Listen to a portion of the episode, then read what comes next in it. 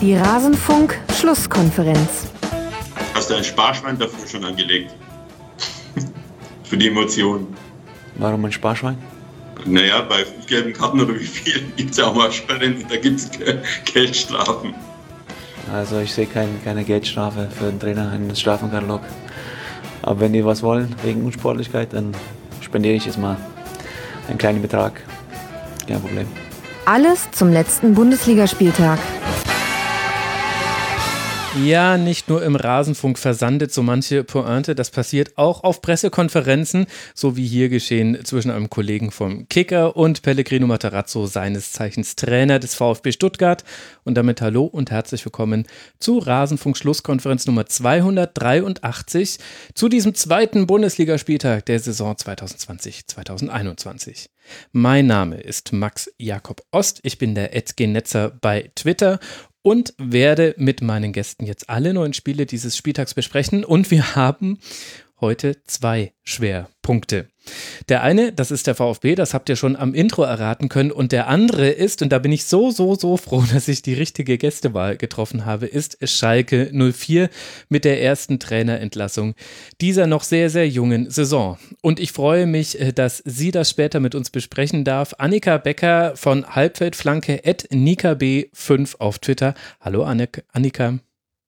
Hallo, vielen Dank für die Einladung. ja, das Timing hat ganz gut gepasst. Ich bin sehr froh, dass du da bist. Wir haben noch drüber gesprochen, also je nachdem, wie das Spiel läuft, wird vielleicht der Schalke-Part ein bisschen größer. Mhm. Und dann wurde er mit im Grunde jeder Eilnachricht dieses Wochenendes immer größer. Und jetzt ist ein Schwerpunkt. Ja. Herzlichen Glückwunsch. Yay. Ja.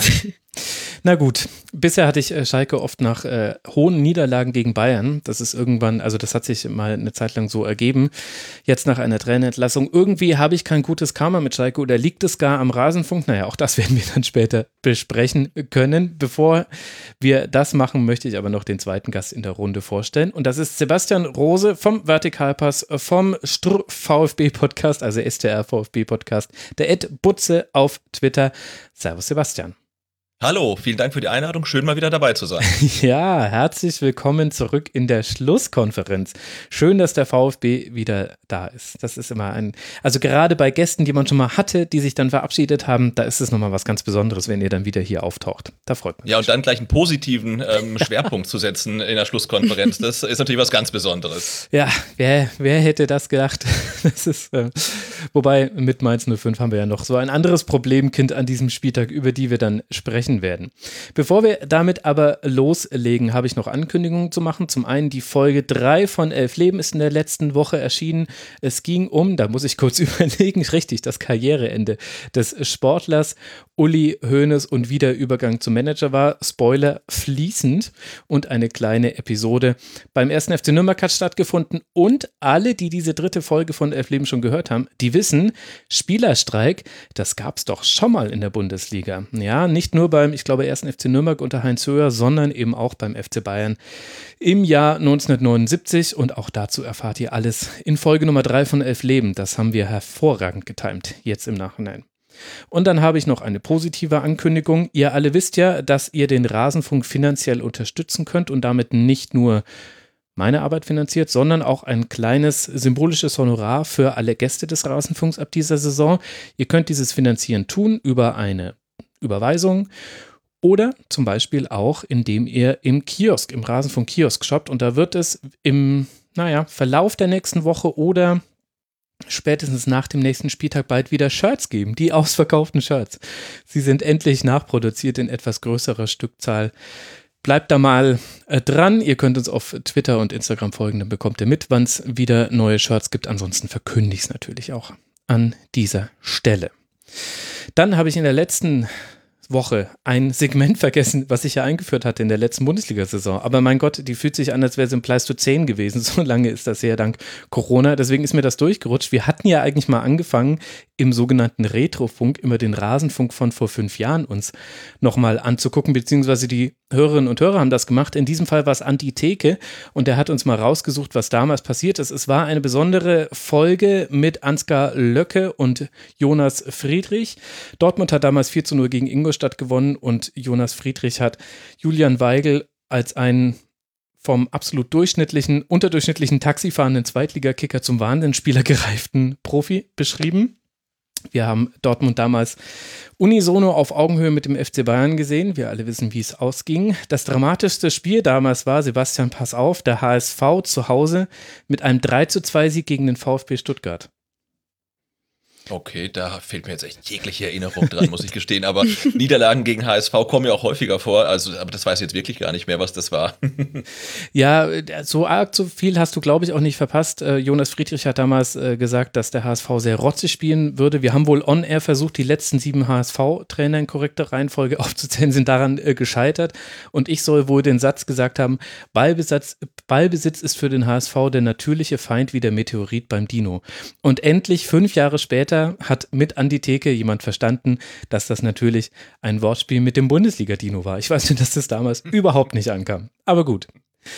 Und dann haben wir noch eine lustige Parallele oder interessante Parallele zu diesem Spieltag, denn auch damals hat Bayern gegen Hoffenheim gespielt. David Alaba verursacht nach neun Sekunden einen Elfmeter, aber in Unterzahl gewinnen die Bayern dann doch noch mit 2 äh, zu 1.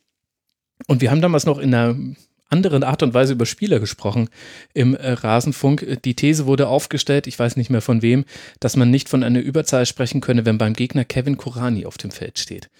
Das äh, tut mir im Nachhinein etwas leid, aber zeigt, wie lange das her ist.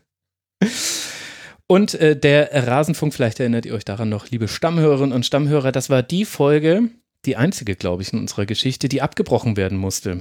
Meine Zwillinge waren damals noch unter zwei Jahre und die sind irgendwann beide aufgewacht, wollten beide nicht mehr einschlafen und dann habe ich den Gästen sagen müssen, also es tut mir sehr leid.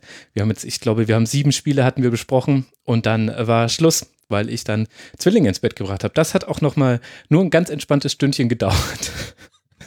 da bin ich doch froh, dass das jetzt fünf Jahre her ist, muss ich sagen. So, das war der Retrofunk. Ein ganz, also ich mag das Segment, weil es einfach zeigt, was sich in der Bundesliga so getan hat. Jetzt wollen wir aber mit der Spieltagsanalyse beginnen. Normalerweise ignoriere ich Spieltagstabellen so bis zum fünften Spieltag weitgehend, weil ihre Aussagekraft so gering ist. Aber weil die von diesem zweiten Bundesligaspieltag so lustig ist, nehmen wir sie jetzt als Anleitung für die Reihenfolge unserer Spiele. Das heißt, wir hangen uns vom Spitzenreiter bis hin zum Tabellenletzten, sorry dafür, Annika, und besprechen die Spiele. Ich werde mich wohl dran gewöhnen müssen in den nächsten Wochen. Naja, naja, naja, naja. Also der Rückstand aufs rettende Ufer ist bisher nur ein Punkt für Schalke 04. Da ist noch alles drin. Gut, Tordifferenz vielleicht noch ein Thema. Gut, aber wir wollen ja jetzt noch nicht über Schalke sprechen. Wir wollen jetzt sprechen über den Spitzenreiter nach diesem zweiten Spieltag. Das ist die TSG aus Hoffenheim. Und gleichbedeutend ist diese Spitzenreiterposition mit der ersten Niederlage für den FC Bayern im Jahr 2020 vor 6030 Zuschauern, die die Abwesenheit von Gästefans dafür genutzt haben, endlich mal hier regiert die TSG zu skandieren, und zwar mehrfach, gewinnen die Hoffenheimer nach Toren von Bicakcic, Dabur und zweimal Kramaric mit 4 zu 1. Annika, wenn wir das Spiel mal so ein bisschen als Blaupause für die Gegner von Bayern nehmen, die jetzt da noch kommen, was muss man denn dann so machen, um Bayern zu schlagen? Was hat denn Hoffenheim gut gemacht? Mm, also, ähm, was sie vor allem besonders gut gemacht haben, war, äh, dass sie eine sehr gute Endverteidigung hatten. Ähm, haben da auch im 16er ja das sehr, sehr eng gemacht ähm, mhm. und haben dann wirklich absolut super hochklassige ähm, Pässe in die Tiefe gespielt. Also lange Bälle hinter die Kette von Bayern, ähm, die immer sehr, sehr hoch stehen, was ja auch schon lange bekannt ist, ähm, dass es dadurch durchaus auch ein, ein Mittel sein könnte. Aber bis jetzt hat es, ähm, ja, glaube ich, noch keine Mannschaft so richtig gut ummünzen können. Ähm, und ähm, Hoffenheim hat das aber richtig, richtig gut gemacht. Also da kam dann oft ein sehr präziser, langer Ball ähm, auf Kramaric zum Beispiel, der dann nochmal abgelegt hat. Mhm. Ähm, auf Dabur äh, oder Geiger, die dann halt ja ähm, hoch angelaufen sind und dann mit viel Zug zum Tor immer wieder die Bayern da auch in Bedrängnis gebracht haben. Also ähm, was ich sehr erstaunlich finde, so abgesehen von dem Ergebnis, dass dann ein 4 zu 1 geworden ist, ist, dass das ja durchaus auch noch hätte höher ausfallen können für Hoffenheim. Mhm. ja.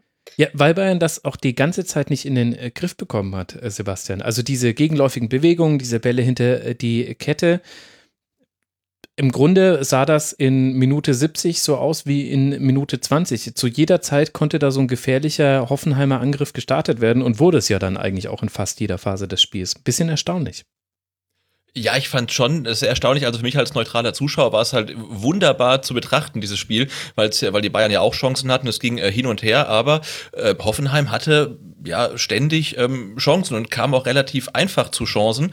Und mir kam das Spiel in der 70. Minute teilweise auch so vor wie äh, ein Spiel im Europapokal in der 115. Also als ob äh, hm. beide Mannschaften, vor allem die Bayern, halt wirklich müde sind. Es waren ja riesige Räume da und andererseits hatten aber auch die Spieler auf beiden Seiten die Qualität halt, um mit Einzelaktionen dann wirklich gefährlich zu werden oder auch ähm, gute Pässe zu spielen. Und ja, wie gesagt, also in der zweiten Halbzeit vor allen Dingen war es ja wirklich ein Spektakel mit äh, reihenweisende Torchancen. Ähm, aber ich war echt erstaunt, wie einfach die äh, Hoffenheimer dann teilweise vor Manuel Neuer ähm, auftauchen konnten. Also da weder Alaba noch Boateng und auch Pavard, der dann ja am Anfang den Fehler machte, schienen äh, im Kopf nicht frisch zu sein oder auch körperlich nicht, äh, nicht frisch zu sein. Das äh, hat mich ähm, schon erstaunt und die Entstehung der Tore schon auch nochmal interessant, wenn man sich das im Detail anguckt. Also den Pavard-Fehler hast du ja schon angesprochen.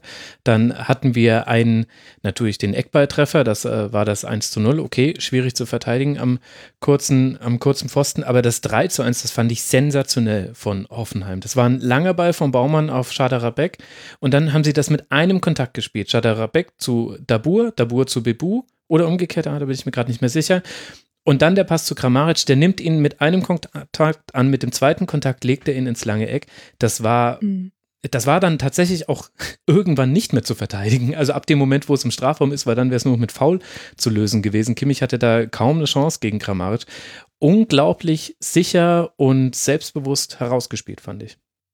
Mhm. Ja, also sehr, sehr präzise und vor allem halt auch eine sehr hohe Geschwindigkeit in den Pässen, ähm, also sehr viel Druck hinter den Pässen und trotzdem kamen die sehr genau. Und das ist so im Gegensatz das, was mir bei Bayern dieses ähm, Spiel wirklich gefehlt hat. Also was wenn ich jetzt so an die Schalker ähm, 8 zu 0 Niederlage denke, ähm, da halt zum Beispiel komplett anders war. Also ähm, da mhm. hat Bayern ja eigentlich von Anfang bis Ende mit einer unglaublichen Geschwindigkeit gespielt und mit einer unglaublichen Gier natürlich auch auf die Tore, aber die hatten halt auch diesen Druck in den Bällen mit drin und das hat mir in diesem Spiel wirklich gefehlt. Also ähm, was du vorhin auch meintest, dass ja man hat da so ein bisschen gemerkt, dass wahrscheinlich eine Müdigkeit da war im Kopf. Äh, vielleicht auch in den Beinen, auch wenn das danach in den äh, Feldinterviews äh, bestritten wurde. Aber es hatte auf jeden Fall trotzdem den Anschein danach. Also, ja. Ja, und gleichzeitig hat auch irgendwie, also ich finde, die Abwesenheit einiger Spieler war auch deutlich zu spüren. Also das gehört mhm. zu, zu diesem Spiel noch mit dazu. Bayern beginnt mit Zirkzi im Angriff für Lewandowski. Sie beginnen mit Tolisso für Goretzka auf der 6 und mit Boateng für Hernandez in der Innenverteidigung. Davis damit auf links, also eigentlich, Davis ist eigentlich die Anwechslung, so ist es richtig äh, formuliert. Und ich konnte mich nicht davon lösen, dass mir vor allem Leon Goretzka gefehlt hat und wenn man ihn noch mit reinnehmen möchte, Thiago, weil das war ja auch das, was gefehlt hat in den Phasen, wo Hoffenheim tief stand. Also Hoffenheim hat phasenweise auch mal gepresst. Die meiste Zeit stand man aber sehr massiert in so einem 5-3-2 in der eigenen Hälfte. Und da hat das total gefehlt, mal den Ball zwischen die Linien zu bekommen, zwischen den Linien mal weiter zu verteilen, die Seite zu wechseln. Da war ganz, ganz viel Stückwerk mit dabei. Und mhm. so gut das Hoffenheim gemacht hat, dachte ich mir auch, naja, das ist, man merkt den Bayern an, wenn sie nicht die, den ersten Anzug anhaben. So erstaunlich das ist bei diesem Kader. Ja, ich glaube halt, um die Bayern zu gefährden zu können, müssen ja mehrere Faktoren äh, zusammenkommen. Das hat heute ja alles gepasst. Also erstens waren die Bayern ähm, personell und auch was die Form betrifft nicht auf dem Optimum. Ähm, dann äh, hat äh, Hoffenheim mutig gespielt. Ähm, was ich finde, was sie auch von Anfang an reingebracht haben, war halt so eine, so eine Körperlichkeit, wo man gemerkt hat, okay, das, das schmeckt den Bayern halt überhaupt nicht, weil du hast hinten mit Bicacic und Vogt ja, das sind ja keine Edeltechniker, also die spielen ja dann auch eher wirklich den raueren Ball und das haben sie ja wirklich von Anfang an gezeigt und äh, das hat ähm, dann die, die Techniker der, der Bayern halt sichtlich genervt. Ähm, das hat funktioniert dann, wie gesagt, die Taktik hat funktioniert. Und was aber natürlich auch noch mit dazukommen muss, einmal musst du als Bayern-Gegner ein bisschen Glück haben, dass ähm, die Bayern-Chancen nicht alle reingehen und du nicht früh in Rückstand gerätst. Und ich finde, du musst halt auf jeden Fall auch die Qualität haben, um die wenigen oder dann mehr Chancen, die du im Falle von Hoffenheim hast, ähm, auch zu verwandeln. Und das hat ja äh, vorne Kramaric überragend gemacht, aber auch ähm, der Abschluss von Dabur, der war ja Weltklasse und er hat ja relativ lange Zeit, um zu überlegen, wie er an Neuer vorbeispielen will. Und da kriegen wahrscheinlich mhm. die meisten Stürmer schon Angst. Und wie er das dann macht, das, das war ja genial. Er hat keinen Höhler gebaut, um kurz im Spieltag äh, zu bleiben. Ganz, genau. Und die Bälle musst du auch machen. Und da reicht halt keine ähm, mutige Taktik und da reicht auch kein ähm, physisches Auftreten, sondern da brauchst du halt einfach die Kaltschnäuzigkeit und die Klasse. Und auch das hat Hoffenheim ähm, heute unter Beweis gestellt. Und da kam jetzt viel zusammen und das Resultat war halt äh, ja eine TSG, die halt mit den Bayern am Anfang mithalten konnte und hinterher dann auch eiskalt äh, dann 4-1 rausgespielt hat. Ja, vielleicht auch sogar mehr als mithalten. Also selbst wenn das 2 zu 2 gefallen wäre, was ja durchaus im Bereich des Möglichen war, sie trifft die Latte, es gab so zwei, drei Chancen, wo der berühmte letzte Schritt gefehlt hat oder die Präzision im Abschluss. Ich hatte immer das Gefühl, Hoffenheim kann hier nachlegen, weil auch Bayern letztlich ein bisschen hilflos war, so seltsam sich das anhört, wenn man über eine so dominante, in der Vergangenheit dominante Mannschaft spricht.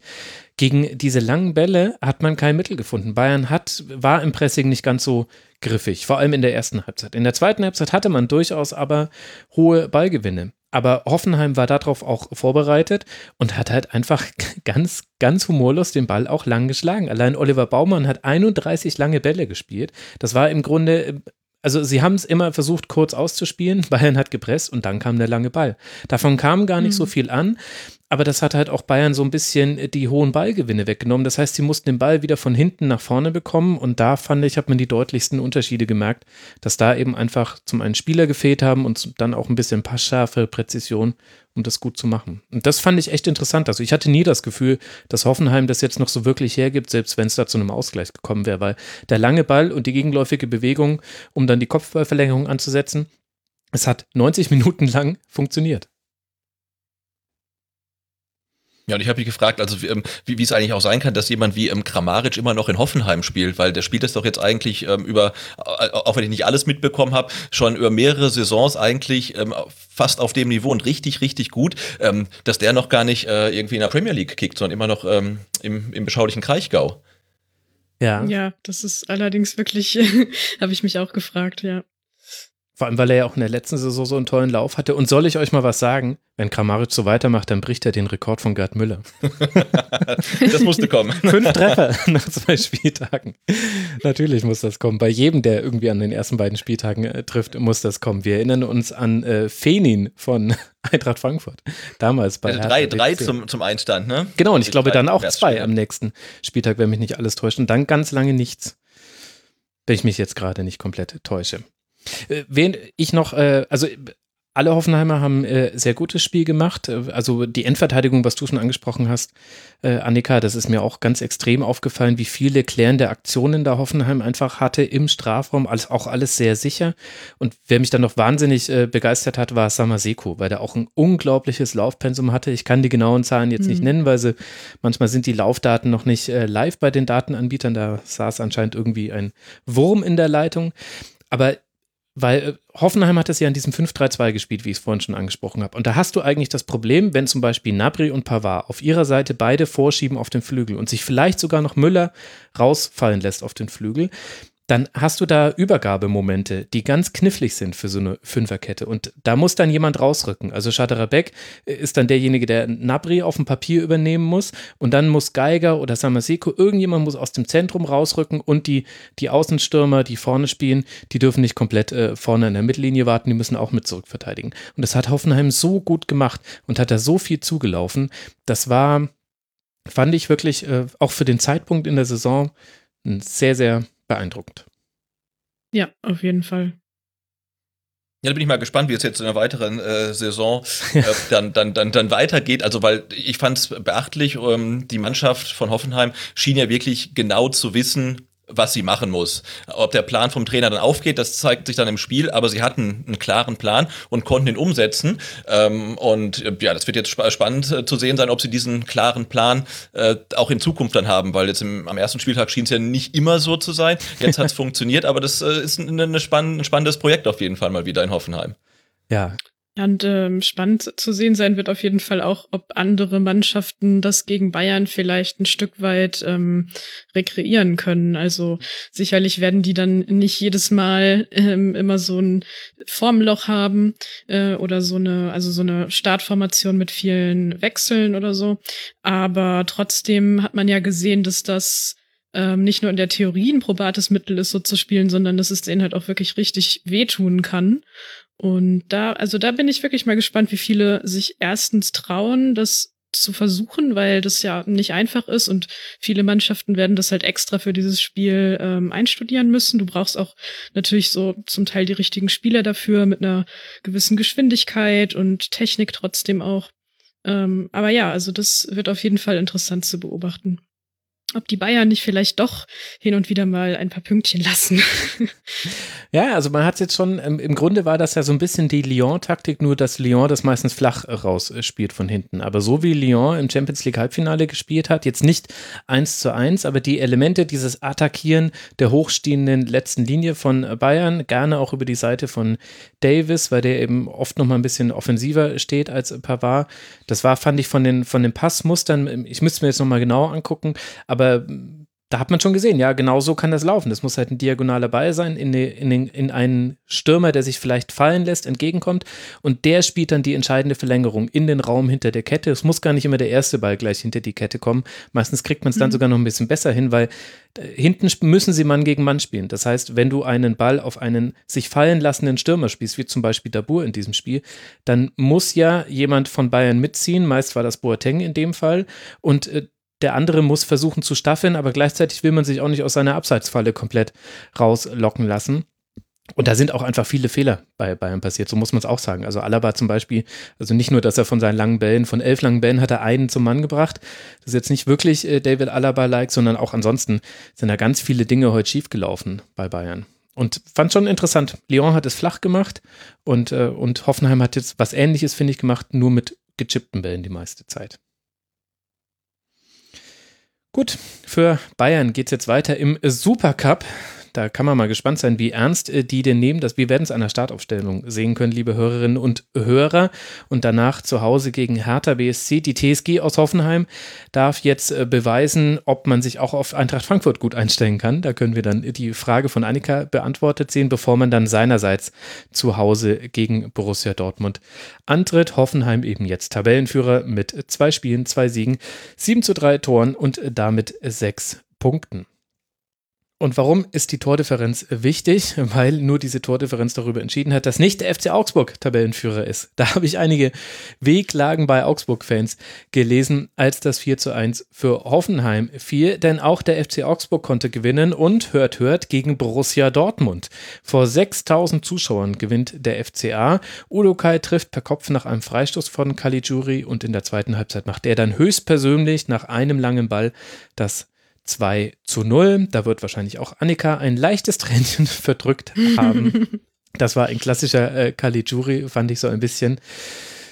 Worin. Ja. ja, dann, dann darfst du jetzt auch gleich, äh, darfst du gleich antworten, was außer äh, Daniel Caligiuri hat denn noch dazu geführt, dass äh, Dortmund dieses Spiel verloren hat, deiner Meinung nach?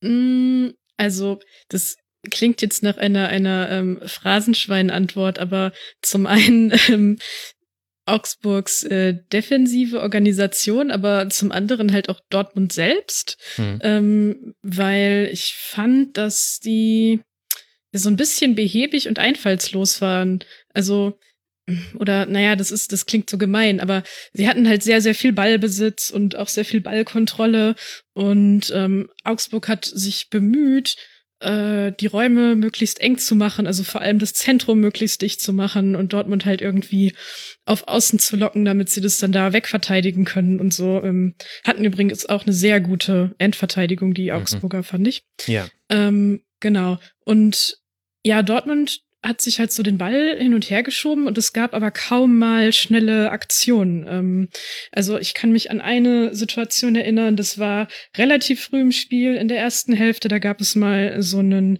Doppelpassversuch zwischen äh, Sancho und Holland ähm, wo es halt wirklich mal schnell gespielt wurde und sie ja. dann auch in den 16er gekommen sind. Mhm. Und das war halt sowas, das hätten sie aus meiner Sicht halt viel, viel öfter machen müssen, so in diesen Halbraumpositionen mit Doppelpässen, ähm, sich entweder durchzuspielen oder halt den Blick frei zu haben, ähm, dafür, wer vielleicht auf der anderen Seite des Platzes frei steht, weil die Augsburger ja immer verschieben mussten mhm. und dementsprechend auf der anderen Seite dann öfters auch mal jemand freistand und der Ball auf die andere Seite, der wurde dann aber halt oft so mit so einer gewissen Verzögerung gespielt und halt auch nicht ähm, mit der nötigen Geschwindigkeit oder halt so hintenrum über die Verteidiger. Und bis dahin war dann halt schon wieder alles zugestellt. Und deswegen kamen sie nicht so besonders häufig in den 16er, wie sie das gerne gewollt hätten und auch nicht zu so vielen sehr klaren äh, Torchancen, dass man jetzt ähm, sagen müsste, okay, Dortmund ähm, hätte das jetzt unbedingt gewinnen müssen. Also es war halt eher so eine optische Überlegenheit. Und ja, Augsburg hat es dann äh, mit den Torchancen natürlich auch einfach richtig kaltschneuzig gemacht, äh, die Gelegenheiten da so auszunutzen. Und ähm, ja, ich habe mich in der Tat für Daniel Caligiuri sehr, sehr gefreut und der fehlt mir auch auf Schalke sehr. ja, man hat ein kleines äh, Gefühl dafür bekommen, warum dem so ist. Ich weiß nicht, wie es dir ging, Sebastian. Ich hatte das äh, Gefühl, das, was Annika gerade äh, beschrieben hat, äh, da steckt ja auch so ein bisschen drin, Dortmund hatte ja eigentlich eine ganz gute Anfangsphase. Und da, also wenn Dinge funktioniert haben in diesem Spiel, dann waren es in der Anfangsphase des Spiels und dann hinten raus in der Schlussphase, wo es vielleicht nochmal hätte eng werden können nach einem Anschlusstreffer, der dann aber nicht äh, gefallen ist. Und dann hörte das aber auf einmal auf. Und weil eben diese, diese Doppelpässe nicht mehr gespielt wurden, weil nicht mehr diese vertikalen Bälle gespielt wurden, weil auch Augsburg das Zentrum ein bisschen besser zugemacht hat. Also einmal hat Hummels einen wahnsinnig tollen Ball auf Bellingham gespielt, der dann alleine vor Gikiewicz steht. Aber sowohl er stand mal alleine vor Gikiewicz, als auch Sancho stand mal alleine vor Gikiewicz. Horland hatte auch mal eine Chance. Ach nee, der hat weitergeleitet, das war auch äh, Sancho. Und jeweils kam dann aber so ein Schuss dabei raus, der nichts Halbes und nichts Ganzes war, wo man so das Gefühl hatte, ja, ihr müsst doch, ihr müsst doch noch zu Ende spielen. Ihr müsst doch das 1 zu 0 machen und dann verändert sich ja auch für euch das komplette Spiel. Dann könnt, könnt ihr euch ja auch mal zwischendurch mal fallen lassen, weil Augsburg muss ja dann ein bisschen kommen. Das war so ein bisschen mein Eindruck. Und ich kann mir noch nicht so ganz erklären, warum das aufhört. Es ist aber, wenn man ehrlich ist, jetzt auch nicht so, dass man es noch nie gesehen hat beim BVB. Nee, dass dann die letzte Konsequenz fehlt, dass alles so ein bisschen zu verspielt und zu wenig zielstrebig ähm, wirkt. Das hat man bei Dortmund ähm, hin und wieder schon mal gesehen. Und ich sehe da ähm, auch so ganz kleine Parallelen zu dem Spiel von Hoffenheim ähm, gegen die Bayern heute. Also die, die Heimmannschaft ist eigentlich ähm, unterlegen, übersteht dann aber die Anfangsphase mit Glück und Können und beißt sich dann halt wirklich richtig ins Spiel rein. Und das haben die Augsburger ja auch gemacht halt. Äh, haben gut verteidigt, hatten mit Gikiewicz auch einen Torwart, der einen richtig guten Tag hatte ja. und haben dann gemerkt, okay, da, da ist halt was möglich. Und dann kommt halt die Komponente dazu, die wenigen Chancen, die du hast, ne, altes Lied, dann durch den Standard ähm, musst du dann nutzen. Und ähm, auch Kelly Jury hat auch wieder, läuft wahnsinnig lange auf den Torwart zu, hat glaube ich noch Meunier im Rücken. Und er ist halt einfach clever und abgezockt genug, das Ding dann einfach zu machen. Mhm. ähm, und diese Effizienz ähm, zusammen mit dieser Leidenschaft äh, irgendwie was zu reißen, das hat Augsburg in dem Spiel ausgezeichnet. Und auf dem Level oder auf dieser Ebene konnte Dortmund da halt nicht mithalten und haben es nicht geschafft, ähm, ihrerseits dann die Qualitäten, die sie haben, Spielwitz, Schnelligkeit, äh, in, in Erfolg halt, in Torerfolg umzumünzen. Und das war für mich dann so die Geschichte des Spiels eigentlich.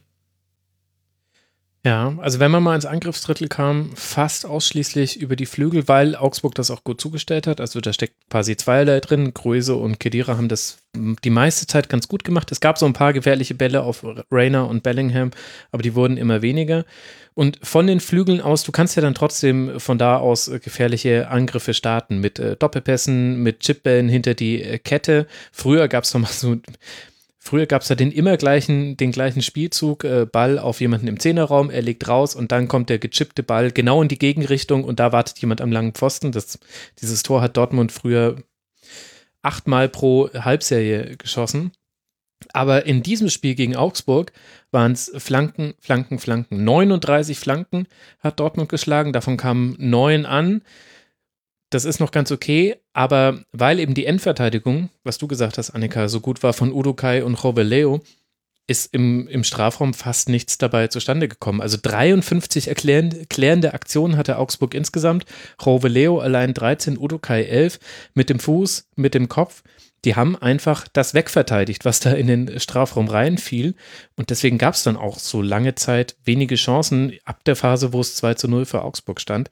Das fand ich erstaunlich, dass Dortmund da in so alte Muster wieder rein verfallen ist. Es hat sicherlich auch ein bisschen damit zu tun, dass mit Meunier jetzt jemand anderes auf dem Flügel spielt und bei Guerrero, der kam ja erst wieder zurück, hat jetzt sein Debüt gegeben. Aber, aber dass man es insgesamt so wenig schafft, irgendwie in den Halbraum zu kommen oder in die Zone 14 vorm Strafraum oder eben auch einfach mal Haaland als Holland als Wandspieler zu verwenden, das hat mich echt ein bisschen erstaunt, mhm. auch wenn es früh in der Saison ist. Aber sie hatten ja eine lange Vorbereitung. Was mir bei Dortmund auch immer so ein bisschen fehlt. Also ich mag Favre als Trainer sehr, sehr gerne und ähm, finde ihn auch wirklich klasse.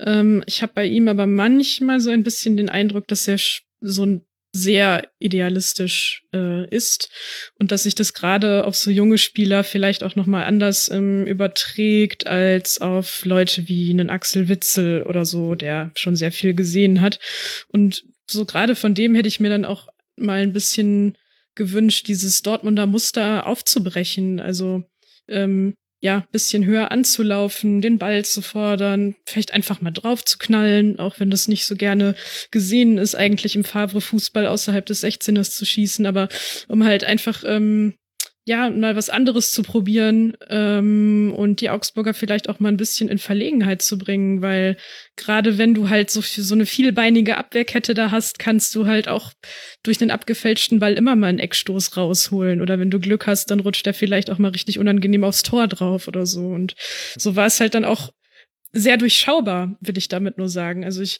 glaube jetzt nicht, dass Fernschüsse das Allheilmittel sind. Das kann man auch statistisch belegen, dass sie das nicht sind. Aber wenn man es halt immer so konsequent komplett außen vor lässt, dann ist halt auch klar, okay, ich muss mich gar nicht, als, als Gegner muss ich mich gar nicht großartig darauf einstellen, dass jetzt sowas mal passiert. Ja. Das stimmt. Ich meine, Witze war auch sehr, sehr gut zugestellt. Das haben Niederlechner ja, und äh, Gregoritsch äh, sehr gut gemacht. Das hast du gesehen. Also Dortmund hat ja wie immer aus der Dreierreihe aufgebaut und da wurde eigentlich kaum angelaufen. Die meiste Zeit waren Niederlechner und Gregoritsch einfach nur so postiert, dass möglichst der Pass auf Witze nicht kommen kann. Es gab aber immer wieder die, die Situation, wo er auch aufdrehen konnte. Und, und dann ist aber zu wenig entstanden. Es hatte manchmal auch so ein bisschen das, das, tut mir jetzt fast leid, weil das auch so eine Binse zu sein scheint, die jungen Teenager von Dortmund, äh, die es körperlich noch nicht packen.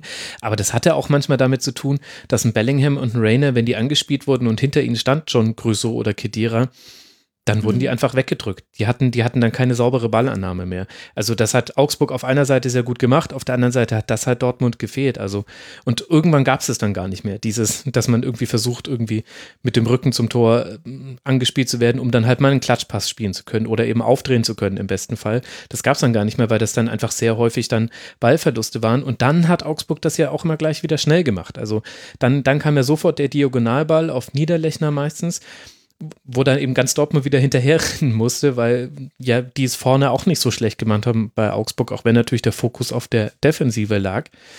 Also, ja, ja, ich wiederhole mich, glaube ich, wenn ich. Aber dieser, dieser körperliche Aspekt, das ist mir ganz extrem aufgefallen und nicht mal in Holland hat da so richtig viel gegenhalten können, jetzt außerhalb dieser einen Phase in der ersten Halbzeit, wo man eben ein paar Chancen hatte, die man nicht genutzt hat. Ja, und vor allen Dingen, wenn du die vier ganz äh, jungen Spieler da vorne drin hast, deren sportliche Qualitäten ja wirklich unbestritten sind, ähm, aber auch was Annika ähm, sagte, äh, also wie weit sind die mit eigenen, hm, wie soll ich sagen, äh, dass sie sehen können, dass das Spiel nicht läuft und sich dann selbst anpassen müssen. Die Erfahrung fehlt ja und äh, den meisten jedenfalls. Und ich glaube, dass sowas musst du ja auch entwickeln und dass du das mit 17 dann vielleicht noch nicht hast oder nicht mhm. haben kannst, ist ja auch selbstverständlich. Und wenn du ein oder zwei Spieler hast, dann kann das funktionieren. Aber wenn du halt vier hast, dann kann das, glaube ich, in manchen Spielen schwierig werden. Und ich könnte mir vorstellen, dass das äh, Dortmund dieser Saison auch häufiger passieren wird, dass einfach ähm, die, die Leistung ein bisschen streuen wird. Da wird es wahrscheinlich wahrscheinlich äh, Ausreißer nach oben gehen, wo wir total begeistert sind, was die jungen äh, Wilden da auf den Rasen zaubern. Und dann wird es aber auch vielleicht Spiele geben, oder ziemlich sicher wie gegen Augsburg, wo halt ihre Spielweise nicht funktioniert oder nicht, wird nicht funktioniert, funktionieren gelassen vom Gegner. Ähm, und dann fehlen da vielleicht noch so ein bisschen die, die, die Techniken, ähm, sich dann darauf einzustellen. Und äh, ich glaube, das könnte Dortmund wirklich noch blühen mit diesem ganz jungen, offensiven Kern, den sie da haben. Ja, das stimmt. Und gleichzeitig ist diese, ist diese Niederlage so bitter, weil auch Augsburg, trotz allem, was Augsburg gut gemacht hat, aber es hat auch viel angeboten. Also es gab Platz zwischen den Lücken, wenn man sich überlegt, äh, zum Beispiel die Riesenchance, die Holland dann noch hatte in der 89. Minute, das war, das war ein tiefer Lauf und ein durchgesteckter Pass von Sancho. Also da, da musste jetzt Dortmund nicht für zaubern, sondern da war es quasi die Bewegung, das waren zwei gegenläufige Bewegungen und vorher gab es, glaube ich, noch einen un ungünstigen Ballverlust von Augsburg, deswegen standen sie ganz nicht, nicht ganz in ihrer Ordnung. Und das hat schon gereicht, dass er alleine vor Gikiewicz stand und abschließen konnte dann halt das Pech hatte, oder Giekewitz hat das besonders gut gemacht, äh, dass er äh, da nicht getroffen hat. Aber bei allem, was Augsburg wirklich toll gemacht hat in diesem Spiel, hat Augsburg jetzt auch keine, also im, im Vergleich zu Hoffenheim, wo ich ganz klar die These vertreten würde, die waren im Grunde in, in jeder Phase des Spiels in der Lage, ein Tor zu schießen äh, gegen Bayern, egal was, was Bayern tut fand ich, war das bei Augsburg nicht so. Da hätte sich noch was tun können. Auch in der Phase, wo mhm. sie 2 zu 0 geführt haben. Und das hat man ja auch ein bisschen an den Wechseln gesehen, wo es dann irgendwann sehr, sehr defensiv wurde. Also, wo dann Zuchi mhm. und Strobe noch kamen, man sich dachte, okay, also wahrscheinlich gehen die jetzt einfach direkt in den Strafraum und bleiben jetzt auch das ganze Spiel, weil sie stehen ja auch die ganze Zeit so tief. Also es hatte schon nochmal eine andere Note und das ist halt dann besonders bitter, glaube ich, aus BVB-Sicht. Ja, auf jeden Fall. Gut, Augsburg damit Tabellenzweiter mit einer Tordifferenz von plus vier, aber nur fünf erzielten Toren. Deswegen Zweiter nur hinter Hoffenheim. Das kann nicht der Anspruch des FCA sein. Wie lange da Heiko Herrlich noch am Ruder ist, ihr werdet es im Rasenfunk live mitbekommen. Und Borussia Dortmund reiht sich im Tabellenmittelfeld an. Das sieht ganz gut aus, dass man in dieser Saison nichts mit dem Abstiegskampf zu tun hat. Drei Punkte sind es auf den Relegationsplatz. Für Dortmund geht es jetzt weiter im Supercup gegen die Bayern, bevor man zu Hause gegen den SC Freiburg antritt. Der FC Augsburg wird jetzt dann zu Wolfsburg fahren dürfen. Vielleicht eine ganz dankbare Aufgabe. Wolfsburg muss unter der Woche noch in Athen beim AEK antreten in der Europa League Qualifikation und spielt dann ein Heimspiel gegen einen Gegner, der sagt, Ballbesitz muss jetzt ehrlich gesagt nicht sein. Wir lösen das eher über lange Bälle, Anlaufen und Standardsituationen. Gucken wir mal, was das bringt, dieses Spiel, auch für den neutralen Zuschauer. Aber ich will jetzt nicht das Produkt kaputt reden. Vielleicht werden es ja so tolle Sonntagsspiele wie heute. Machen wir weiter mit äh, Tabellenplatz 3 und äh, da landen wir bei Eintracht Frankfurt und damit landen wir auch beim Freitagabendspiel. Mit einer starken ersten halben Stunde legt die SGE den Grundstein für ein 3 zu 1 in Berlin bei der Hertha. Silver verwandelt in der 30. Minute einen Strafstoß, Bas Dost köpft sechs Minuten später einen Freistoß zum 2 zu 0 ins Tor. Rode macht in der zweiten Halbzeit dann den Deckel drauf und auch das Eigentor von Hinteregger bringt Hertha nicht mehr arg viel näher ran an einen Ausgleich. Sebastian, wie hat dir denn die Eintracht gefallen? in der ersten Halbzeit wahnsinnig gut, also vor allen Dingen äh, offensiv, was sie da äh, zustande gebracht haben, das, das war schon großartig. Also Kamada da als äh, ja, Strippenzieher im, im Mittelfeld und, und vorne Silva fand ich wahnsinnig stark, holt sich ja seinen eigenen Elfmeter ähm, auch raus.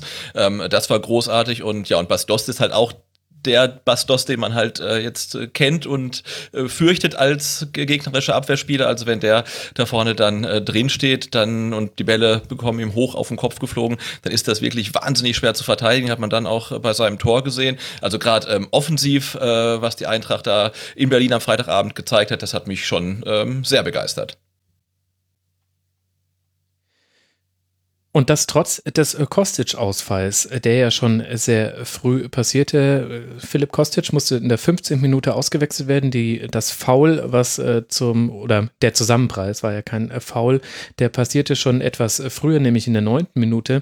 Annika, hat es denn deiner Meinung nach das Spiel von Eintracht Frankfurt verändert? Mm, nicht, ähm, nicht so sehr, fand ich. Ähm, sie haben halt dann natürlich ähm, das ein bisschen ausgleichen müssen, weil halt ein äh, sehr ja, schneller Spieler ähm, mehr gefehlt hat, aber sie hatten dann ja trotzdem auch noch ähm, Silver auf dem Platz, der jetzt auch nicht äh, ganz so langsam ist. Ähm, und also klar, sie haben es dann ein bisschen anders gespielt, aber sie hatten halt trotzdem noch genau die gleiche äh, ja, Dominanz wie vorher. Also man hat, also ich hatte persönlich eigentlich die ganze Zeit das Gefühl, dass ähm, Frankfurt total am Drücker ist und das auch nicht unbedingt ähm, aus der Hand geben wird. Also es gab dann später im Spiel mal so Phasen, ähm, wo sich das so ein bisschen gedreht hat, weil mhm. Hertha dann mit Beginn der zweiten Halbzeit mehr gemacht hat. Die haben auch, glaube ich, dreimal gewechselt in der Pause, wenn ich das richtig in Erinnerung habe. Und ähm, ja, genau, ich genau. sehe es hier gerade. Sefoik, Meyer und Cordoba. Genau, richtig, ja. Und die ähm, haben mir alle drei richtig gut gefallen. Ähm, also für Sefoy glaube ich ja auch das Debüt, ähm, was ganz gut gelaufen ist. Und Meier musste dann relativ bald wieder ausgewechselt werden, weil der sich verletzt hat. Aber man hat halt ähm, da dann bei der Hertha im Spiel ähm, einfach gemerkt, dass sich, dass, also dass die Raumaufteilung ein bisschen anders ist und dass da halt auch einfach nochmal andere Spieler auf dem Platz stehen, die ja die Mannschaft versucht haben, ein bisschen mitzureißen und nochmal mehr von dieser Körperlichkeit auf ja. der Seite der Hertha auch reingebracht haben. Das kam halt vorher doch irgendwie sehr stark so von, von Frankfurt und Hertha hat dann angefangen, sich zu wehren und es wurde dann ähm, ja ein bisschen unansehnlich für neutrale Zuschauerinnen, fand ich. Ähm, es wurde sehr viel gefault, es gab sehr viele Nickeligkeiten, auch sehr viele gelbe Karten in der zweiten Halbzeit viele Unterbrechungen. Mhm. Ähm, aber trotzdem hatte, hatte, gab es da halt so eine Phase so zwischen der, ja, Anfang der zweiten Halbzeit bis so vielleicht so zur 60. Minute oder 65. oder so, wo ich das Gefühl hatte, okay, Hertha versucht jetzt hier nochmal alles und will das unbedingt nochmal drehen. Und dann ähm, flautet es aber wieder so ein bisschen ab. Und Frankfurt hat es dann nochmal relativ gut naja, was heißt in den Griff bekommen, aber halt so auf diesen Kampf runtergeschraubt. So würde ich das mal nennen. Also so dieses ähm, Hin und Her im Mittelfeld. Mhm. Ähm, genau. Ja. Und ja, mit dem, mit dem dritten Tor, ähm, was übrigens, ich habe sehr gelacht, weil das war ja ein, ein absoluter Sonntagskunstschuss von Sebastian Rode mit dem schwachen Fuß in fast schon Ian Robben-Manier. Ja. Und äh, dadurch, dass die Außenmikrofone, also dass der Ton über die Außenmikrofone so gut hörbar war und ich hatte Kopfhörer auf, hat man halt gehört, dass er selber einen totalen Lachanfall bekommen hat und gar nicht mehr aufhören konnte. Äh, das fand ich sehr sympathisch. Mhm. Ja, da war der Rückraum ziemlich offen bei Hertha BSC. Was würdest du denn sagen, Sebastian, muss man aus, von Berliner Seite aus aus diesem Spiel an Lehren mitnehmen für die weitere Saison? Ja, ich weiß nicht, ob es eine Lehre ist, aber dass man hinten einfach ein bisschen cleverer sich anstellt in der, in der Endverteidigung, weil dieser Zweikampf, der dann zum Elfmeter für Frankfurt führte, das fand ich jetzt von Boyata auch eher äh, suboptimal in, in, der Aktion, weil ich glaube, da, da, kommt man irgendwie auch raus, ohne einen Elfmeter zu verursachen. Also das äh, fand ich ähm, ja nicht, nicht clever verteidigt und das Gefühl hatte ich auch äh, in so ein paar Szenen, dass das da hinten nicht so ganz äh, äh sattelfest ist. Ich meine, jetzt hat die Eintracht hat man ja angesprochen, auch nicht die allerschlechteste Offensive, äh, aber wenn man das jetzt dann ähm, auch mal sieht, letzte Woche Bielefeld, die haben das definitiv nicht schlechter gemacht als Berlin. Also das ist mir so ein bisschen, bisschen negativ aufgefallen. Ob man da jetzt natürlich auf die Schnelle noch irgendwelche Lehren draus ziehen kann und ob dann Bruno Labbadia sagt, verteidigt cleverer in Zukunft, weiß ich nicht, aber das war so ähm, das, was ich ähm, so gesehen habe. Ja, ich bin auch nicht sicher, wie ähm, gut mir auf Dauer ähm, stark auf der 6 gefallen würde. Ähm, also es ist für mich ein Innenverteidiger. Und ähm, ja, Boyat hat, der hatte, hatte insgesamt irgendwie keinen besonders guten Tag. Den mhm. habe ich jetzt selber noch nicht so oft gesehen, ähm, um jetzt einschätzen zu können, wie, wie groß das jetzt ein Ausreißer nach unten war. Aber der hatte halt schon oft so ein sehr merkwürdiges Timing bei Zweikämpfen. Also ist ja sehr groß, hat sehr lange Beine und ist irgendwie jetzt auch nicht langsam oder sowas und hat dann aber immer kurz bevor er in so einen Zweikampf gegangen ist, so, so wie so ein Stopper drin gehabt und war deswegen dann zu spät und hat dann Foul verursacht. Das war relativ häufig der Fall. Das war sehr merkwürdig.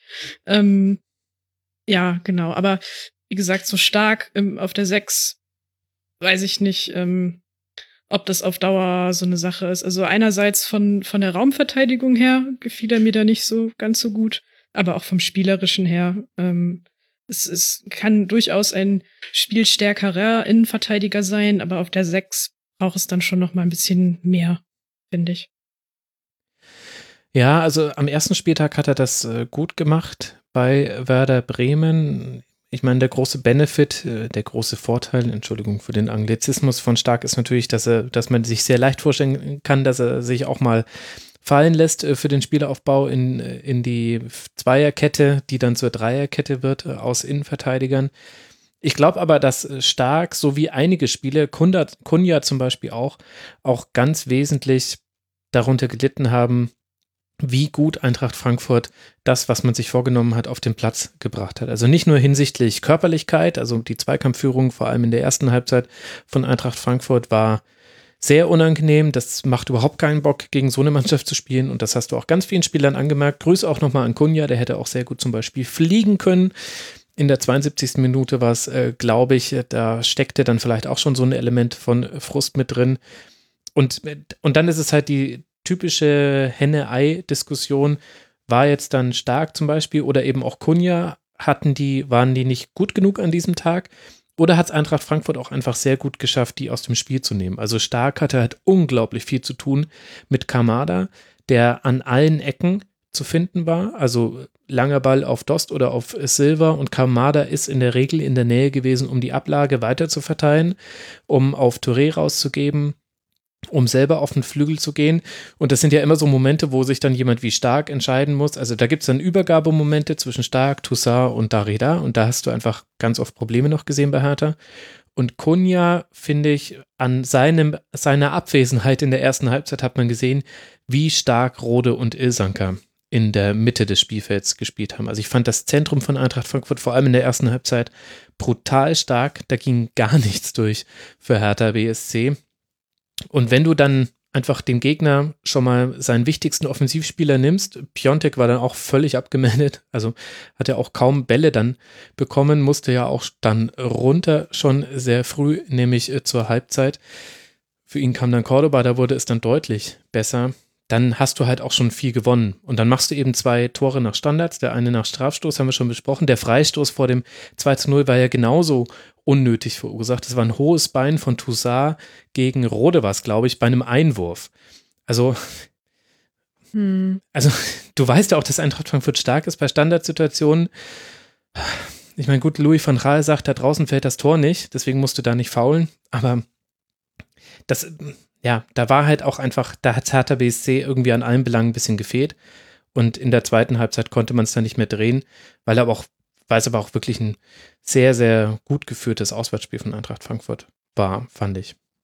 Und interessant waren die Umstellungen dann bei, bei Hertha. Man hätte gerne Anne Meyer noch ein bisschen länger gesehen, fand ich in diesem Spiel. Und Sefoik fand ich, war, das war interessant. Also das war jemand, der konnte da zusammen mit Cordoba, haben die auch ein bisschen Körperlichkeit wieder zurückgespielt ins, zurückgebracht ins Spiel von Hertha BSC. Ich finde, da hat sich ein bisschen was verändert in der ganzen Spielanlage. Was ich bei Frankfurt noch ähm, interessant fand, dass auch nach dem äh, Verletzungsaus äh, von Kostic kein, kein Bruch im Spiel war, äh, weil äh, Zuba, der ja auch eine kleine, zumindest Stuttgarter Vergangenheit hat, ähm, das auch richtig stark gemacht hat. Also da hat er Kostic gleich vergessen lassen mit seinem starken Auftritt und ich habe heute gesehen, ich glaube, Kostic fällt auch ein bisschen länger ähm, ja. aus. Also da dürfte dann äh, Zuba jetzt in den nächsten Wochen äh, vermutlich seinen, seinen Platz dann in der ersten Elf haben und ähm, ja, in Berlin hat er gezeigt, dass er es auch äh, wirklich drauf hat. Ja, das stimmt. Also gleich viel, viel weniger Flanken im Spiel von Eintracht Frankfurt, nur, nur 14 Flanken ohne Kostic. Es, es ging auch deutlich mehr über rechts als sonst. Dann auch, auch eigentlich schon vor der Einwechslung von Danita Caster, wobei äh, Touré da Licht und Schatten hatte, also in der Rückwärtsbewegung auch ein bisschen Schatten mit dabei war. Ja, das wird jetzt die Herausforderung für Eintracht Frankfurt, wie es, wie es funktionieren wird gegen Gegner, ich fand Hertha BSC, das war jetzt dann im Nachhinein zumindest in der Art und Weise, wie Hertha das gespielt hat in der ersten Halbzeit, ein sehr dankbarer Gegner für Eintracht Frankfurt, weil man die tatsächlich ein bisschen, die konntest du im Grunde einfach ein bisschen rauspressen aus dem Spiel. Das waren wie so zwei Sumo-Ringer und Hertha war aber so, wie ich in meiner Konstitution bin und äh, Eintracht Frankfurt war ein Sumo-Ringer. Und dann war das halt so ein Stupser, das waren die beiden Treffer. Und dann, und dann lag der andere schon außerhalb des Ringes und hat irgendwie nochmal versucht reinzukommen.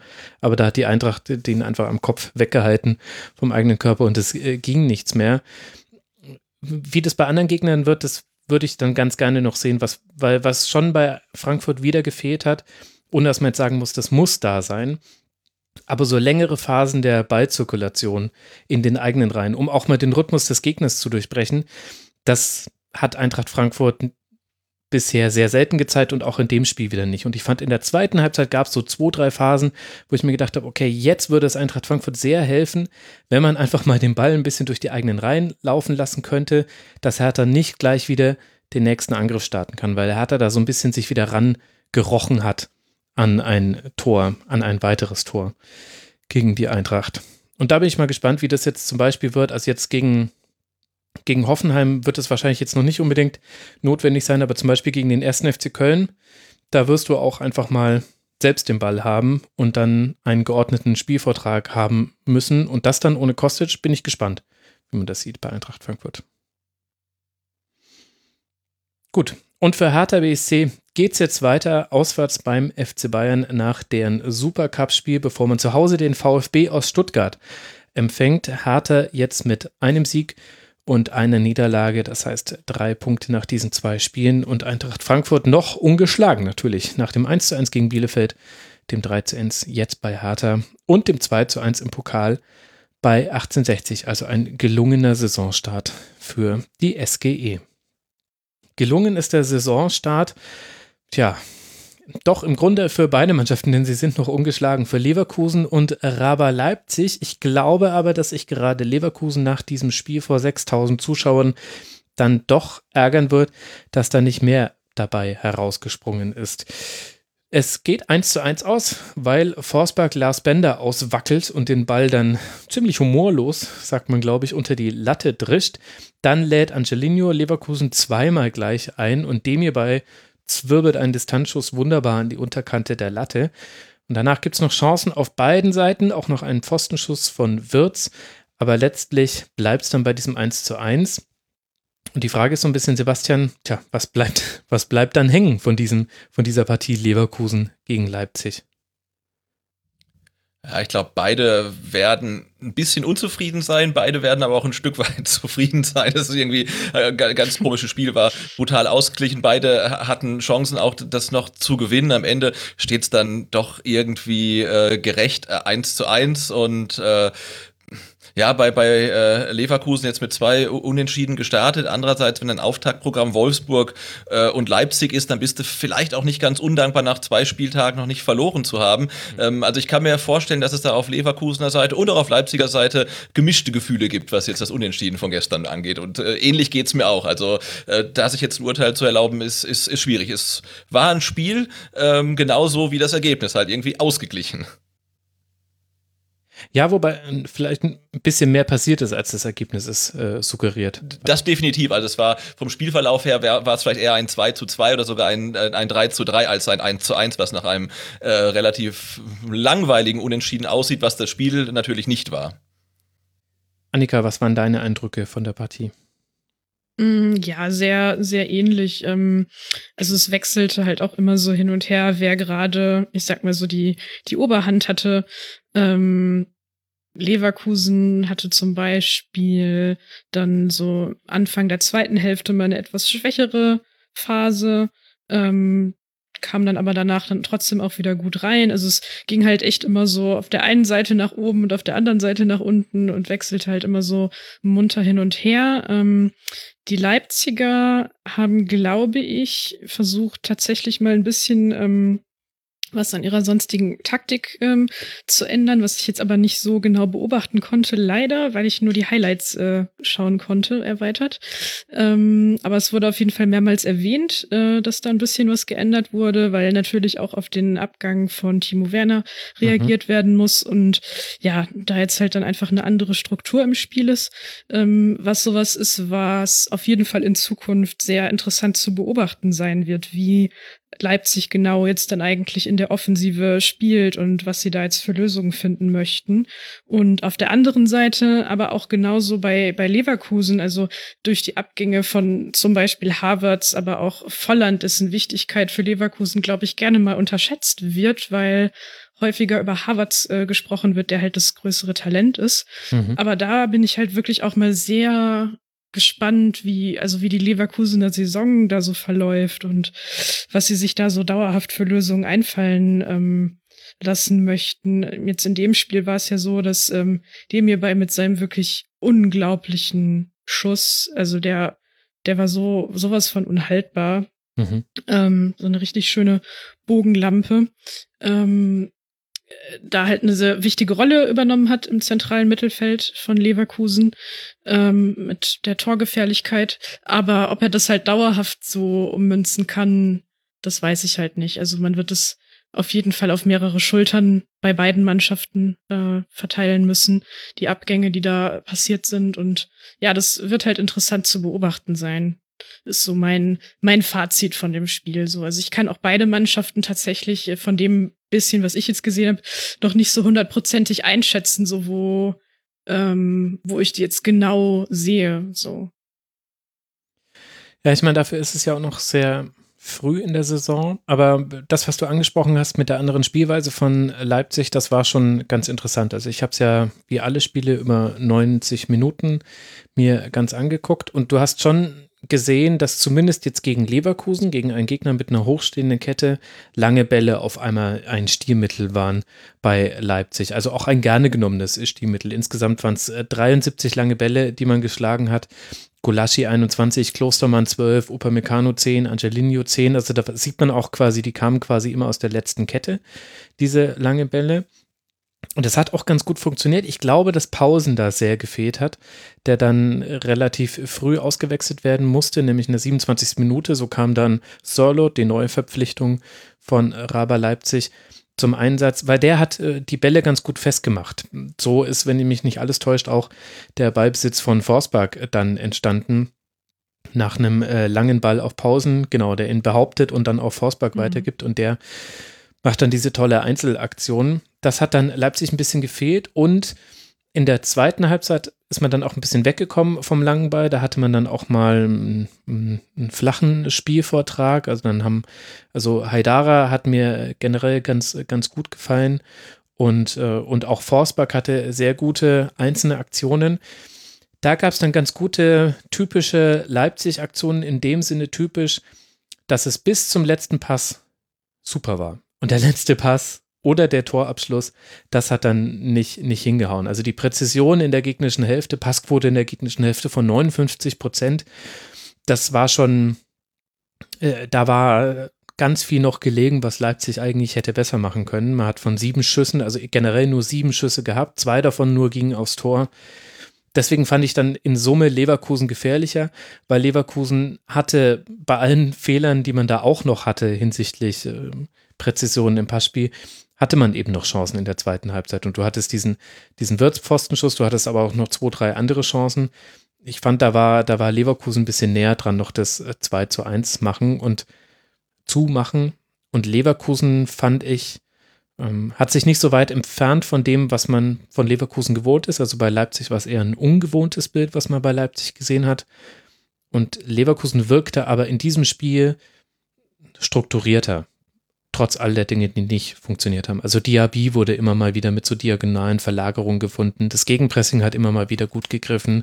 Aranquis hatte ganz, Aranquis hatte so Einzelaktionen, die wirklich so mit der Zunge schnallt zu malen, sowohl defensiv in der Zweikampfführung als auch mit Pässen in den Achterraum. Das war, der hatte so einzelne ganz, ganz tolle Momente. Und was halt dann einfach gefehlt hat, war, dass man sich dafür belohnt hat, dann noch mit einem weiteren Treffer. Meinem Eindruck nach. Ja, ich glaube, du hast schon ein Aufeinandertreffen von zwei Mannschaften gesehen, die sich ja so ein Stück weit neu erfinden müssen, weil sie ihre besten Spieler, vermeintlich besten Spieler abgegeben haben. Ähm, aber man hat äh, ja bei, bei Leverkusen auch gemerkt, dass man ähm, zwar weder Harvards noch Volland durch Schick 1 zu 1 ersetzen kann, aber dass er trotzdem da vorne schon äh, ein ziemlicher Fixpunkt äh, geworden ist in der kurzen Zeit und der dann auch jederzeit zeigt, wie gefährlich er ist und die Bälle deswegen natürlich auch von seinen ähm, Mannschaftskollegen bekommt und sein vermeintliches 2 zu 1, was dann, glaube ich, auch äußerst knapp nur wegen Abseits äh, abgepfiffen wurde, das zeigt ja, wie gefährlich er da vorne ist, noch nicht viel Zeit braucht und mhm. er ist da gleich richtig gut integriert im Leverkusener Spiel gewesen und deswegen sah das ja schon relativ oder ein Stück weit äh, runder aus als bei Leipzig vielleicht. Ja, vielleicht ist es auch einfach der Unterschied dessen, was sich verändert hat bei beiden Mannschaften. Bei bei Leverkusen hat sich der Zielspieler verändert, aber ansonsten ist er im, und, und der, derjenige, der quasi den vorletzten oder den vorvorletzten Pass gespielt hat, aber ansonsten ist die Grundstruktur gleich, gleich geblieben. Und ich finde, bei Leipzig hat sich einfach schon mehr verändert. Mit, mit Olmo und Forsberg in einer anderen Rolle, als man es über weite Teile der letzten Saison gesehen hat. Dann hat eben sehr früh mit äh, Sorlord und dann auch mit Wang ab der ähm, zweiten Halbzeit haben auch zwei komplett neue Stürmer gespielt. Und im Grunde war so die ein, einzige Konstante war Kampel, der das so ähnlich gespielt hat wie in der letzten Saison. Adams fand ich hat auch zwischenzeitlich äh, sehr gute Aktionen gehabt. Hinten die Dreierreihe, okay. Und Angelino, der eben halt einfach links den Flügel runterläuft und zurück und äh, von dem dann viel Gefahr dann auch ausging, ja auch bei Standardsituationen. Aber man, da hat sich schon mehr verändert einfach bei Leipzig und das hast du ihnen dann auch mehr angemerkt. Gleichzeitig noch mit der Randnotiz, dass Leipzig ja nicht mal sein Kaderkontingent bei diesem Spiel ganz ausgenutzt hat. Da war die Ersatzbank nicht mal voll besetzt. Da gibt's vielleicht, vielleicht tut sich da auch noch was jetzt bis zum Ende der Transferperiode. Da weiß ich nicht drauf, drüber Bescheid. Gut, für Leverkusen äh, geht es weiter jetzt dann in Stuttgart, bevor man zu Mainz 05 äh, reist. Also da wird man die beiden Mannschaften, die an diesem zweiten Spieltag aufeinander getroffen sind, nacheinander abgrasen, bevor es dann mit der Europa League losgeht für Leverkusen. Raber Leipzig spielt jetzt zu Hause gegen Schalke 04 und dann beim FC Augsburg, bevor man seinerseits mit der Champions League loslegt. Das sind die nächsten Partien dieser beiden Mannschaften. Wer liegt hinter Raber Leipzig auf Platz 5 in der Tabelle? Ja, es ist der SC aus Freiburg und damit sprechen wir über das späte Sonntagabendspiel. 3200 Zuschauer sehen in Freiburg ein 1 zu 1 zwischen Freiburg und Wolfsburg. Der SC geht nach einem Eckballtreffer von Petersen mit 1 zu 0 in Führung. Brekalo gleicht dann mit einem abgefechten Freistoß aus. Und dann haben beide Mannschaften noch Chancen. Freiburg die Mehrzeit davon, vor allem Höhler in der Schlussphase, der nach einem fürchterlichen Fehlpass ganz alleine vor Perwan steht, der den kurzfristig verletzten Castells vertreten musste, aber es nicht so gut macht, wie wir es vorhin schon besprochen haben. Bei Dabur war es, glaube ich, genau beim Spiel gegen den FC Bayern. Womit sich die Frage stellt, Annika, wäre der Sieg für den SC nach dem, was du sehen konntest, auch verdient gewesen. Ja, auf jeden Fall. Ähm, es war zwar auch so ein Spiel, was zwischendurch sehr ähm, ausgeglichen wirkte. Also es ging ja irgendwie damit los, dass eigentlich ähm, Wolfsburg die erste Chance hatte und auch fand ich so die ersten so zehn Minuten ungefähr ähm, wirkte, als wenn sie ein bisschen äh, besser drin wären ähm, und mehr fürs Spiel machen. Und das, ja, hatte dann aber trotzdem halt ähm, Freiburg ähm, ja die die Torchance äh, und nutzt sie dann auch. Und dann war es eine sehr lange Phase, fand ich, ähm, in der ersten Halbzeit, wo ich den Eindruck hatte, dass sich eigentlich beide Mannschaften so ein bisschen neutralisieren. Das ist immer so dieses Langweilige, die Mannschaften neutralisieren sich. Ähm, aber es ist so, mal hatten die einen dann halt so ein bisschen äh, das Oberwasser und dann wieder die anderen. Ähm, es gab eigentlich von Anfang an, fand ich aber trotzdem so von meinen Eindrücken her, ähm, immer bessere Situationen für Freiburg, die das einfach sehr clever machen. Also die spielen inzwischen so ganz gechillt ihren Stiefel runter und wenn sie dann mal das Tempo ein bisschen anziehen müssen, dann machen sie das. Und die sind halt auch sehr ähm, geschickt in Zweikämpfen, ähm, Zweikämpfe zu gewinnen, aber vielleicht auch mal das ein oder andere Foul zu ziehen. Ähm, und das haben die dann halt relativ cool gemacht. Mhm. Ähm, trotzdem fiel dann halt ja dieser ähm, Ausgleich noch vor der Pause durch Wolfsburg und dann habe ich so gedacht, okay, ähm, dann müsste jetzt ja eigentlich in der zweiten Halbzeit ein bisschen mehr von Wolfsburg äh, kommen, die halt auch dann wieder die erste Chance hatten. Aber eigentlich ähm, kam dann danach ja hauptsächlich alles von Freiburg erstmal für eine ganz lange Zeit. Also wo ich auch so gedacht habe, okay, es ist wirklich ähm, dieses typische, es ist eine Frage der Zeit, wann jetzt hier Freiburg das zweite Tor macht. Mhm. Und die haben aber ihre Chancen halt einfach nicht gut äh, zu Ende gespielt. Und ähm, Wolfsburg hat dann am Ende nochmal ähm, Wout Wechhorst eingewechselt. Und das war dann so der Moment, in dem ich dachte, okay, das wäre jetzt so die typische Ironie, ähm, die es im Fußball oft gibt. Freiburg hat die Chancen und Wolfsburg macht am Ende aber das Tor. Ähm, die hatten dann am Ende tatsächlich ja auch noch mal ihre Gelegenheiten, aber es ist halt dabei geblieben. Ähm, ja, also ich fand insgesamt klar irgendwie ein ausgeglichenes Spiel, das Unentschieden, da darf sich, glaube ich, keine Mannschaft so richtig drüber beschweren, aber ich kann mir schon vorstellen, dass halt bei Freiburg die Unzufriedenheit ähm, tendenziell ein bisschen, bisschen größer ist, weil man da einfach mehr hätte mitnehmen können, wenn man die Chancen besser ausspielt. Ja, vor allem natürlich Höhler am Schluss, aber man hatte ja auch zum Beispiel Santa Maria, der Neuzugang, der in der zweiten mhm. Halbzeit einmal einen Kopfball nicht äh, genau genug platzieren kann nach einer Ecke und einmal diesen wahnsinnigen Linksschuss, den Pavan ganz, ganz toll auch noch an den Pfosten lenkt. Also super Aktion von beiden Akteuren, wie man dann so gerne sagt in solchen Fällen. Ich fand Santa Maria mhm. aber auch ein ganz gutes Sinnbild des Freiburger Spiels. Also im, in der ersten Halbzeit äh, gab es da auch noch Probleme manchmal auch in der Abstimmung mit Höfler. Also manchmal hat der Wolfsburg übers Zentrum Pässe spielen können, wo man sich gedacht hat, hui, das sollte jetzt aber eigentlich nicht passieren, dass jemand hier 20 Meter vorm Strafraum einfach so den Ball annehmen und dann noch aufdrehen kann. Wenn mich nicht alles täuscht, ist so auch, glaube ich, der Freistoß vor dem 1 zu 1 entstanden aus so einer Passaktion hinaus. Und offensiv hat man bei Santa Maria auch da noch nicht so viel gesehen. Da gab es noch so zwei, drei Fehlpässe, fast ohne Bedrängnis, die ein bisschen seltsam wirkten. Und in der zweiten Halbzeit aber, fand ich, hat gerade Santa Maria, auch Soloy, ein richtig, richtig gutes Spiel gemacht. Und da hatte man auch das mhm. Gefühl, komplett Freiburg hatte sich so ein bisschen gefunden. Vorher, vorher war es immer nur so in Phasen zu sehen, was Freiburg kann. In der zweiten Halbzeit war das so in sich konsistent, auch wenn man natürlich auch Chancen zugelassen hat, aber das gehört auch zum Freiburger Spiel mit dazu, zumindest wenn sie zu Hause spielen, wenn sie das Spiel machen wollen. Und da, da hat mir Santa Maria auch sehr, sehr gut gefallen, muss ich sagen. Also da war es ein tolles Debüt in der zweiten Halbzeit.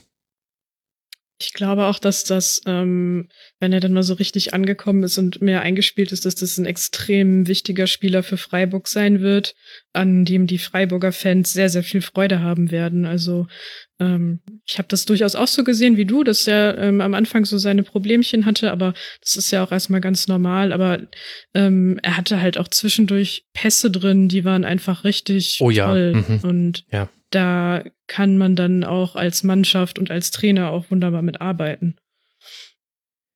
Das stimmt, das ist mir in diesem Spiel auch aufgefallen, welche Rolle diese diagonalen Verlagerungen bei Freiburg spielen und dass, dass die wirklich viele Spieler im Kader haben, die diesen Ball auch spielen können. Also Santa Maria hat da zwei, dreimal den, den Ball verteilt, dass man sich gedacht hat, ach, Wahnsinn, genau so soll es sein. Aber auch Günther, auch Dominik Heinz, auch Schmid, die alle haben mal so einen Ball angestreut, wo einfach der Ball ferne Außenspieler äh, angespielt wird und der den Ball dann technisch anspruchsvoll annehmen muss, aber dann sofort in die Aktion gehen kann, weil der Ball einfach ganz präzise gespielt war. Und da hat man Wolfsburg manchmal auch wirklich erwischt. Also Felix Klaus hatte da auch manchmal so ein bisschen seine Probleme, fand ich, auf seiner Seite. Otavio hat es ein äh, bisschen besser gelöst. Es lag aber auch daran, finde ich, dass, dass Brekalo ihm noch ein bisschen besser geholfen hat als Joao Victor. Auf der anderen Seite Klaus. Aber das äh, hast du richtig gesehen, weil es auch so gut funktioniert hat bei Freiburg in diesem Spiel. Die haben wirklich vier, fünf Spieler, die, die spielen diesen Ball ganz entspannt. Da merkt man dann gar nicht, dass ein Robin Koch fehlt, der das in der letzten Saison noch so oft gemacht hat. Und das war, glaube ich, gerade in den Phasen, wo Wolfsburg tief stand, ganz wichtig für Freiburg, um ein bisschen Bewegung reinzubekommen, dass das Spiel sich nicht totläuft. Sebastian, was waren deine Eindrücke von der Partie? Ja, ich hatte jetzt ja die Ehre, äh, Freiburg dann zweimal 90 Minuten zu sehen und auch im direkten Vergleich zum ersten Spieltag, als sie ja äh, in, in Stuttgart gewonnen haben. Und so die ersten 20 Minuten waren eigentlich eine Doublette vom Stuttgart-Spiel. Ähm, denn Wolfsburg ist ja besser ins Spiel gekommen, hatte ein paar nicht zwingende Chancen, aber ja, war präsent vom Freiburger Tor. Ähm, und mit der ersten Freiburger Chance fällt dann das 1-0 äh, wieder durch einen Standard. Und das finde ich bei Freiburg schon ja. Wahnsinn. Also jeder weiß, dass sie gute Standards schießen schießen, ähm, dass sie mit, mit Florian Bruns einen haben, der das mit denen trainiert, dass die genau definierte Laufwege haben und trotzdem kriegt man es nicht verteidigt. Aber man sieht auch bei dem Tor von Petersen, wenn man nicht weiß, was da passiert, ist es halt auch furchtbar schwer zu verteidigen, weil er löst sich halt so schnell, geht halt äh, kurz und kriegt äh, erwischt den Ball auch perfekt, weil es halt trainiert ist. Ähm, das ist Wahnsinn. Und das war ja ähnlich, ähm, ja, wie es halt letzte Woche in Stuttgart gewesen war. Aus einer Chance ein Tor und dann mit der Führung im Rücken ähm, dann, dann, dann weiterspielen. Und umso mehr hat es mich dann verwundert, welchen Chancenwucher die Freiburger in der zweiten Halbzeit dann betrieben haben. Also diese ganze Effizienz, die ich ihnen bis dahin äh, so zugeschrieben hatte, die, die war überhaupt nicht mehr da. äh, weil das, das war ja irre, was da durch den Wolfsburger Strafraum an, an, an Bällen flog. Ähm, und was mir dabei aufgefallen ist, dass Freiburg es aber dann auch äh,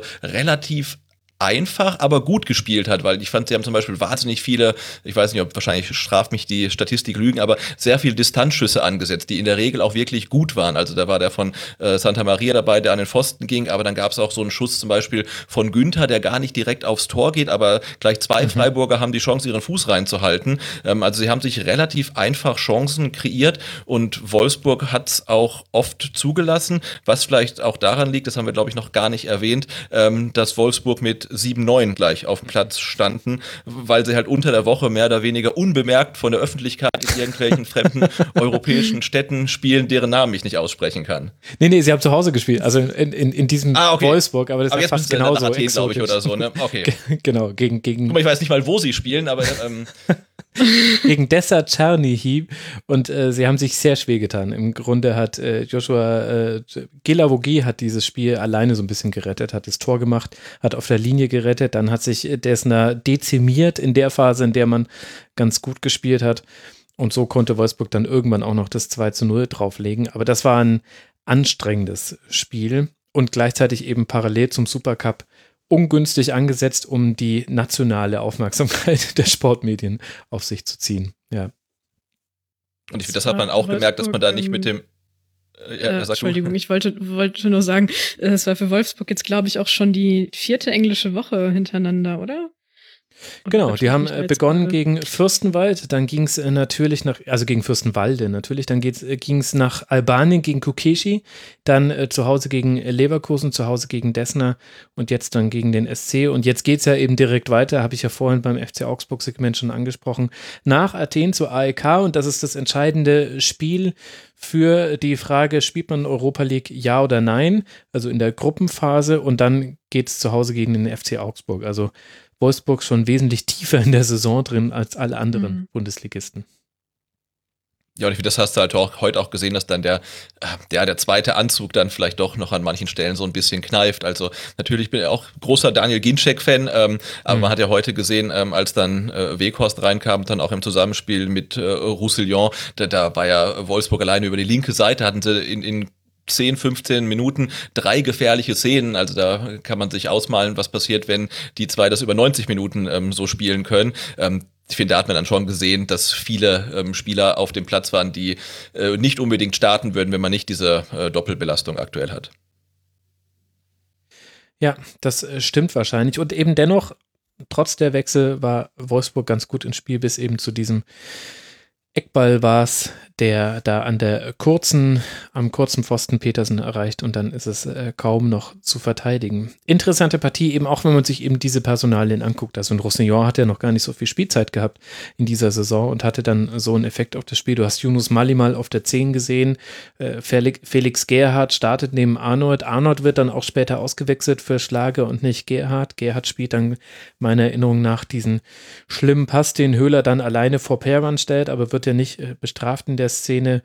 Also ganz andere Anforderungen an Wolfsburg als an ganz viele andere Bundesligisten, muss man sagen. Und dafür dann ja gut aus der Affäre gezogen bei einem starken Freiburg, was näher dran war am zweiten Treffer. Aber das muss man auch sagen, Pavan auch wirklich sehr, sehr gut gehalten. Also ich finde, das darf man nicht unterbewerten. Da kommt jemand ohne, ohne darauf mental vorbereitet gewesen zu sein, rein, weil sich Castells am Knie, glaube ich, war es, verletzt hat, unmittelbar vor Anpfiff und hat dafür einfach eine sehr, sehr starke Leistung gezeigt, finde ich.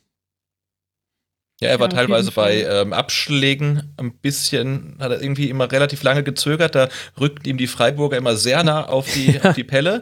Ähm, einmal hätte es fast sogar zum Ja, stimmt. geführt. Das wäre dann Stimmt. Kuriosum gewesen. Also er hat, was er halten musste, war äh, richtig gut, aber also diese Situation, dass er zu lange braucht, um dann halt den Ball abzuschlagen, das gab es zwei, drei Mal, auch in der ersten Halbzeit schon. Da ging schon so ein Raunen durchs Stadion. Also das, äh, da musste er, glaube ich, noch ein bisschen schneller werden. Aber ansonsten war das echt eine tolle Leistung von ihm. Endlich geht wieder ein Raunen durch Stadien. Ja, ein kleines. Ja, das stimmt. Freiburg hatte natürlich auch sehr viele hohe Ballgewinne, gerade in der zweiten Halbzeit. Also äh, gerade über die Seite von Klaus hat man da einiges auch äh, kreieren können und dann ging es halt sehr, sehr schnell. Also Freiburg hatte da auch, also es hat, es haben bei beiden Mannschaften viele Dinge funktioniert und dann äh, sind das äh, Spiele, die können 2-2 ausgehen, 3-0, 4-0, 4-1 oder eben 1-1 wie in dem Fall. In seltensten Fällen gehen sie manchmal auch 0-0 aus. Ähm, aber das war, das war eigentlich so ein Spiel, wo, wo beide Trainer viel Gutes mitnehmen können. Und gerade der SC, finde ich, mit dem, mit dem Wissen, dass man da mit Santa Maria jemanden hat, der zumindest jetzt in dieser einen Partie für 45 Minuten richtig überzeugen konnte. Und dann noch ein Saloy und ein Griffo und Petersen, da wissen wir ja schon alle, was wir kriegen, die auch äh, ein starkes Spiel gemacht haben. Das ist dann schon ein ganz guter Gesamtcocktail für den SC. Auch mit Blick auf die nächsten Aufgaben. Freiburg fährt jetzt dann nach Dortmund, bevor man zu Hause Werder Bremen empfängt. Für Wolfsburg geht es dann, wie mehrfach schon angesprochen, weiter in Athen und dann zu Hause gegen den FC Augsburg. Damit haben wir den Tabellenplatz 5 abgehandelt. Kommen wir zum Tabellenplatz 6. Und da liegt Arminia Bielefeld, der Aufsteiger, noch ungeschlagen. Warum? Unter anderem, weil man vor 5460 Zuschauern bei der Rückkehr in die erste Liga im eigenen Stadion mit 1 zu 0 gegen den ersten FC Köln gewinnen konnte durch ein Tor von Edmundson.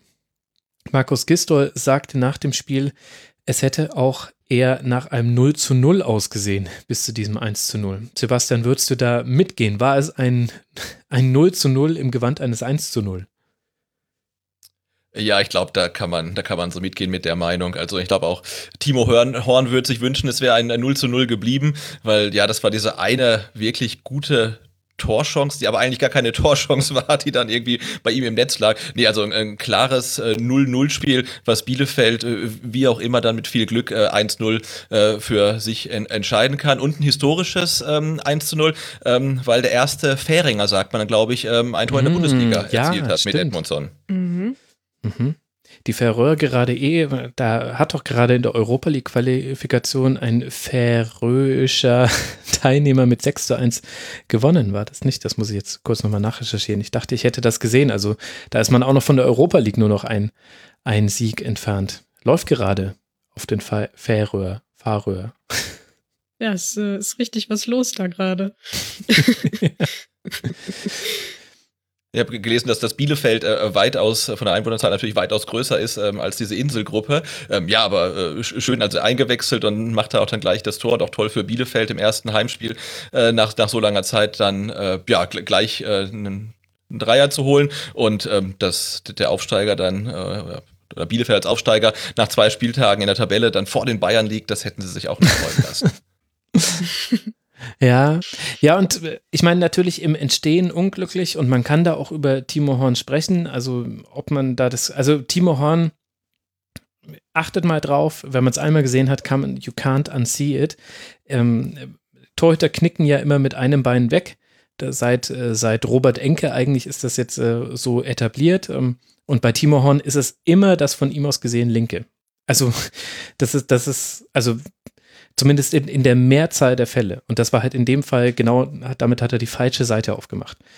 Ja, Und ist halt dann auch ein klarer Torwartfehler, wurde ja dann auch so kommuniziert, auch wenn gleichzeitig kommuniziert wurde, Ron-Robert Zieler, der ja geholt wurde zu dieser Saison, wurde als Nummer zwei geholt.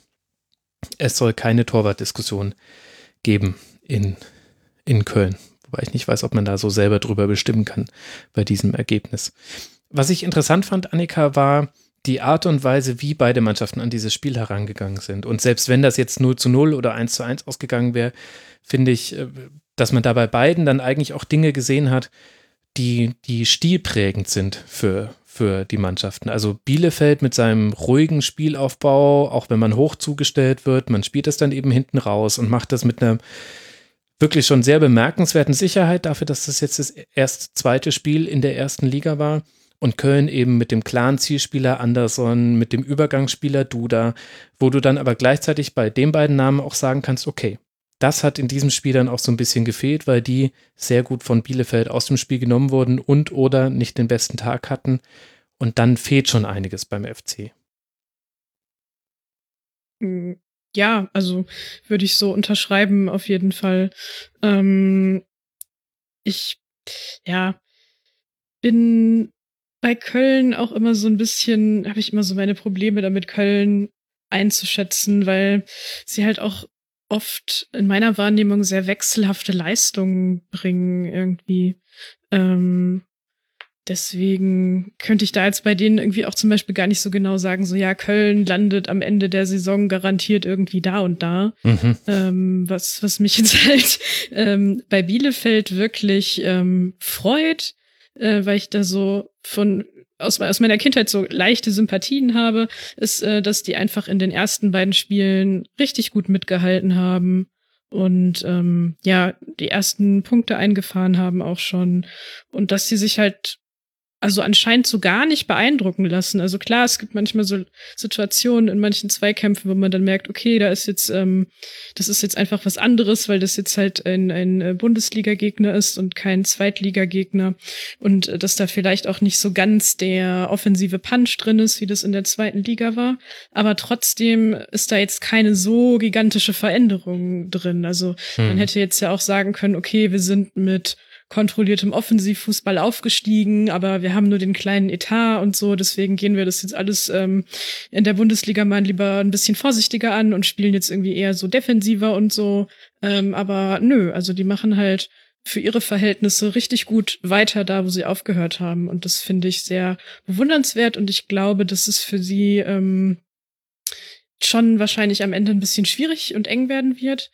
Aber wenn sie sich möglichst lange diese fast schon Unbekümmertheit behalten können, die man gerade merkt, oder so diesen Spaß in der Bundesliga zu spielen äh, und äh, gegen Bundesligisten Tore zu schießen, ähm, dann kann das für die halt richtig gut ausgehen am Ende. Also dann traue ich denen auch durchaus zu, dass sie vielleicht gar nicht so viel mit dem Abstieg zu tun haben, sondern entweder den Relegationsplatz für sich sichern oder wenn sie richtig viel Glück haben, je nachdem, wie es natürlich auch bei anderen Teams läuft, dass sie dann halt auch ähm, ein bisschen darüber stehen sogar, weil es ist ja oft so, dass Aufsteiger oder Teams, die Angst vorm Abstieg haben, so versuchen sehr defensiv zu spielen und der Heil halt in der Defensive zu suchen. Aber ich finde, ähm, finde das immer toll, wenn Mannschaften dann halt sagen so, nö, wir suchen unser Heil in der Offensive und versuchen ähm, Spiele zu gewinnen, indem wir Tore schießen. Ähm, und es wird auch gar nicht mal so selten belohnt. Mhm. Ja. Also da gibt es ja tatsächlich auch statistische Studien zu. Da würde ich dir schon zustimmen und dann gleichzeitig ist aber das Paradoxe, dass so gut es Bielefeld auch gegen Köln gemacht hat, so arg viel offensiv dabei rumgekommen ist ja dann trotzdem nicht. Also sieben Abschlüsse, zwei davon aufs Tor.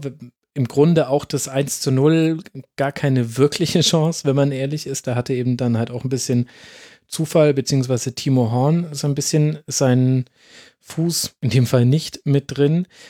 Also das mhm. finde ich, das könnte natürlich noch ein Problem werden. Also so, so angenehm das zu sehen ist, dass jemand das hinten rausspielt, auch wenn er zugestellt wird. Und das, da wurde es ja auch zwei, dreimal enger, auch für Moreno zum Beispiel in einer Szene gegen den FC, muss man auch sagen, das äh, Konzept ist klar erkennbar, also es wird, äh, es wird raus kombiniert, ähm, es werden dann lange Bälle gespielt, wenn man hoch zugestellt wird, die kommen dann aber auch sehr oft an, weil der Gegner muss ja aufrücken, das heißt, der gechippte Ball in dessen Rücken ist, äh, hat eine hohe Erfolgschance. Also die, also die Erfolgsquote bei langen Bällen, die war irre. Also Amos Pieper hatte 12 von 14 an den Mann, Van der Horn 7 von 10 und Moreno 19 von 25. Also sprich, die langen Bälle kommen in der überwiegenden Mehrheit dann auch beim eigenen Mitspieler an.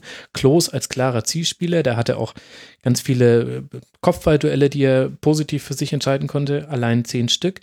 Aber dann daraus musst du dann ja immer noch etwas kreieren. Ganz selten ist ja dieser eine Ball schon das, was dich dann zum Torabschluss bringt. Also da ist natürlich die Ausnahme dann der Ball von Ortega auf Edmundson vor dem 1 zu 0. Und das könnte, finde ich, schon noch ein Thema für Bielefeld werden. Weil das erwartet jetzt keiner und das ist jetzt nichts, wo man irgendwelche Alarmglocken oder so anmachen müsste und das kann auch nicht ganz überraschen. Aber wenn man ehrlich ist, war das jetzt trotz allem, was schön ausgesehen hat, nicht gefährlich, was Bielefeld kreiert hat. Und es wird halt auf jeden Fall noch zu Spielen kommen, wo man auch mal was kreieren muss, weil man ja, man kann ja auch mal 0-1 zurückliegen. Das hatte ja Bielefeld in dieser Saison mhm. noch nicht. Und dann, da bin ich schon gespannt drauf, wie das dann aussieht. Ja, auf jeden Fall. Ähm, also auch darauf, ob da dann äh, eine, eine Weiterentwicklung zu sehen sein wird, ähm, eine positive. Oder ob dann vielleicht tatsächlich irgendwann notgedrungen eine Anpassung stattfinden muss. Aber das kommt halt ja auch immer drauf an, gegen was für Mannschaften du spielst. Also es kann natürlich sein, dass es gerade gegen so direkte ähm, Gegner im Abstiegskampf ähm, für sie ein bisschen schwieriger wird, weil das vielleicht tendenziell dann die Mannschaften sind, die sich eher dann mal hinten reinstellen. Aber andererseits denke ich mir so, dass die sich ja denken, okay, das sind unsere direkten Konkurrenten, gegen die wollen wir auf jeden Fall gewinnen. Und dass die sich dann halt auch genau deswegen dann wieder nicht so tief hinten reinstellen. Also es ist so 50-50, you know?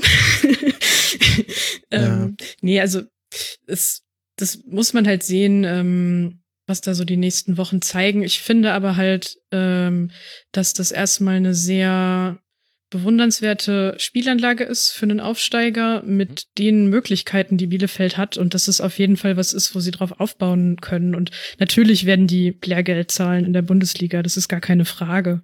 Da wird dann halt einfach auch der Trainer mal gefragt sein, was der sich noch für einen Plan B einfallen lässt. Da können wir ja vielleicht Sebastian nochmal äh, nachfragen. Sebastian, du hast ja notgedrungen Arminia ein bisschen enger noch verfolgt in der letzten Saison als wir. Wie sieht denn der Plan B von Arminia Bielefeld aus?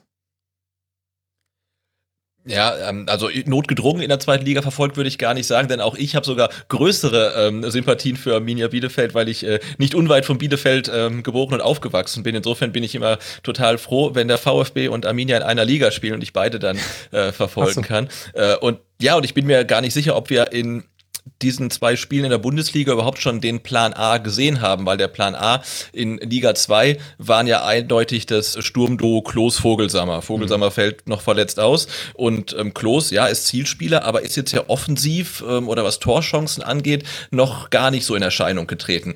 Ob er das kann in der ersten Liga, das war ja sowieso so die große Frage. Also ist Fabian Klos so jemand wie Simon Terodde, der in der zweiten Liga zwar alles in Grund und Boden schießen kann, aber in der ersten Liga nicht trifft. Oder ähm, ist er Ruben Hennings? Vor dem man genau das gesagt hat. Und dann kam er in die erste Liga und bam, bam, bam, bam, bam.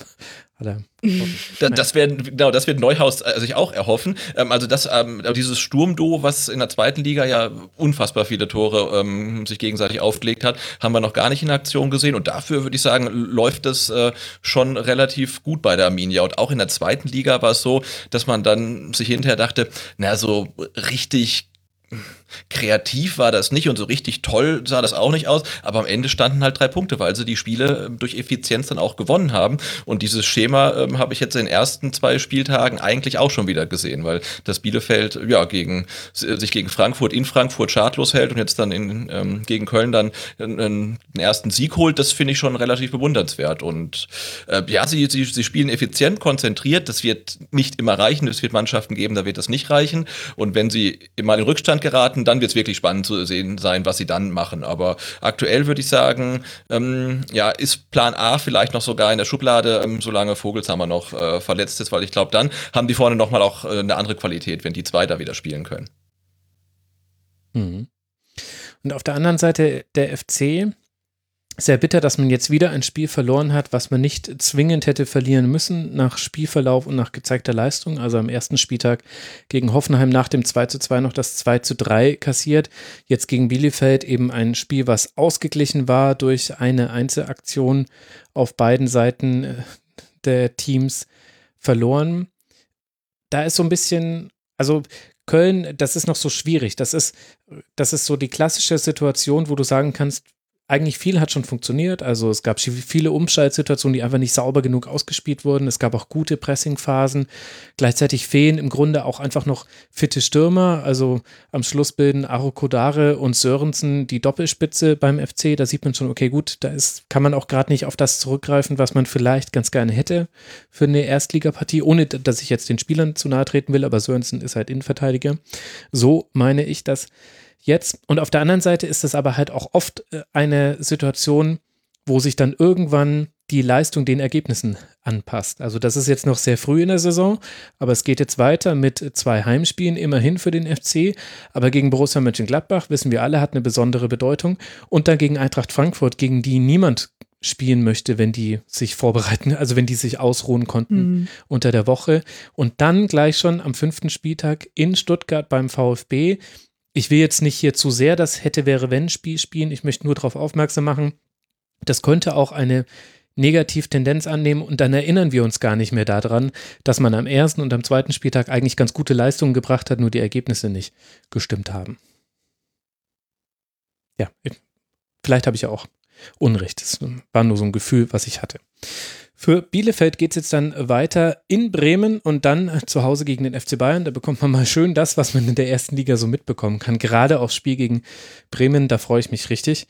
Das wird total interessant, auch mit welchem Plan man da rangeht.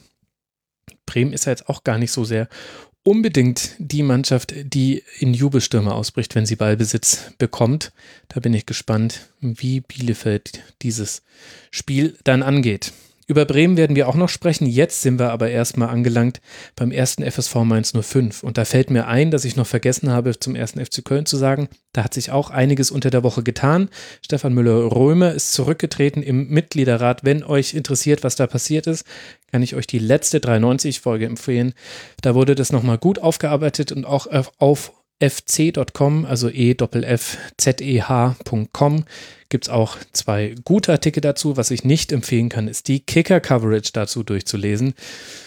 Ja, hört euch die 93-Folge an, ihr versteht, äh, was ich meine. Es tut mir leid, aber das ist äh, die Medienlandschaft beim ersten FC Köln. Heieiei. Das ist ein eigenes Thema.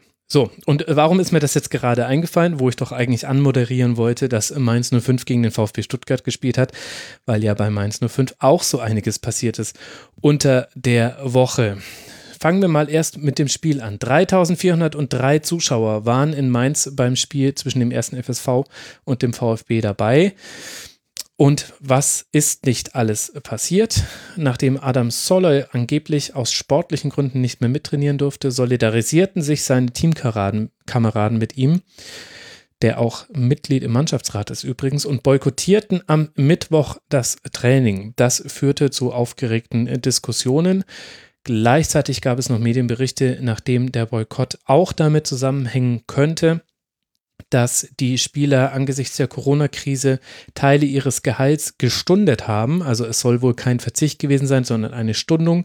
Es hieß, wenn sich die Lage beruhigt hätte, die wirtschaftliche Lage, dann äh, würden die Profis im Dezember das einbehaltene Gehalt ausgezahlt bekommen. Und da gab es jetzt unterschiedliche Interpretationen zwischen Verein und Spielern nach allem, was man so hören kann, über die Auszahlung dieses Gehalts. Angeblich habe das aber nichts mit der Sauloy-Sache zu tun. Da gab es eine ganz interessante PK am Donnerstag.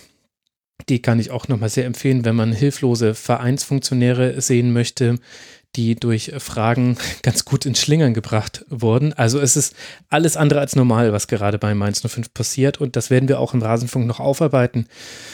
Aber mal gucken, wann und mal gucken auch mit welchem Trainer, denn sportlich lief es auch nicht bei Mainz 05. Also sowieso nicht äh, zum Auftakt. Da hat man bei Leipzig mit 1 zu 3 verloren und hätte vielleicht noch höher verlieren können. Und jetzt ein 1 zu 4 gegen den VfB. was scheinbar zumindest Sebastian herrlich ins Bild für die 05er passt. Und bevor wir gleich länger über den VfB sprechen, lass mal mit Mainz anfangen. Was können die denn mitnehmen aus diesem Spiel? Gibt es da denn auch Positivaspekte? Ja, es gibt auch positive Aspekte, zum Beispiel das äh, frühe Führungstor, was sie äh, gegen dann doch noch etwas äh, schläfrige hm, Stuttgarter äh, Defensivkräfte er erzielen konnten. Also auch das war wieder so das klassische äh, Schema, was wir VfB-Fans schon am ersten Spieltag gesehen haben. Äh, VfB kommt ganz gut raus, ist präsenter, hat auch keine zwingenden Chancen und der Gegner macht dann mit der ersten Chance gleich sein erstes Tor. Und das war natürlich gut von Mainz gespielt und dass ihre Offensivkräfte da vor allen Dingen mit Quaison und Mateta eine ziemlich hohe Qualität haben. Das ist ja auch äh, unbestritten. Also da haben sie dem, dem VfB. Entschuldigung. Genau. Äh, schon Probleme bereitet und äh, waren dann auch äh, ja die restliche erste Halbzeit, also nach dem Führungstor bis zur Halbzeitpause ähm, präsenter hätten dann auch durch Boetius vielleicht noch ein Tor schießen können. Da trennt er sich ein bisschen spät vom Ball. Ähm, aber da waren sie ja wirklich nicht schlecht im Spiel. Umso überraschender ist dann ja die Art und Weise, wie sie in der zweiten Halbzeit dann doch ein bisschen auseinandergefallen sind, was dann vielleicht oder ziemlich sicher nicht nur dem Spiel geschuldet war. Und welchen Anteil hat jetzt dann äh, daran der VfB? Die, die typische Frage, die man stellt, wenn eine Mannschaft deutlich gegen eine andere verliert. Aber ich fand nämlich das auch in der ersten Halbzeit, also man, man kann das alles genauso sagen, wie du es jetzt über Mainz 05 gesagt hast. Ich fand, dass es da aber auch schon wahnsinnig große Lücken gab, in die der VfB einfach nur noch nicht so reingekommen ist. Und das wurde dann über, aber mit im Laufe des Spiels immer besser, weil ich dem VfB dann schon eher noch so eine gewisse äh, Findungsphase attestieren würde in diesem Spiel. Aber ich hatte so ein bisschen das Gefühl, Mainz 05 hat das gespielt, was Mainz 05 immer spielt und da hast du relativ große Abstände im Spielaufbau. Fast jeder Pass ist vorhersehbar. Es tut mir leid, aber das ist, das ist immer der gleiche Stiefel. Innenverteidiger zum anderen Innenverteidiger, raus auf den Flügel, wieder zurück zum Innenverteidiger, zum anderen Innenverteidiger, wieder raus auf den Flügel und dann irgendwie versuchen, dass man irgendjemanden so eine Doppelpass-Kombination am Flügel spielen kann. Ist jetzt auch nicht schlimm, aber halt sehr leicht zu verteidigen. Und ich fand, das war in der ersten Halbzeit auch schon so. Ja, es war ja auch nicht so, dass man als äh, VfB-Fan jetzt Angst hatte, dass äh, Mainz noch viele, viele weitere äh, äh, Tore erzielt. Und man hat immer, genau, wie du sagst, es war teilweise vorhersehbar und dann auch sehr fehlerbehaftet, wo man sich auch fragt, also da, der, der, Pass muss doch eigentlich ankommen oder der Einwurf, der, der muss doch korrekt ausgeführt werden. Also, wo man merkte, natürlich auch im Hinterkopf mit der Vorgeschichte vom Mittwoch, also irgendwas stimmt da nicht oder könnte nicht stimmen und das sieht schon komisch aus und äh, das ging ja auch der VfB-Mannschaft so. Ähm, wir hatten es gegen Freiburg gesehen, als da dann zugegebenermaßen schon 2-0 stand, da war der VfB derbe am Wackeln, da dachte man, oh, oh, oh, äh, was passiert da jetzt? Und diese Phase, ähm, gab es in Mainz nicht. Also auch nach dem Rückstand und auch in der Phase, wo Mainz dann so ein bisschen stärker wurde, ähm, hat der VfB weitergemacht, so wie in der starken Anfangsphase. Und ähm, das Gefühl so vom Fernsehbildschirm war durchaus positiv. Also da dachte man, okay, da, da ist auf jeden Fall noch was drin, weil Mainz spielt nicht stark und irgendwie auch nicht so richtig konzentriert. Ähm, und beim VfB sah das dann äh, besser aus einfach. Ja, ich finde das halt insofern bemerkenswert, weil das ursprünglich mal nicht die Kernkompetenz von Mainz 05 war, aber schon etwas, was unter Sandro Schwarz noch viel, viel deutlicher Schemata gefolgt ist, die auch mal eben anders waren als das, was ich jetzt gerade beschrieben habe. Also eben so ein gepflegter Ballvortrag nach vorne. Das hat man jetzt auch nicht immer gesehen. Ich will das jetzt auch nicht stilisieren. Man neigt da ja sowieso dazu, dass in der Rückschau immer alles ganz toll war. Aber das ist, das ist mir gegen Leipzig kann man das noch, gut, da ist es schwierig, aber das ist mir ganz extrem aufgefallen. Auch in der Phase, in der, in der Mainz 05 noch vom Ergebnis her gut im Spiel war, war das einfach fahrig. Ja, das, was du sagst, mit, mit fehlender Präzision. Und auf der anderen Seite, wenn wir dann über den VfB sprechen, finde ich, haben die so ein bisschen, der VfB hatte in diesem Spiel zumindest mit Didavi, Endo und Castro so ein richtiges Powerhouse im Zentrum. Das war einfach das war die Schaltzentrale, die waren äh, defensiv ganz gut mit drin, vor allem Endo. Ganz, ganz tolle Aktionen mit dabei gehabt, aber offensiv waren die so oft anspielbar und Endo hat da so geile Laserpässe gespielt in den Halbraum auf, auf einen schon halb aufgedrehten Didavi oder auch ein, ein Castro, der, der dann auch mal über den Flügel runtergegangen ist.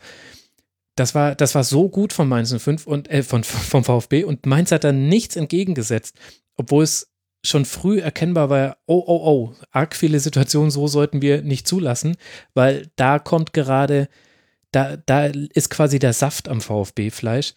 Das fand ich schon, ja, jetzt nicht erschreckend, will es jetzt auch nicht überdramatisieren, aber bemerkenswert, weil mit Latzer ja zum Beispiel auch jemand sehr erfahrenes in der Zentrale stand, äh, Barrero daneben, gut mit allen Höhen und Tiefen, die man bei Barrero immer schon so mitbekommen hat bei Spielen, aber ich weiß nicht, also da, also so gut das Stuttgart gemacht hat, so sehr hat mich das gewundert, dass da auch Mainz 05 auch keine, ja auch keine erkennbaren Veränderungen irgendwie vorgenommen hat. Weder jetzt von außerhalb des Spielfelds noch von innerhalb, wo man ja auch einfach mit einer anderen Herangehensweise was hätte tun können. Ja, das war als VfB-Fan wirklich ein ganz neues, neues, äh, wenn ich kurz sagen darf, ganz äh, tolles Gefühl äh, zu sehen, dass die eigene Mannschaft wirklich einen Plan hat, wie sie zum Torerfolg ähm, kommen möchte, nämlich äh, wirklich über, über die Mitte, wo dann gleich drei Spieler sind, die den Ball verteilen können. Und im Zweifelsfall hat man einfach äh, rechts rausgepasst auf Silas, der ja. äh, halt geschwindigkeitsmäßig ein unglaubliches Mismatch gegen Brosinski war. Und man musste eigentlich nur Silas anspielen, weil der zumindest gestern äh, so gut war, dass man wusste, auch entweder es wird gefährlich ähm, oder ein Mainzer riskiert eine Ver Verwarnung, weil er, wenn er tackelt. Ähm, und diesen Plan hatte der VfB. Und bei Mainz hingegen hat man nicht wirklich gesehen, also wie wollen die ein Tor erzielen, außer dann vielleicht über einen Standard oder über Flanken, weil es waren einfach auch viele, viele ähm, Einzelaktionen, wo dann halt, ja, wie äh, Boetius einmal dann frei bis zum 16er durchlaufen kann, nicht angegriffen wird, dann aber auch nicht so richtig weiß, was er mit dem Ball machen soll. Mhm. Und da habe ich den Mainzer Plan nicht gesehen, wie man Tore erzielen möchte. Annika, du wolltest noch was sagen. Ja, ähm, weil, also dieses mit dem, es, es hat sich nichts geändert und meins hat nicht reagiert. Also was mich halt auch sehr irritiert hat, war, dass ähm, nach, nach der gelb-roten Karte in der 77. Spielminute, was ja sowieso schon spät im Spiel war und ähm, Stuttgart sah weiterhin sehr, sehr gut aus. Und dann gibt's halt diese gelb-rote Karte für Nia KT.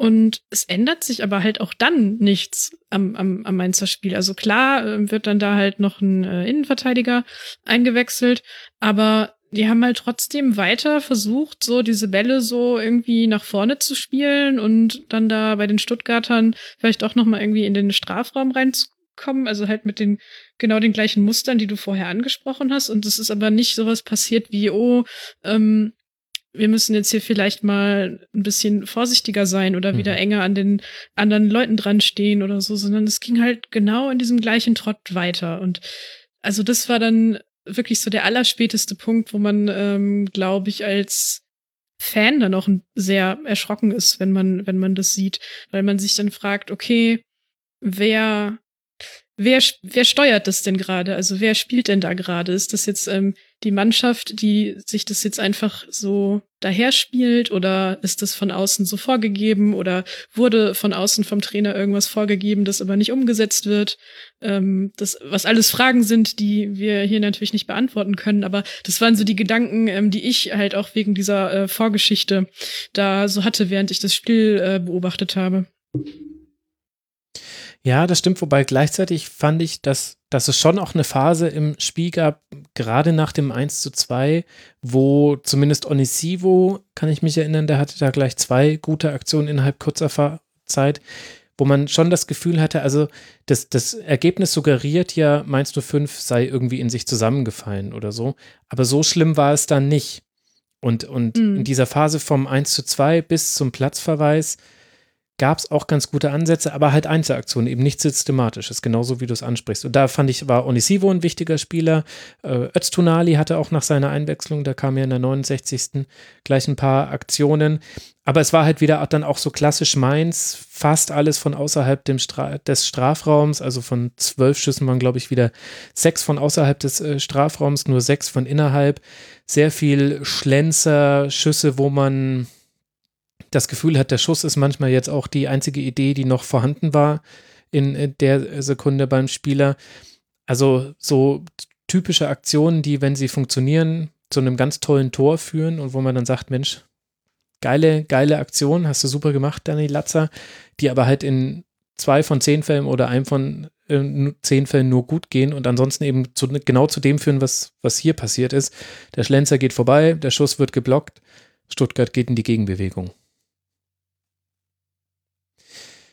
Sebastian, was können wir jetzt denn dann, wenn wir das uns mal dann auch von diesem Spiel lösen? Was können wir denn jetzt dann über den Saisonstart von Stuttgart festhalten? Wie macht sich denn dein VfB bisher? Also ich bin äh, durchaus zufrieden, weil wir hatten ja die Sorge, ob äh, ja die schon oft jetzt genannt, die diese ganz junge Mannschaft in der ersten Liga überhaupt mithalten kann. Ähm, und das hat sie jetzt, finde ich, dann mehr gegen Freiburg oder war, Freiburg war dann eher ein Maßstab als jetzt das Spiel gegen Mainz, was man irgendwie ganz ähm, schlecht bewerten kann. Äh, aber der Saisonauftakt ist äh, durchaus, durchaus gelungen. Äh, vor allen Dingen ähm, jetzt durch den Auswärtssieg in Mainz. Der letzte ist ja ähm, schlanke 15 Jahre her, also seit 2005 äh, hat hat VfB nicht mehr in Mainz gewinnen können. Ähm, damals hat äh, Gomez das Tor geschossen.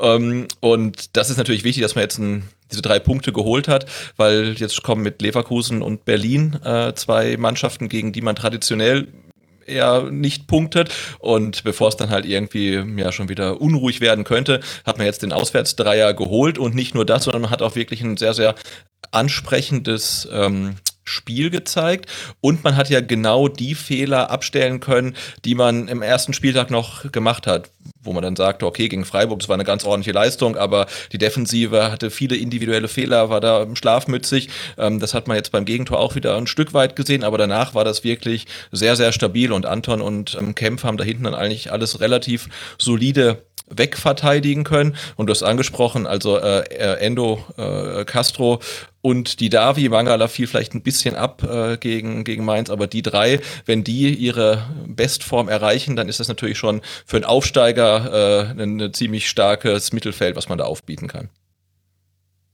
Was würdest du denn sagen, hat sich beim VfB, und ich habe Angst, dass ich mit dieser Frage jetzt ein einstündiges Segment einleite. Aber was hat sich denn beim VfB verändert, wenn wir immer vergleichen mit der letzten Erstligamannschaft, die wir noch gesehen haben?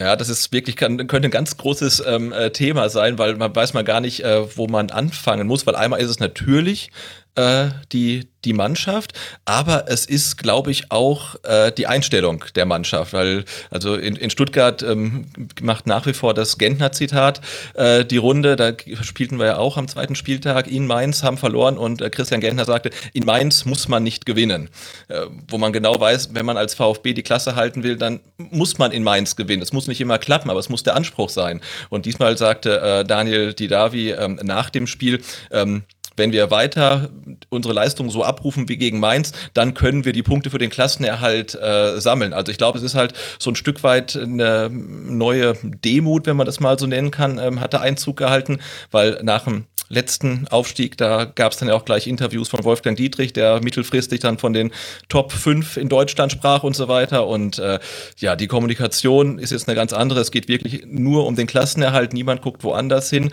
Und äh, ja, und die Mannschaft, die auf dem Platz steht, ist natürlich jetzt eine ganz äh, andere. In der letzten Aufstiegssaison waren es dann halt auch Leute wie äh, Bartstuber und Beck und Aogo und stattdessen spielen jetzt halt ähm, Spieler wie Sosa oder Silas oder Kalajdzic. Also da hat sich äh, schon einiges geändert, sowohl sportlich, ähm, sowohl was den Kader angeht, aber ich habe das Gefühl auch, ähm, ja, was das ganze Selbstverständnis an, angeht. Und wenn wir jetzt dafür die Credits verteilen wollen, an wen müssen die alle gehen? Also müssen wir da ganz oben anfangen beim neuen Präsidenten, bei Thomas Hitzesberger? Welche Rolle spielt Sven Mislintat? Welche Rolle Pellegrino Matarazzo? Wie würdest du das Stand heute einschätzen? Ja, ich glaube, man darf, äh, kann schon davon reden, dass dieser vielleicht Philosophiewechsel schon von oben nach unten ähm, angestoßen wurde. Und natürlich äh, spielte auch äh, Klaus Vogt eine große Rolle, der äh, neue VfB-Präsident, weil dass sich äh, sein Vorgänger mit einem Schal in die Kurve stellt bei den Geisterspielen, das hätte es sicherlich nicht gegeben. Und dass der VfB äh, einen Präsident hat, der sich ja vorher für Fanrechte eingesetzt hat und da ein ganz großes Auge drauf hat. Das ist, ist eine tolle Sache. Also er hat da sicherlich viel angestoßen, ist natürlich, er ist der Präsident des EV. Was die Profifußballabteilung angeht in der AG, hat er natürlich jetzt auch äh, nur ja, bedingt Zugriff und kann da nur bedingt mhm. was ändern. Äh, aber natürlich hat da ähm, Thomas Hitzelsberger dann auch Warte, großen Anteil kurz, dran. Bevor ja. wir über Thomas Hitzelsberger sprechen, was hat Klaus Vogt äh, bezüglich Fanrechte gemacht? Äh, er war ja, bevor er Präsident vom VfB wurde, war er ja Vorsitzender vom FC Playfair. Ja, okay. Und hat sich da dann und hat sich da engagiert und der FC Playfair tritt ja für Umverteilung ein, für ähm, gegen Stadionverbote, wenn ich mich oder Genau, also man kann mal jetzt ganz pauschal sagen, für, für Fanbelange äh, tritt er ein und auch gegen diese, äh, gegen die ausufernde Kommerzialisierung des Fußballs. Also geht es ja wirklich um das Thema, äh, gebt den Fans den Fußball zurück. Und ähm, ja, dass äh, er äh, schon als seine Kandidatur bekannt wurde, da haben viele gesagt, der wird nie VfB-Präsident, weil beim VfB ja das ähm, der Mechanismus zur Wahl ein bisschen kompliziert ist. Und zwar kann der Vereinsbeirat zwei Kandidaten den Fans präsentieren. Und wenn sich vorher zehn bewerben, äh, kann der Vereinsbeirat halt acht oder muss acht davon quasi ähm, aussieben. Und wie er das macht, das ist äh, ihm überlassen. Und deswegen dachte eigentlich niemand, ähm, dass äh, Klaus Vogt in diese Endauswahl kommen würde. Ähm, dass er es dann geschafft hat, ist schon eine Sensation. Und dass er jetzt dann der Präsident des VfBs ist, ähm, auch sehr, sehr nach wie vor erstaunlich. Mhm. Stimmt. Jetzt habe ich auch wieder, jetzt habe ich auch wieder drauf, was der FC Playfair ist. Ich glaube, ich habe ihn gerade verwechselt mit ja, ich, ich vergesse es gerade, aber der, der, Verein, wo man ein Prozent seines äh, Gehalts äh, abgibt. äh, Common Goal, oder ist das? Common Goal, genau. Und die sitzen noch auch in Stuttgart oder zumindest das deutsche Büro ist da oder so. Da, damit habe ich es jetzt gerade verwechselt. Deswegen stand ich da auf dem Schlauch. Vielleicht ja auch, ich hoffe einfach auch, der eine oder andere Hörer und die eine oder andere Hörerin, das rechtfertigt jetzt meine, dann meine Unwissenheit. Und jetzt können wir aber dann zu Thomas Hitzesberger kommen, der uns ja alle bestens äh, bekannt ist. Welche Rolle spielt er denn dann dein, deiner Meinung nach beim neuen VfB? Na, er ist jetzt ja ähm, der, der starke Mann beim VfB, ne? Ähm, Sportvorstand und Vorstandsvorsitzender in Personalunion. Also er ist quasi jetzt äh, Mr. VfB und äh, vertritt natürlich erstmal den VfB äh, in allerbester Art und Weise nach außen, wie man auch am Samstag dann in seinem Interview im aktuellen Sportstudio wieder gesehen hat. Also da kann man auf jeden Fall froh sein, ähm, so ein Aushängeschild zu haben. Denn das muss man auch sagen, die VfB-Fans sind halt durch die Dietrich-Reschke-Ära schon wirklich ein bisschen äh, geschädigt. Ne? Also da ist wirklich einiges ähm, hängen geblieben. Das ist noch nicht alles verarbeitet. Ähm, also was in der Zeit passiert ist ähm, zwischen Club und Fans, das war teilweise wirklich unterirdisch. Und das hängt noch so ein bisschen nach. Und ich glaube, deswegen äh, gibt es auch dann, äh, wird immer wieder das schwierige Umfeld angeführt und wahrscheinlich sind die VfB-Fans deshalb auch ein bisschen, äh, bisschen nervöser, ein bisschen kritischer, gucken einen Tick genauer hin, ein bisschen misstrauischer. Ähm, und da tut uns natürlich Thomas Hitzelsberger gut, der sehr eloquent ist, der ähm, offen kommuniziert. Das ist wirklich eine Wohltat. Ähm, was halt die sportliche Ausrichtung des VfB Stuttgart angeht, hat er auch einen klaren Plan, ähm, hat sich dafür Sven Mislintat geholt, der wiederum hat sich äh, Pellegrino Materazzo ins Boot geholt und sie wollen jetzt mit jungen Talenten, mit sehr, sehr viel Potenzial die Liga halten. Und das ist natürlich ein Plan, der, der äh, attraktiv ist, ähm, der attraktive Spiele äh, bedingen kann, äh, der natürlich auch nach hinten losgehen kann und der ja, ein Stück weit ein großes Risiko mit sich bringt. Und äh, das wird dann unserer Ansicht nach ähm, ein bisschen so verkauft, als ob dieses Risiko äh, überschaubar wäre. Ähm, aber ich bin der Meinung, dass das Projekt ähm, Klassenerhalt mit vielen jungen Spielern, die noch keine Sekunde Bundesliga gespielt haben, schon ein riskanter ist. Wenn es jetzt so klappt wie in Mainz. Da sieht man, was im Bestfall passieren kann. Ähm, aber es wird auch mal passieren, dass der VfB dann drei Spiele in Folge verliert oder fünf Spiele in Folge sieglos ist und dann wird es unruhig. Und ähm, dann bin ich mal gespannt, was, äh, was dann passiert. Also es ist ein riskantes Unterfangen, äh, was aber sehr viel Spaß machen kann. Wenn ich mir jetzt dann äh, diese Strategie angucke mit den jungen Spielern, dann sieht man das natürlich aktuell. Also man hat ein bisschen Erfahrung im Kader, die Davi und Castro sind da sicher zu nennen, dann so ein, so ein Mittelbau. Ähm, wo man vielleicht auch schon beide mal Anton dazu zählen kann, auch wenn der auf dem Papier 24 ist, spielt aber, finde ich, ein bisschen, als wäre er älter. Und Endo gehört da definitiv dazu mit seinen 27 und dann eben die ganz jungen Spieler. Und gleichzeitig habe ich gelesen bei uns im Forum unter mitmachen.rasen.de hat David-E geschrieben, dass nach Aussage von Misslintat man ohne Corona 30 bis 35 Millionen Euro in den Kader investieren hätte wollen. Hätte man sich da jetzt dann, dann nur junge Hüpfer geholt? Wie passt das zu diesem Ansatz? Also hat, war das immer der Plan oder ist es jetzt auch einfach, dass man sagt, ja gut, jetzt war halt Corona, deswegen müssen wir jetzt diese jungen Spieler bringen und es eben jetzt mit dieser Philosophie probieren? Ja, ich denke, das ist eine Kommunikation, äh, Kombination aus beidem. Also einerseits fehlt dem VfB wie vielen anderen ähm, äh, Clubs das Geld. Ähm, andererseits haben wir auch gesehen, dass das Geld, was dann da war, ähm, auch in junge Spieler ähm, in, investiert wird. Also jetzt nicht, ich weiß gar nicht, ob er im Kader war, jedenfalls nicht gespielt, ist äh, äh Momo Sissé ist noch ein ganz junger Spieler, der, der gekommen ist. Dann äh, mit, mit Sanko kam ein Spieler, der jetzt erstmal in der U19 quasi geparkt wird, mittelfristig aber vermutlich auch für einen Profikader. Ähm, vorgesehen ist. Also ich glaube nicht, dass man das Geld dann genommen hätte und hätte damit äh, 29 oder 30-jährige gestandene Bundesliga-Profis äh, gekauft, sondern ich glaube, die Idee ist wirklich, es mit, mit jungen Spielern äh, zu versuchen und auch wenn ähm, ohne Corona die 30 Millionen, wenn es die dann sind, zur Verfügung gestanden hätten, ich glaube, dann ist meine Einschätzung, wäre das Geld vermutlich auch äh, eher in, in junge Spieler geflossen. Und äh, noch eine Sache, genau, wir haben zum Beispiel auch so ein Thema Endo, ja, da sagt man, der ist, der ist 27, der ist erfahren, aber man muss dann auch wieder sehen, der hat äh, in Belgien gespielt und der hat jetzt dann äh, bei uns in der zweiten Liga äh, ein paar gute Spiele gemacht. Aber auch das ist ja keine Garantie, ähm, dass er in der Bundesliga jetzt auf dem Level performt, auf den er jetzt in den ersten zwei Spieltagen performt hat. Das ist jetzt ja wirklich eine ne Wette auch auf ihn, die aufgegangen ist. Und das gleiche gilt jetzt zum Beispiel für äh, Sascha Kalajdzic, der auch ja durch seine lange Verletzung nur in der Endphase der zweiten Liga ein bisschen helfen konnte und jetzt auf einmal so eine gute Figur äh, in der ersten Liga macht. Und das sind jetzt Wetten, die zumindest äh, in Mainz äh, voll aufgegangen sind. Wie sich das jetzt auf Strecke dann über 34 Spieltage verhält, äh, das ist dann halt nochmal eine andere Frage. Mhm. Ja, es ist so schwierig, weil ich finde, der VfB ist in ganz vielen Beziehungen hin ein gebranntes Kind und eben damit dann auch jeder Beobachter und jede Beobachterin. Du hast es jetzt ja schon dann für die VfB-Fans auch schon mal skizziert, da ist es ja ganz klar. Aber auch als neutraler Beobachter muss ich sagen, habe ich relativ viele Dinge von dem, was du jetzt erzählt hast, in anderer Form und mit anderen Personalien schon mal gehört.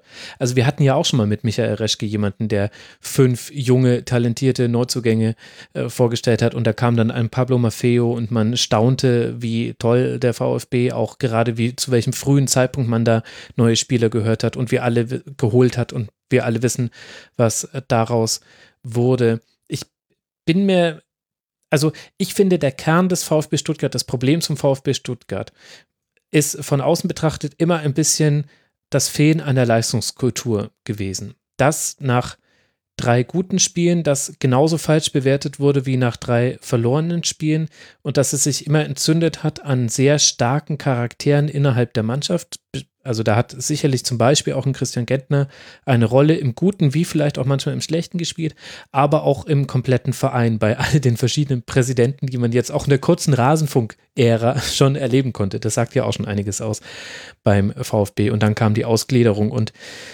der ganze Kram. Und gibt es denn, also ob es ob sich was verändert haben wird, werden wir immer erst in der Rückschau sagen können. Gibt es denn Anhaltspunkte, wo man jenseits von Worten, die irgendwelche Verantwortlichen von sich geben, sagen könnte, hier hat sich etwas Fundamentales im Club verändert?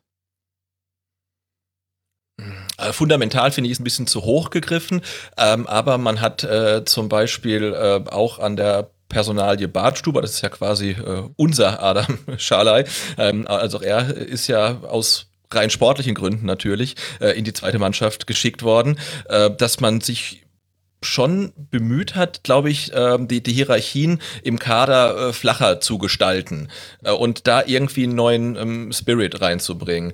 Und wenn man sie so die Aussagen nach, nach dem Spiel hört, dann, dann scheint das gelungen zu sein, weil da ist halt wirklich, äh, fällt das Wort ich weniger und das Wort äh, Team und wir und äh, heute habe ich ihm aufgelegt, letztes Mal er mir, das ist super. Also das klingt gut. Klar, nach dem 4 zu 1 klingt das immer gut, ähm, mhm. aber ich habe das Gefühl, dass ähm, Materazzo und Missintat versuchen, wirklich diese von dir angesprochene Leistungskultur wieder stärker zu implementieren.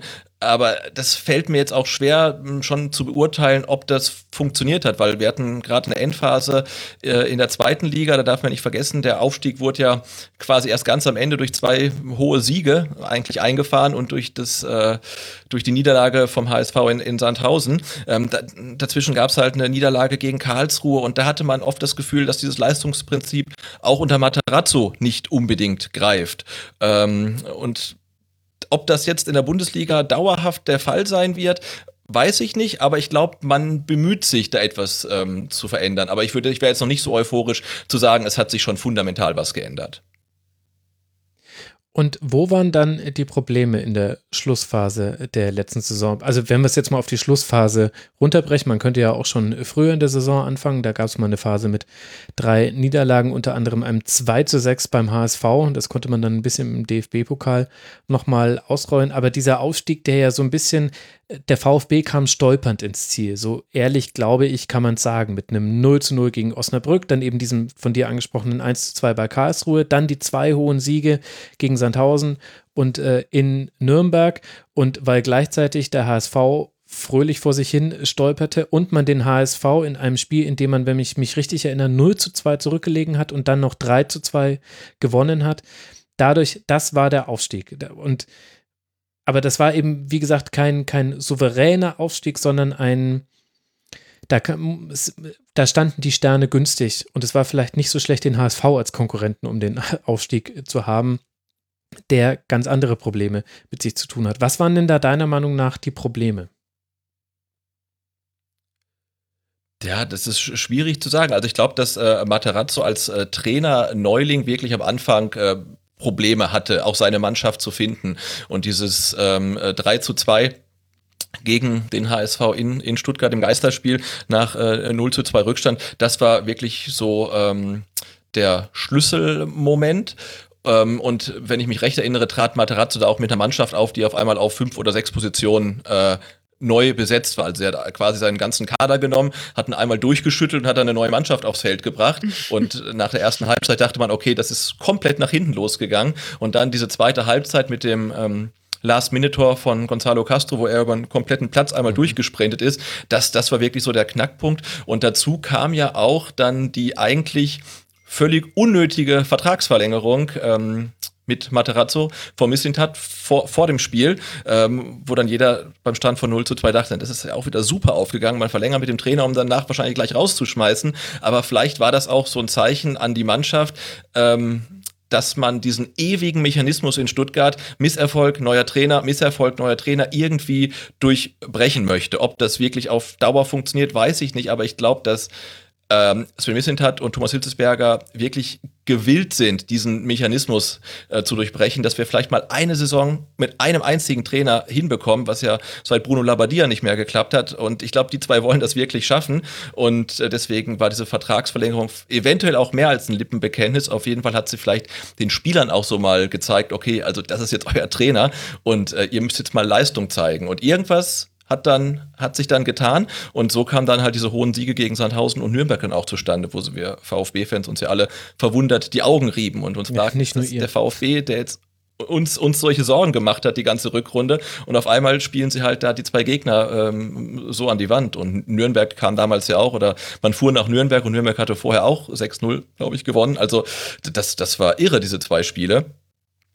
Und vielleicht hat man es geschafft, diesen Spirit mit in die erste Liga zu nehmen. Das wäre toll. Und wir haben halt ähm, den großen Vorteil, den ich sehe, dass der Kader ist ja nahezu identisch geblieben, auch äh, dank Corona dann in dem Fall. Der einzige Neuzugang, der jetzt ja auf dem Platz stand gegen, ähm, gegen Mainz, ähm, war Waldemar Anton, auch im ersten Spiel. Ansonsten sind das ja alles Spieler, die in der vergangenen Saison schon gespielt haben. Also die Mannschaft ist vielleicht jung, aber sie ist definitiv eingespielt und es sollte eigentlich jetzt, äh, man kann ihr, oder man muss ihr keine Zeit geben, um sich zu finden, wie das bei einigen Konkurrenten ist, wo man sagen muss, okay, ähm, jetzt Köln mit Anderson, die müssen ihr Spielsystem umstellen. Union Berlin, die haben keinen Anderson mehr, die müssen ihr Spielsystem umstellen. Und beim VfB-Spiel steht eine Mannschaft auf dem Platz, die sich die sich kennt und äh, die sich jetzt äh, zumindest gegen Freiburg, gegen Mainz auch immer besser findet. Mhm. Das gehört ja eben auch zur letzten Saison mit dazu, der Wechsel von Tim Walter hin zu Pellegrino Materazzo, der eben in der Winterpause, wenn ich mich richtig erinnere, stattgefunden hat. Tim Walter, der ein Fußball spielen hat lassen, Positiv formuliert hat er den Torhüter sehr eingebunden ins Passspiel. Negativ formuliert wurde sehr viel hinten gespielt und man hat äh, wenig geschafft, ins Angriffsdrittel zu kommen. Und das hat ja auch für die entsprechenden Reaktionen gesorgt, auch im Stadion, in dem Moment, in dem dann auch die Ergebnisse nicht mehr da waren. Und die Spielweise war selten überzeugend. Und das war sie aber dann unter Matarazzo eben ganz lange auch nicht. Also das ist, ich finde, das ist ein interessanter Aspekt, den du angesprochen hast. Die Signalwirkung der Vertragsverlängerung, dass man damit allen Spielern signalisiert, also wir legen uns jetzt mal auf den Trainer fest, Leute. Das ist jetzt nicht mehr, also damit werdet ihr ja auch als Spieler mehr in die Pflicht genommen. Das könnte natürlich tatsächlich einen Effekt gehabt haben. Und gleichzeitig, weiß nicht, ob ich da überkritisch bin, aber ich fand jetzt zum Beispiel auch gegen Mainz 05, also so, so toll da viele Aktionen waren und auch gegen den SC waren ja viele, viele Dinge gut im Spielaufbau von Stuttgart. Waren das aber auch noch so, waren das beides Partien und die gegen Freiburg, die haben dann verloren, aber normalerweise wäre das ja ein 3 zu 3 oder so gewesen oder vielleicht sogar ein Sieg. Also das war halt ein, ein Sonderfall. Ich fand aber, dass das beides noch keine Erstligapartien waren, ohne jetzt böse sein zu wollen, gegenüber dem SC und Mainz 05. Ich habe so ein bisschen den Eindruck, der, der richtige Start kommt noch und dann bin ich mal gespannt, welchen Fußball Stuttgart spielt. Ja. Ja, also ich denke auch, das waren jetzt keine äh, wie du sagst, noch keine Bundesliga-Härtetests, umso besser schon drei Punkte ähm, auf, dem, Konto zu haben. Ähm, aber ja, die Mannschaft ähm, wird, sich, wird sich beweisen müssen. Und nochmal äh, kurz zurück zu Tim Walter und äh, der Zweitligasaison. Das stimmt, also wahnsinnig viel Ballbesitz. Also es war ähm, oft die Regel, dass ähm, Pascal Stenzel hinten rechts in der Viererkette, über den viel lief, der hatte teilweise mehr Ballkontakte als die gegnerische Mannschaft. Das ist jetzt nicht übertrieben, das war halt so. Stimmt. Ähm, Stimmt. Aber, aber Tim Walter, das darf man auch nicht vergessen, wurde entlassen in der Winterpause und der VfB stand auf Tabellenplatz 2 wie am Ende der Saison. Und auch das äh, macht dann natürlich die misstrauischen VfB-Fans wieder ein Stück weit misstrauisch, wenn Thomas Hitzelsberger ähm, zum Saisonstart von Kontinuität redet und dann wird halt in der Winterpause der Trainer rausgeworfen auf Platz zwei. Der neue kommt, ist auf Platz zwei und sein Vertrag wird verlängert. Ne? Das sind halt so Sachen, äh, wo man natürlich dann auch schon genauer hinguckt. Und wenn jetzt ähm, Sven Missentat nicht müde wird, immer wieder zu erwähnen, wie, wie sicher Materazzo im Sattel sitzt. Also er hat ja dann noch mal letzte Woche, glaube ich, gesagt, äh, sie wollen nicht nur mit ihm durch die Saison gehen, sondern sie werden mit ihm durch die Saison gehen. Und äh, das ist ja fast schon, er knüpft ja dann fast schon sein eigenes Schicksal an den Trainer. Weil klar ist ja auch, wenn du halt jetzt nach zehn äh, Spieltagen immer noch bei drei oder vier Punkten stehst, dann wird es ja die Trainerdiskussion geben. Da kann man sich ja nicht von frei machen, so sehr man das auch will. Siehe dann Schalke zum Beispiel. Ja. Irgendwann kommt ja die Diskussion und für einen Aufsteiger ist es nicht unwahrscheinlich, dass sie kommt. Ähm, und ähm, da bin ich wirklich gespannt, was dann in der, in der Krise passiert aber äh, Materazzo scheint da irgendwie ein höheres ähm, Standing zu genießen, als das bei äh, Tim Walter der Fall war. Mhm. Gut, dann habe ich noch eine abschließende Frage äh, für dieses Segment an dich. Was können wir dann denn jetzt vom VfB erwarten, beziehungsweise was sind deine Erwartungen, die du an Stuttgart hast? Also ich habe meine Erwartungen vor der Saison äh, auch mal äh, äh, formuliert und ich erwarte auf jeden Fall von der Mannschaft vollen Einsatz. Also das heißt nicht, dass sie unbedingt erfolgreich sein müssen, aber auch das haben wir äh, in der Zweitligasaison gesehen, dass Spiele, vor Dingen gegen die Aufsteiger, gegen die man dann oft verloren hat, wie wir in Wiesbaden oder auch äh, wie gegen Osnabrück, gegen die man zweimal nicht gewinnen konnte, wirklich einfach äh, da fehlte der nötige Einsatz. Also man war sich bewusst, dass man hoher Favorit war. Das ist mir jetzt zum Glück in der Bundesliga nicht mehr. Äh, aber ich erwarte vollen Einsatz und die Mannschaft kommt über Geschwindigkeit. Das Spiel ist so angelegt, dass man die Geschwindigkeit ähm, ausspielt. Und dafür brauchst du halt vollen Einsatz. Und das erwarte ich eigentlich von der Mannschaft, dass sie in, in jedem Spiel ähm, ja, Vollgas gibt, ne? weil das ist glaube ich auch der Fußball, der gewünscht wird. Und Spieler wie zum Beispiel ähm, Silas, die, die funktionieren ja auch nur so. Und auch ein Endo funktioniert nur so, wenn er wirklich äh, 100 Prozent seiner äh, ähm, Körperlichkeit da einsetzt, dann funktioniert das. Und wenn da halt dann ein paar Prozent fehlen, dann wird das nicht mehr funktionieren. Und äh, ich glaube, die Mannschaft verdient sich jetzt schon mit ihrer Spielweise auch die Geduld der Fans. Die Geduld werden wir, glaube ich, auch brauchen in manchen Phasen. Ähm, und von der Mannschaft wird einfach nur ähm, eingefordert, dass sie ihr Bestes gibt, weil auch äh, die Fans hier sind wirklich sehr bescheiden geworden. Ne? Also man weiß, man ist Aufsteiger. Es ist nicht unwahrscheinlich, ähm, dass man wieder unten reingerät und gegen den Abstieg spielen muss. Und da verlangt man gar nicht viel von der Mannschaft. Weißt du, worauf ich mindestens genauso gespannt bin wie auf die Abschlusstabelle dieser Saison? Auf die nächsten Finanzkennzahlen, die die DFL rausgibt. Weil ich habe ja die für 2018, 2019 und da liegt der VfB noch im Ligavergleich bei seinem Personalaufwand auf Platz 10 in der Liga mit 76 Millionen Euro. Jetzt weiß man ja aber, da hat sich was getan. Da muss sich auch was getan haben angesichts des Abstiegs. Ich bin sehr gespannt, wo sich der VfB da mal einpendelt weil das ist ja dann auch ein bisschen die Erwartungshaltung, die man auch an den VfB haben kann. Natürlich will man sich irgendwie etablieren wieder in der ersten Liga. Das wollen aber alle Vereine. Das ist also, das hilft uns jetzt nicht weiter, wenn wir das jetzt festhalten für den VfB. Ich bin wirklich gespannt, was sich da getan hat, was man dann eben dann in Vergleich setzen kann. Dadurch, dass die DFL die Zahlen dann für alle Vereine rausgibt, kann man dann eben halt auch einfach Quervergleiche ziehen zu anderen Teams. Da bin ich gespannt drauf, wo ihr dann da rangiert. Ja, und das kann man ja auch sagen, dass äh, Sven Mislintat natürlich äh, auch noch, ähm, ich nenne es mal despektierlich Altlasten äh, mitschleppen muss halt von äh, Michael Reschke und jetzt vermutlich unser Topverdiener halt gerade für die zweite Mannschaft aufläuft. Ne? Und da kann natürlich dann ein Mislintat relativ äh, Ist wenig Holger für. Also das, äh, Topverdiener? man munkelt, ja. Okay.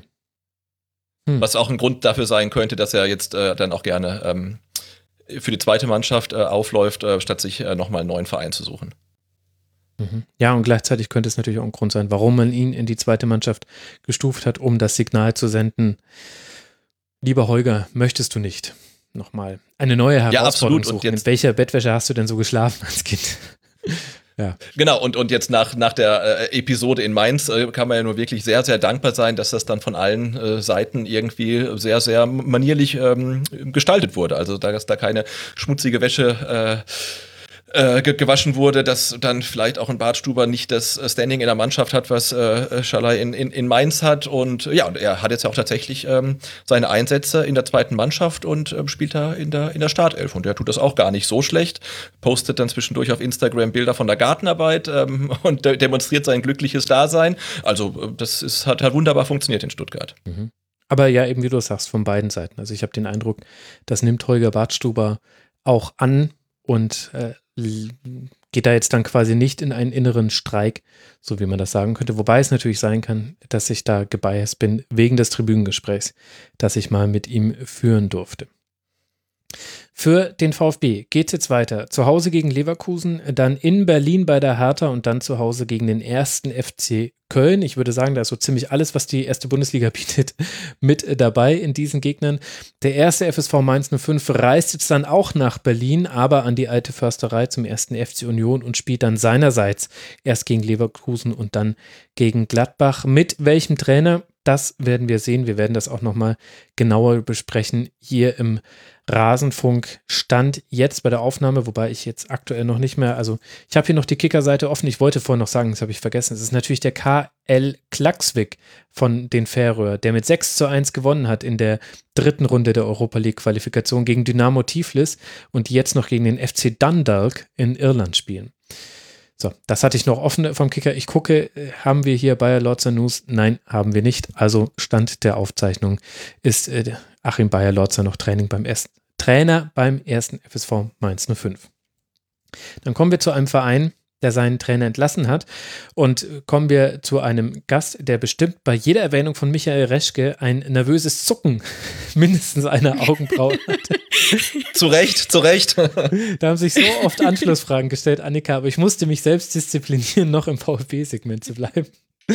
Jetzt wollen wir sprechen über den FC Schalke 04 und damit auch über Michael Reschke, aber natürlich auch über David Wagner, der eben nicht mehr Trainer von Schalke 04 ist, nach einem 1 zu 3 gegen Werder Bremen. Ein Spiel ohne Zuschauer. Das war zumindest für Schalke ein Segen. Drei Standardsituationen, drei Tore, alle von Niklas Füllkrug. Schalke hatte eine gute Phase in diesem Spiel. Der wird dann aber durch das 0 zu 3 der Saft abgedreht und am Ende fliegt noch Osan Kabak mit Gelb-Rot, der schon vorher für sein Ausspucken auf äh, Ludwig Augustinsson rot hätte sehen können. Also da war von allem etwas mit dabei, aber eigentlich nichts, was man gerne haben möchte beim eigenen Verein. Annika, was ist mhm. los bei Schalke 04? Ach je, wo soll ich denn anfangen? ähm, also, vielleicht bleiben wir erstmal noch kurz beim Spiel. Ähm, Gerne.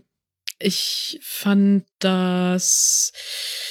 Also ich hatte vorher war ich komisch optimistisch ähm, und also vorsichtig optimistisch, aber ja, dieser Optimismus war da, dass ich so gedacht habe, okay, ähm, das wird jetzt wahrscheinlich nicht die die Riesenknaller Wende, aber ähm, es ist gegen Werder Bremen hoffentlich nicht unmöglich, drei Punkte einzufahren. Wir schaffen das heute irgendwie, habe ich mhm. mir so gedacht. Und dann ging das Spiel los und dann hat Werder Bremen halt einfach mit diesem richtig guten Offensivpressing losgelegt, äh, dass ich, ähm, muss ich gestehen, ihnen nicht zugetraut habe. Ähm, und hat uns halt direkt unter Druck gesetzt, hat es äh, wirklich gut gemacht. Ähm, und dann, ja, schwand mein Optimismus äh, so langsam dahin. Ähm, und auf Schalker Seite, ja, ich weiß gar nicht, ähm, es ist halt so äh, einfach immer noch dieses gruselige Spiel, das wir in der, also fast der kompletten Rückrunde ja auch gesehen haben, wo das dann immer entschuldigt wurde mit den vielen Verletzten und dass so viele Jugendspieler, Nachwuchsspieler ähm, nachrücken müssen und, und spielen müssen und so weiter oder Spieler, die noch nicht richtig fit sind. Ähm, und jetzt sind aber die meisten von denen halt wieder da und wieder fit ähm, und wieder mit dabei. Und es sieht halt nicht viel besser aus. Also es wird halt immer noch ähm, sehr hoch äh, zu pressen.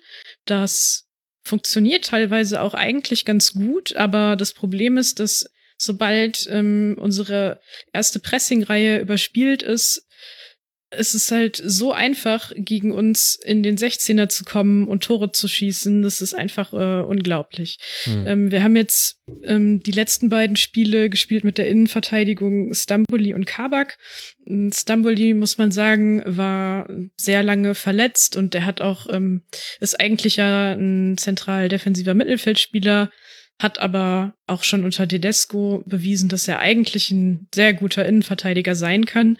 Ähm, aus meiner Sicht passt der aber einfach mit Kabak nicht zusammen. Das harmoniert nicht gut, weil beide ähm, Innenverteidiger sind, die halt gerne früh und aggressiv rausrücken und die brauchen halt eigentlich jemand anderen neben sich. Und man hat dann, ähm, als es den Wechsel gab, als dann äh, Salif Sané, auch so ein Verletzter, der endlich wieder fit ist und zurückkehrt.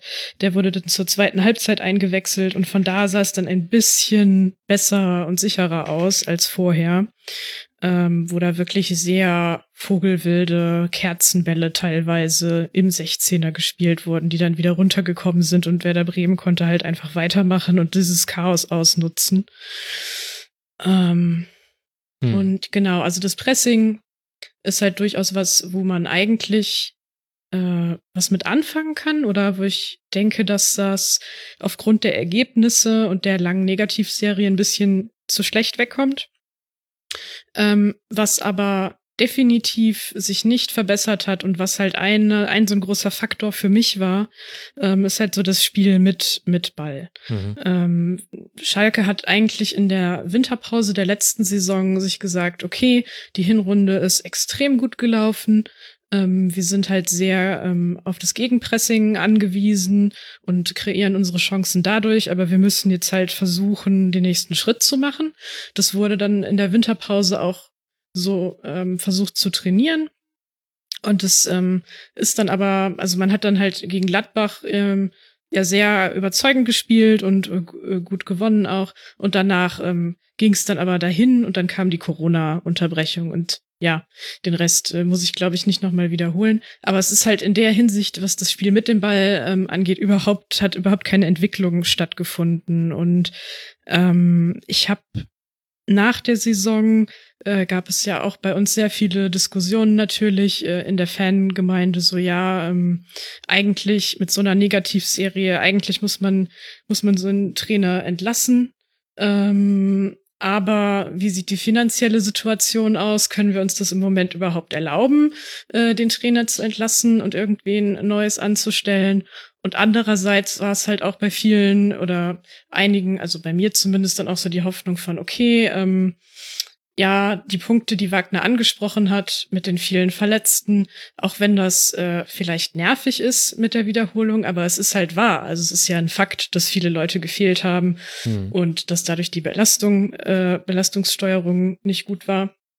Ähm, okay, der Verein entscheidet sich also, ihm äh, mit ihm weiterzumachen und ihm die zweite Chance zu geben. Und ich war damit ähm, schon im, im Großen und Ganzen zufrieden und einverstanden, weil ich auch nicht gewusst hätte, okay, es ist so eine unberechenbare Situation gewesen und man hat halt immer äh, von den finanziellen Schwierigkeiten gehört.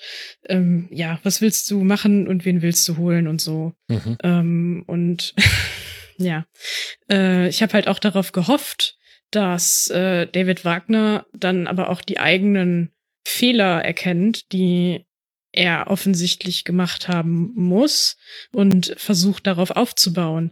Ähm, und das ist halt nicht passiert. Also es wurde, ähm, die Vorbereitung war auch sehr komisch zerstückelt, weil es Corona-Fälle in der Mannschaft gab und dann konnte teilweise nicht so trainiert werden, wie eigentlich trainiert werden sollte. Das kam dann auch noch dazu. Aber was mir halt gefehlt hat, war, dass man sieht, okay, ähm, diese Mannschaft versucht jetzt, ähm, also einerseits natürlich dieses Pressing aus der guten Hinrunde nochmal zu reaktivieren und nochmal neu einzuüben, aber dass darüber hinaus halt auch geschaut wird, okay, wir können keine großen Transfers machen. Es gibt gewisse Spielertypen, die wir haben und es gibt aber auch gewisse Spielertypen, die wir nicht haben. Zum Beispiel haben wir keine besonders schnellen Außenverteidiger. Mhm. Ähm, ähm, wir haben keinen richtigen, etatmäßigen rechten Verteidiger. Ähm, Bastian Otschipka hat seine Sache finde ich, richtig gut gemacht letzte Saison, aber der ist halt auch nicht der Allerschnellste. Und offensiv, ja, dünnt sich das Ganze dann bei ihm auch manchmal ein bisschen aus. Ähm, da musst du halt natürlich dann auch schauen, dass du deine Spielweise daran anpasst. Ähm, was wir aber sehen ist, okay, äh, unsere letzte Abwehrreihe steht immer noch sehr hoch. Mhm. Unsere Außenverteidiger stehen aber muss immer noch sehr auch, hoch. wenn man presst, oder? Also, das ist ja so ein bisschen die Krux. Wenn du im Pressing spielen willst, dann brauchst du schnelle Spieler in die Umschaltsituation in mhm. beide Richtungen. Jetzt habt ihr nicht die allerschnellsten Spieler. Also dann müsste man dann sich nicht eigentlich von diesem Pressingplan verabschieden, was man ja in der Rückrunde dann auch irgendwann gemacht hat mit den bekannten Ergebnissen, ja, aber da waren ja noch mehr Leute verletzt da darauf möchte ich ja so ein bisschen hinaus. Also ja, okay. man hätte halt äh, sich se ähm, sehen können, okay, ähm, wir können halt am Transfermarkt nicht was machen, wir müssen mit dem arbeiten, was hier ist, ähm, mit den ausgeliehenen Spielern, die auch zurückkommen, wie einem Sebastian Rudi oder Nabil Bentaleb, die halt eher spielerisch veranlagt sind auch, ähm, wo du dann halt sagen musst, okay, ähm, wir haben sehr viele zentrale Mittelfeldspieler, wir haben ziemlich viele Innenverteidiger, wir haben nicht so schnelle Außenverteidiger, dann wird es halt meinetwegen eine Dreier-Fünferkette mhm. mit einem guten, dichten, zentralen Mittelfeld und vorne gibt es auch genug Leute, die dann da halt als Stürmer mit einer hängenden Spitze dahinter spielen können oder Zehnerrolle, je nachdem, wie man das halt beschreiben möchte. Also ich denke da jetzt gerade so an Uth und Harit. Ähm, das ist halt sowas, mh, mm, was der Mannschaft eigentlich auch noch halbwegs vertraut sein sollte aus der Zeit äh, von Tedesco. Das ist ja jetzt auch noch nicht so lange her. Ähm, was man halt versucht, vers hätte versuchen können ähm, einzuüben. Und stattdessen, ja, ist das aber nicht passiert. Also es wurde halt wieder dieser Fokus auf dieses extrem hohe Gegenpressing gelegt. Ähm, das halt, wie gesagt, also es sieht nicht so schlecht aus, es funktioniert auch teilweise. Ja, genau, aber wenn es nicht funktioniert, sieht es schlecht aus. Also, genau. ne, dann, dann läuft dir ein Sané weg und selbst wenn Stambuli ja, voll genau. durchziehen würde, den Sprint kommt er nicht mehr ran. Und das hast du ja bei Werder genau. Jetzt nicht so krass gesehen, aber halt auch, weil weil es diese Situation selten gab. also. Ja. ja. Ja, und das, das ist dann aber halt auch was, was für viele Mannschaften gegen uns einfach leicht ähm, herzustellen ist, diese Situation. Ähm, also bei Bayern München ist es natürlich ähm, ganz besonders heftig, weil die einfach sehr viele schnelle Spieler haben und das auch einfach unglaublich gut machen. Mit dem eine Seite überladen, dann rüber und dann ähm, kommt halt der Ball hinter die Kette oder so. Ähm, oder sie können dann natürlich auch den Ball mal zirkulieren lassen, keine Frage. Aber selbst Bayern konnte gegen uns ja noch kontern. Also auch als der Spielstand schon sehr, sehr hoch war, haben die noch ähm, lange Bälle hinter unsere Abwehrreihe spielen können. Ähm, und das werden halt sehr viele andere Mannschaften mit natürlich etwas geringerer Qualität ähm, relativ einfach gegen uns auch genauso probieren können.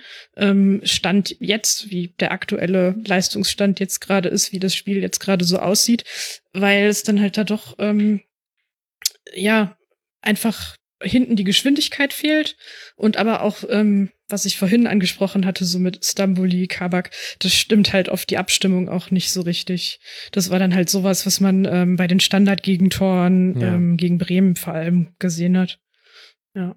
Ja, das ist natürlich dann noch die Komponente, die mit dazu kommt, dass es extrem ja, bitter ist ein überstrapaziertes Wort im, im Sportjournalismus, aber es äh, ist schwierig, wenn du dann bei Standards dir die Gegentreffer fängst, weil eben einfach gerade in einem solchen Spiel, wo auch die mentale Komponente eine Rolle spielt, es sehr wichtig ist, das erste Tor zu machen. Und dann wird das so einfach erzielt von Niklas Füllkrug, von weil Marc Uth sich auf die Linie fallen lässt beim Kopfball von Sargent war es und damit das Abseits aufweht und, und Niklas Füllkrug aus kurzer Distanz einschieben kann. Und das, das 2 zu 0 fand ich fast noch schlimmer, ehrlich gesagt, weil das eine, ein Freistoß mhm. aus dem Halbfeld war. Und du hast, also ich möchte jetzt niemandem zu nahe zu treten, aber du hast bei Werder hast du doch nicht mehr als drei Spieler, die du decken musst bei deren Standards. Und da ist Füllkrug halt einer von denen. Also was, was ist denn da, also würde ich als Schalke-Fan durchdrehen, ehrlich gesagt. ja. Ja, und das ist halt auch, ähm, ich gehe jetzt mal sehr stark davon aus, dass solche Situationen ja auch durchaus trainiert wurden, aber ähm, ich denke halt so, okay, wenn man so eine Mannschaft hat, die aus so einer krassen Negativserie in eine Sommerpause geht und wo halt klar ist, man kann nicht viel verändern und das ist sowas Einfaches, also was wirklich einfach zu trainieren ist, also sowohl defensiv wie halt auch offensiv, wenn man Schwierigkeiten hat mit einem Offensivspiel, dann ist doch das erste oder eine der ersten Sachen, die ich sagen kann, okay, ähm, wir üben diese Standardsituation bis zum Erbrechen, um halt die Wahrscheinlichkeit zu senken, dass hinten bei uns was passiert und die Wahrscheinlichkeit zu erhöhen, dass wir vorne mal ähm, Erfolg haben dadurch, weil wir jetzt ja auch mit Kabak ähm, durchaus einen Innenverteidiger haben, der nach Ecken mal äh, gefährlich werden kann und mhm. mit Paciencia jetzt auch jemanden, der eine gewisse Größe mitbringt, der halt durchaus auch meinen Kopfball gewinnen kann und so. Also ja, na gut, andererseits, wenn du die ganze Zeit Standardsituationen übst, dann wird der Spielaufbau auch nicht besser werden. Auf der anderen Seite kann man mhm. jetzt aber auch die Argumentationslinie fahren. Das ist ja, also dem kann man ja schlecht widersprechen, was du da gerade sagst. Man kann aber auf der anderen Seite auch sagen, jetzt fehlen schon wieder mit Serda und Harit vielleicht die einzigen Ballschlepper zwischen Aufbaudrittel und Angriffsdrittel, die Schalke so hat. Und man kann die etwas polemisch klingende, aber ganz ernst gemeinte Frage stellen, was hat man denn auf Schalke erwartet? Mit einem Auftakt bei Bayern, jetzt dem Heimspiel gegen Werder, jetzt kommen noch Leipzig, der erste FC Union Berlin und dann Dortmund. Also ja, du hast natürlich recht mit dem, dass du sagst, das ist keine, dass die Weiterentwicklung, die man sich gehofft hat, oder einfach nur Entwicklung erstmal, die man sich erhofft hat, dass die jetzt nicht zu sehen war. Aber ist das jetzt auch wirklich so überraschend, dass man dann gleich auf der Trainerposition korrigierend eingreifen muss? Ich glaube, überraschend daran ist halt eher die Art und Weise oder ich glaube, dass ähm, das Ausmaß der gefühlten Hilflosigkeit, um mich mal so ein bisschen äh, seltsam auszudrücken, ähm, weil ich im Moment ähm, also ich bin auch zwiegespalten, was die Wagner-Entlassung angeht. Also einerseits denke ich so, ja, man kann irgendwie eigentlich wirklich fast nichts anderes mehr machen, ähm, weil ich nicht glaube, dass unter ihm noch eine große Verbesserung auftreten würde. Und irgendwie auch der Mannschaft aktuell nicht zutraue, gegen irgendeine Mannschaft aus der Bundesliga zu gewinnen, weil es einfach so, es ist sehr schwer Könnte mit ja aber Worten auch zu an der Mannschaft beschreiben. liegen. Also klar, das ja, kann jetzt natürlich, auch gut, also natürlich. das ist, das ist mein berühmtes Postulat im Rasenfunk. Du wirst bei eigentlich jeder Trainerentlassung wirst du immer sehr gute Argumente finden, warum es diese Trainerentlassung jetzt gebraucht hat. Aber was kommt danach? Was ist denn jetzt der Plan von Schalke 04 mit diesem Kader, mit der Situation am Trainermarkt gerade und auch mit der gesunkenen eigenen Attraktivität vielleicht für potenzielle Trainerkandidaten? Das kommt ja auch noch mit dazu. Ja, auf jeden Fall. Das ist halt auch äh, ein sehr großer Faktor. Wer will sich das denn jetzt überhaupt antun? Ähm, mit welchen Argumenten kann Schalke Trainer davon überzeugen, zum Verein zu kommen, finanziell, aber auch von den Finanzen abgesehen, also was sportliche Ziele angeht oder halt, hey, wir haben die und die Leute im Kader oder so. Ähm, da Du kannst ja nicht mal sagen, wir haben die geilsten Fans so überhaupt, weil die sind ja nicht da. Also, das Ja, ja wirklich viele Argumente genommen. Dürfen, gerade halt leider nicht. Ähm, ja, es ist, es ist wirklich, ähm, wirklich schwierig, ja, auf jeden Fall.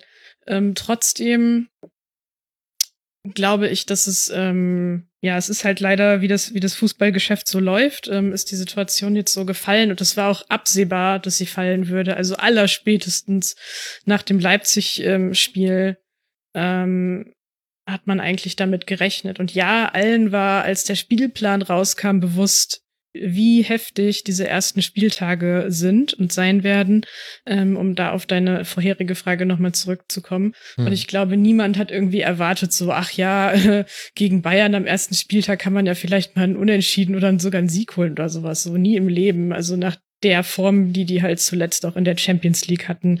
Ähm, und so rechnet man da mit irgendwas anderem als einer Niederlage. Aber ähm, ja, es, es geht halt um die, um die Art und Weise und dass es halt immer noch diese Hilflosigkeit gibt und dass halt nichts, also keine richtige Weiterentwicklung äh, zu erkennen war oder halt irgendwas, wo man sagen könnte, okay, ähm, man hat sich jetzt, wie zum Beispiel Hannover, äh, Hannover, wie zum Beispiel Hoffenheim, ähm, hat man sich jetzt halt extra dafür was einfallen lassen. Also man hat ja da im Bayern-Spiel auch gesehen, so okay, Schalke hat in den ersten Minuten, bevor dann direkt das 1 zu 0 für Bayern gefallen, auch versucht, ähm, die Bayern unter Druck zu setzen und so, aber halt mit ganz anderen Voraussetzungen, was den, was den Kader angeht, wo sich dann halt die Frage stellt, okay, nachher ist man immer schlauer, aber will man das dann gegen so eine Mannschaft auf diese Art und Weise tatsächlich versuchen? Und Mhm. wenn man das versucht, ähm, muss man dann nicht eigentlich nach dem 3 zu 0 oder so spätestens sagen, okay, ähm, Plan in die Tonne, ähm, Plan B ist Fünferkette, wir stellen uns tief hinten rein, wir fangen uns garantiert dann immer noch Gegentore, weil Bayern einfach so gut ist und auch so top in Form ist.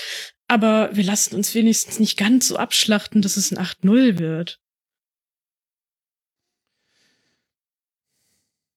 Und jetzt haben wir ja indirekt und auch schon direkt dann aber auch viel über den Kader gesprochen. Jetzt nenne ich dir mal drei Namen und du reagierst bitte Mhm. spontan. Peter Knäbel, Michael Reschke, Jochen Schneider. Welche Rolle spielen die denn Ähm. bei der Situation jetzt? Ähm, also Peter Knäbel würde ich tatsächlich aus der Sache etwas herausnehmen, weil der unser Jugendkoordinator ist. Mhm. Und ich finde, dass der von dem, was man da mitbekommen kann, ähm, macht der da seine Sache gut. Also wir haben ja, also bei uns ist es, es heißt der Unterbau ja Knappenschmiede. Und ähm, unsere U19 mit Norbert Elgert ähm, als Trainer ist ja in den letzten Jahren ähm, immer noch auf einem guten Niveau gewesen in Deutschland, aber es ist so ein bisschen abgesagt. Also vorher war man eigentlich immer ja so Mitfavorit, je nachdem, wie vielleicht so der Jahrgang gerade ist, auf die ähm, Meisterschaft da bei der U19. Und es ist halt zuletzt nicht mehr so der Fall gewesen. Also man hat es dann auch noch mal ins Finale geschafft und so, aber insgesamt, ähm, was man so hört und liest und mitbekommt, wenn man dann auch mal ein paar Spiele besucht und so, ist es halt da so ein bisschen qualitativ nach unten gegangen, weil halt die Konkurrenz auch einfach nicht nicht schläft und Schalke sich da nicht ähm, nicht so gut mitentwickelt hat, was auch zum Beispiel den Ausbau des Geländes angeht, aber halt auch das Scouting im Jugendbereich. Und das ist halt was, was Peter Knebel ähm, verstärkt angegangen ist. und wo man äh, auch merkt, dass da jetzt wieder vermehrt ähm, Spieler von außerhalb dazugeholt werden, die halt nicht direkt für den Profikader gedacht sind, sondern die halt dann ähm, erstmal noch für die U19 oder vielleicht auch für die U17 gedacht sind, ähm, eventuell auch mit Umweg über die U23, je nachdem, wie es so läuft. Ähm, und dann danach dann halt für den Profikader gedacht sind. Also das ist halt wirklich eine langfristige Personalie. Mhm. Und da, also Norbert Elgert hat sich schon jahrelang immer darüber beschwert, dass es halt für die Knappenschmiede zu wenig äh, Geld gibt, ähm, für diverse Dinge, aber vor allem halt auch für solche Transfers. Und dann ähm, hat äh, Christian Heidel, als er noch bei uns war, das halt sehr ernst genommen und angefangen, da was dran zu drehen. Ehrlich, Heidel hat auch Knebel. gute Sachen auf Schalke gemacht. Das höre ich ja zum allerersten Mal. Ja, nein, hat er, hat er tatsächlich auch, ja. Ähm, genau. Und Peter Knebel ist halt derjenige, der das ähm, koordiniert, ähm, da mhm. das Scouting koordiniert. Und wie gesagt, also da kommen Leute dazu und man kann auch in zarten Ansätzen, wie gesagt, das ist was Langfristiges, aber kann man da ja auch erste Erfolge tatsächlich schon sehen. Also das mhm. erste Beispiel, das mir da einfällt, wäre Jan Bostogan, genau. der halt ähm, ausgebildet ist ja eigentlich vom ersten FC Köln ähm, und dann ja, da aus was für Gründen auch immer seine Zukunft nicht mehr so gesehen hat und dann halt erstmal für die Schalke U19 zu uns gewechselt ist. Ja. Ist halt nominell eigentlich ähm, da auch immer noch spielberechtigt, hatte jetzt aber viel mehr mit dem Profikader zu tun ähm, oder für Spielpraxis dann auch manchmal mit der U23. Mhm. Genau. Ähm, Kerem Chalanolo ist jetzt auch, also der ist zwar ablösefrei gekommen, als ja, Postuan, für genau. den eine Ablöse gezahlt werden musste, aber der kommt aus der Hoffenheimer U19 und hat jetzt ja auch schon einen Profivertrag unterschrieben, wenn ich das richtig mitbekommen habe. Neulich. Ja, genau. Und ähm, ja, also ähnliche Transfers gab es da in letzter Zeit häufiger ähm, von denen man sich dann in den nächsten Jahren natürlich auch erhofft, dass da Leute für den Profikader mit dabei sind oder zumindest für den erweiterten Stamm. Ähm, genau. Okay, dann, also das wäre so die Personalie Knäbel. Das, das, genau. Mhm. Und jetzt äh, Reschke und Schneider. Ich bin gespannt. Welche, welche, welche Rolle spielen die? Lass mal äh, mit Michael Reschke anfangen, weil Jochen Schneider ist mehr der, der äh, als äh, Vorstand Sport natürlich auch mehr im Rampenlicht steht. Weil Michael Reschke ja auch so eine ganz interessante Vita hat, auch was quasi seine Wahrnehmung von außen angeht. Bei Leverkusen der, der Mann, der gefühlt jeden, die Telefonnummer von jedem 14-Jährigen in seinem in seinem Adressbuch hatte und das ist in diesem Fall mal etwas Gutes. Ansonsten wäre dieser Satz sehr, sehr komisch in ganz vielen anderen Kontexten, aber das ist etwas Gutes. Dann äh, kommt er zu Bayern und wechselt von Bayern zum VfB Stuttgart und man hat das Gefühl, Mensch, haben die jetzt einen Kuh gelandet. Jetzt geht's so richtig los. Und in der Sekunde, in der Michael Reschke mehr öffentliche Wahrnehmung erfahren hat und auch mehr öffentlich auftreten musste und dann auch mal Trainerentlassungen kommunizieren musste, hat sich ganz viel gedreht in seiner Wahrnehmung. Und jetzt auf Schalke ist er ein bisschen untergetaucht. Was tut er denn? Mm, genau, also er hat, ähm, es war sozusagen eine seiner Bedingungen, dass er bei uns halt nicht im Rampenlicht stehen muss, wenn er äh, zu uns kommt, sondern Bedingung dass er halt von, schön von Schalke 04 oder von Michael Reschke? nee, schon, schon von auch ihm selbst. Also, hm. das hat er auch, ähm, also es wurde natürlich angesprochen hier auch von der lokalen Presse, als dann klar war, dass er zu uns kommt, ähm, wurde da auch kritisch äh, nachgefragt mehrmals. Und da hat er schon auch selber gesagt, so, nee, ähm, er weiß, dass das äh, unglücklich gelaufen ist und äh, dass es nicht seine Rolle ist und dass er das nicht möchte. Bezeichnet wird er bei uns als technischer Direktor, ähm, was immer so eine dieser Berufsformulierungen ist, mit denen niemand was anfangen kann, finde ich. Ähm, und ja, der ist halt für uns schon zuständig für so den ganzen Scouting-Überbau äh, für die Profi-Abteilung. Ähm, da halt auch die Scouting-Abteilung bei uns vor allem noch mal ein bisschen ähm, zu modernisieren und besser aufzustellen. Ähm, und natürlich aber auch seine vermeintlichen Kontakte und Netzwerke mitzubringen und spielen zu lassen. Ähm, ich finde es schwierig, ihn zu beurteilen, weil ähm, man denkt halt im ersten Moment so, so ah ja, was, was du vorhin meintest, so ähm, aus der Leverkusen-Zeit, okay, dann ähm, kommen jetzt bei uns ganz viele junge, unbekannte Südamerikaner an, die äh, die Sterne vom Himmel herunterspielen werden, ähm, was bekannterweise nicht eingetroffen ist, bisher zumindest. Ähm, er hat da er die Vertragsinhalte von Ojan Kabak kannte, was sicherlich in Stuttgart ähm, bis heute immer noch nicht gut ankommt, ähm, den dann zu uns gelockt, weil er halt äh, die Ausstiegsklausel kannte. Ähm, und der ist dann relativ, also nachdem er nur relativ kurz bei Stuttgart war, ist er dann halt bei uns gelandet. Hm, ich kann schon sehen, dass Sebastian sich äh, unmuted hat, aber noch hält er, hält er seine Emotionen zurück. Nur, nur kurz einwerfen, äh, man nimmt ihm weniger krumm, dass er äh, von dem Wissen der Ausstiegsklausel Gebrauch gemacht hat. Viel schlimmer war eigentlich, also so ein toller Spieler Osan Kabak auch ist, ähm, als Kabak dann nach Stuttgart kam, brauchte der VfB gar keinen Verteidiger, sondern wir hätten halt händeringend Stürmer gebraucht und Michael Reschke hat halt mhm. vorgezogen, Osan Kabak zu kaufen, weil es ein toller Transfer ist. Für ihn, aber nicht für den VfB. Ähm, und das äh, ist, glaube ich, der Punkt, äh, der halt hier äh, besonders ähm, kritisch gesehen wird. Dass er dann hinterher gegangen ist, war nach dem Abstieg eh klar, dass er dann halt wieder zu, zu Michael Resche geht. Das war ähm, aber schon ja wirklich bitter in dem Fall. Ja, verstehe. Das, ähm, ja, das ist sowas, was man ähm, ihm bei uns vielleicht auch ankreiden könnte, weil unsere Kaderzusammenstellung einfach so unglaublich unausgewogen ist. Mhm. Ähm, weil das halt auch immer so eine Sache ist, so wir hatten die Finanzprobleme ja nicht erst seit Corona, sondern die hatten wir auch schon vorher, dass halt immer klar war, okay, wenn wir was Größeres machen wollen, dann müssen wir eigentlich immer irgendwen vorher verkaufen. Ähm, und äh, da das nicht immer gewollt war, ähm, gab es dann in der letzten Saison halt auch einige Laien, also zum Beispiel John Joe Kenny als rechter Verteidiger, ähm, dass der irgendwie bei uns auch, glaube ich, noch nicht mal eine Kaufklausel in seinem Leihvertrag drin hatte, was halt so eine Sache gewesen wäre, wo vorher, so die, die Jahre vorher, als es noch ein bisschen stabiler war, man sicherlich gesagt hätte, so ja, okay, wir leihen den mal aus und es läuft irgendwie ganz so gut, ganz okay und nach einem Dreiviertel der Saison kauft man den dann halt für, pff, was weiß ich, äh, was auch immer da halt als angemessen betrachtet wird in diesem komischen Millionenbusiness. Mhm. Ähm, sowas ist halt heutzutage einfach nicht mehr so möglich.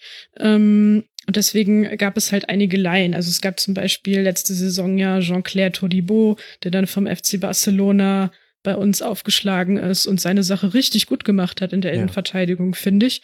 Ähm, was mich ein bisschen erstaunt hat, dass wir so jemanden bekommen haben. Aber abgesehen davon waren eigentlich jetzt nicht so viele so extrem kreative Sachen oder so dabei. Ähm, also so Markus Schubert ist ein Torwarttalent, das hatte in Deutschland, glaube ich, so ungefähr jeder auf seinem Zettel, ähm, der dann auch zu uns gekommen ist. Ähm, hm. Und ansonsten, ja, einige Leute, die dann natürlich aus den Jugendmannschaften hochgerückt sind, aber so richtig viel ist da nicht passiert. Michael Gregoritsch ist noch gekommen in der Winterpause ähm, was zu dem Zeitpunkt auch durchaus Sinn gemacht hat. Ähm, aber jetzt halt auch nichts ist, wo, wo man irgendwie sagt, so, oh, da wäre ich aber nie im Leben drauf gekommen, dass man ja vielleicht den wo Michael haben sie denn den ausgegraben, könnte. ja. Ja, genau. Also es sind sehr viele ähm, Transfers bis jetzt so aus dem Bundesliga-Umfeld passiert oder dann halt so Laien ähm, wie bei Kenny aus der Premier League oder halt aus der Primera Division. Da hatten wir zum Beispiel noch den Miranda, das genau. war nicht so eine erfolgreiche Leihe. Aber das muss ja genau, auch nicht also, sein. Also das kann ja auch beruhigend sein. Man braucht mhm. ja nicht immer das Juwel, was allen bisher entgangen ist. Und man braucht ja auch nicht immer den 16-Jährigen für 20 Millionen. Das äh, können andere Vereine machen. Was man braucht, ist das, was man gerade braucht. Also das, was ja, die, genau. die definierte Lücke im Kader ist. Und wir, wir, wir schwänzen jetzt ja schon immer im, im ganzen Segment eigentlich rund um die Tatsache herum, dass es in diesem Kader ganz grobe Schieflagen gibt, dass entweder die Spielanlage nicht zum Kader passt oder der Kader nicht zur Spielanlage, dass wir, dass wir Leihspieler hatten, die man dann aus wirtschaftlichen Gründen nicht halten konnte. Und das ist dann auch okay, so. Die konnten dann aber auch nicht durch weitere Laien ersetzt werden. Also es gibt kein Todibo jetzt mehr im Kader, was es ja auch dann für einen Trainer schwierig macht, ohne jetzt das nur auf David Wagner einbeziehen zu wollen, aber was ist denn, was ist denn der Ausweg aus dieser Kaderzusammenstellung? Und hilft es da ihm da wirklich immer, dass ich fand, in der Vergangenheit wurde da sehr viel über Christian Heidel gesprochen, was ich immer tendenziell immer etwas unangenehm finde, wenn man über seinen Vorgänger spricht und dann auch noch kritisch, weil der in der Regel dann nicht im Raum ist, um sich zu äußern. Und, und da werden auch Fehler passiert sein und da kann man zum Beispiel mit Brel Imbolo ja auch einen Namen nennen, wo viel Geld dann auch äh, nicht gut angelegt wurde und sicherlich kann man da auch noch andere Namen dazu addieren. Aber was hat sich denn seitdem verändert bei Schalke 04 in der Kaderplanung? Hm, mal so ganz kurz, ich finde, dass eigentlich die meisten Transfers, die Christian Heidel getätigt hat, sehr, sehr sinnvoll waren und tatsächlich ja in den meisten Fällen auch zu positiven Dingen geführt haben. Natürlich denkt man als erstes an so Geschichten wie Brel Embolo oder einen Sebastian Rudi, mhm. aber dazu gehörte auch ein Suat Serdar zum Beispiel oder mhm. ein Amin Harid oder ein Benjamin Stambouli, ja. Bentaleb. Okay, Bentaleb ist auf der Kippe, ist halt in Ungnade gefallen, sehr, sehr teuer, ist aber eigentlich ja trotzdem auch ein sehr guter Spieler. Ähm, da, das hat halt nochmal andere persönliche Gründe, warum das bei dem nicht gepasst hat. Oder ähm, du hattest einen Koke ja, von genau, Sevilla. Das wäre ein Wahnsinnstransfer gewesen, wenn sie, der sich nicht so verletzt hätte. Also ähnlich so wie im Brolo, ja. nur in anderen Dimensionen. Ja. Sage ich jetzt einfach, ohne dass ich das beweisen genau. kann. Aber ja. ja. Und ähm, das waren Transfers, die halt zu der äh, Spielweise da, die man angestrebt hat, nämlich schon, ja, kämpferisch, aber trotzdem halt auch mit, mit spielerischen Elementen, die man wieder vermehrt einbringen wollte.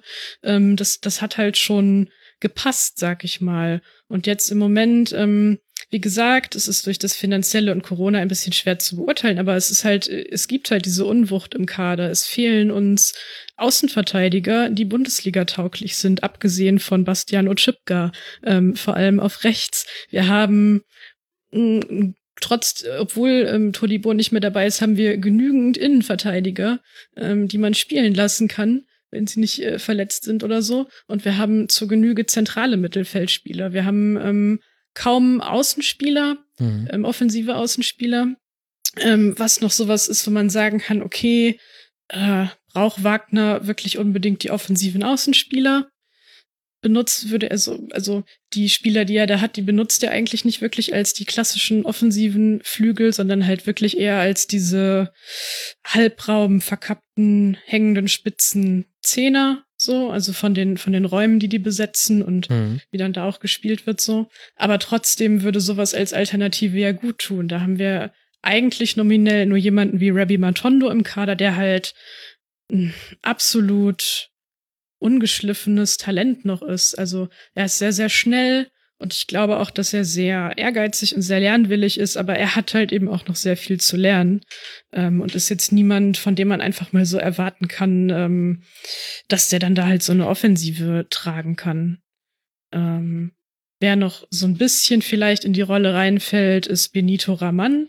Das ist auch ein Transfer, mit dem, also über den ich mich sehr gefreut habe, wo ich jetzt so seit, also er ist jetzt auch schon eine Weile bei uns, ähm, wo ich so denke, so, okay, er wird halt von uns manchmal auch ein bisschen komisch eingesetzt oder hat halt das Pech, in der Mannschaft zu spielen, ähm, die halt einfach ähm, nicht nicht gut darin ist, offensive Laufwege zu kreieren und dann mhm. auch gut getimte Pässe zu spielen. Ja. Also er ist ja jemand, der solche Läufe anbietet. Das macht er auch immer noch. Er macht es weniger als in seiner Anfangszeit bei uns.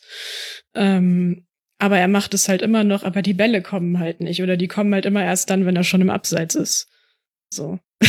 Ja, das stimmt. Das, das ist wirklich ganz extrem aufgefallen, vor allem weil Düsseldorf, weil bei Fortuna das Spiel halt einfach noch darauf angelegt war, weil man da früher noch einen Luke Bacchio hatte und dann eben eben ein Rahman. Da wurden ja diese Spiele so oft gespielt, sowohl aus der letzten Kette von Kahn Eihan, auch natürlich Personalie, die nochmal mit Schalke-Augen eine ganz besondere Wertigkeit hat aber eben auch aus dem, aus dem defensiven Mittelfeld heraus. Diese diagonalen Bälle, die, die Rahman eben einfach hinter die Kette geschickt haben und die, er ist ja in der Lage, die zu erlaufen.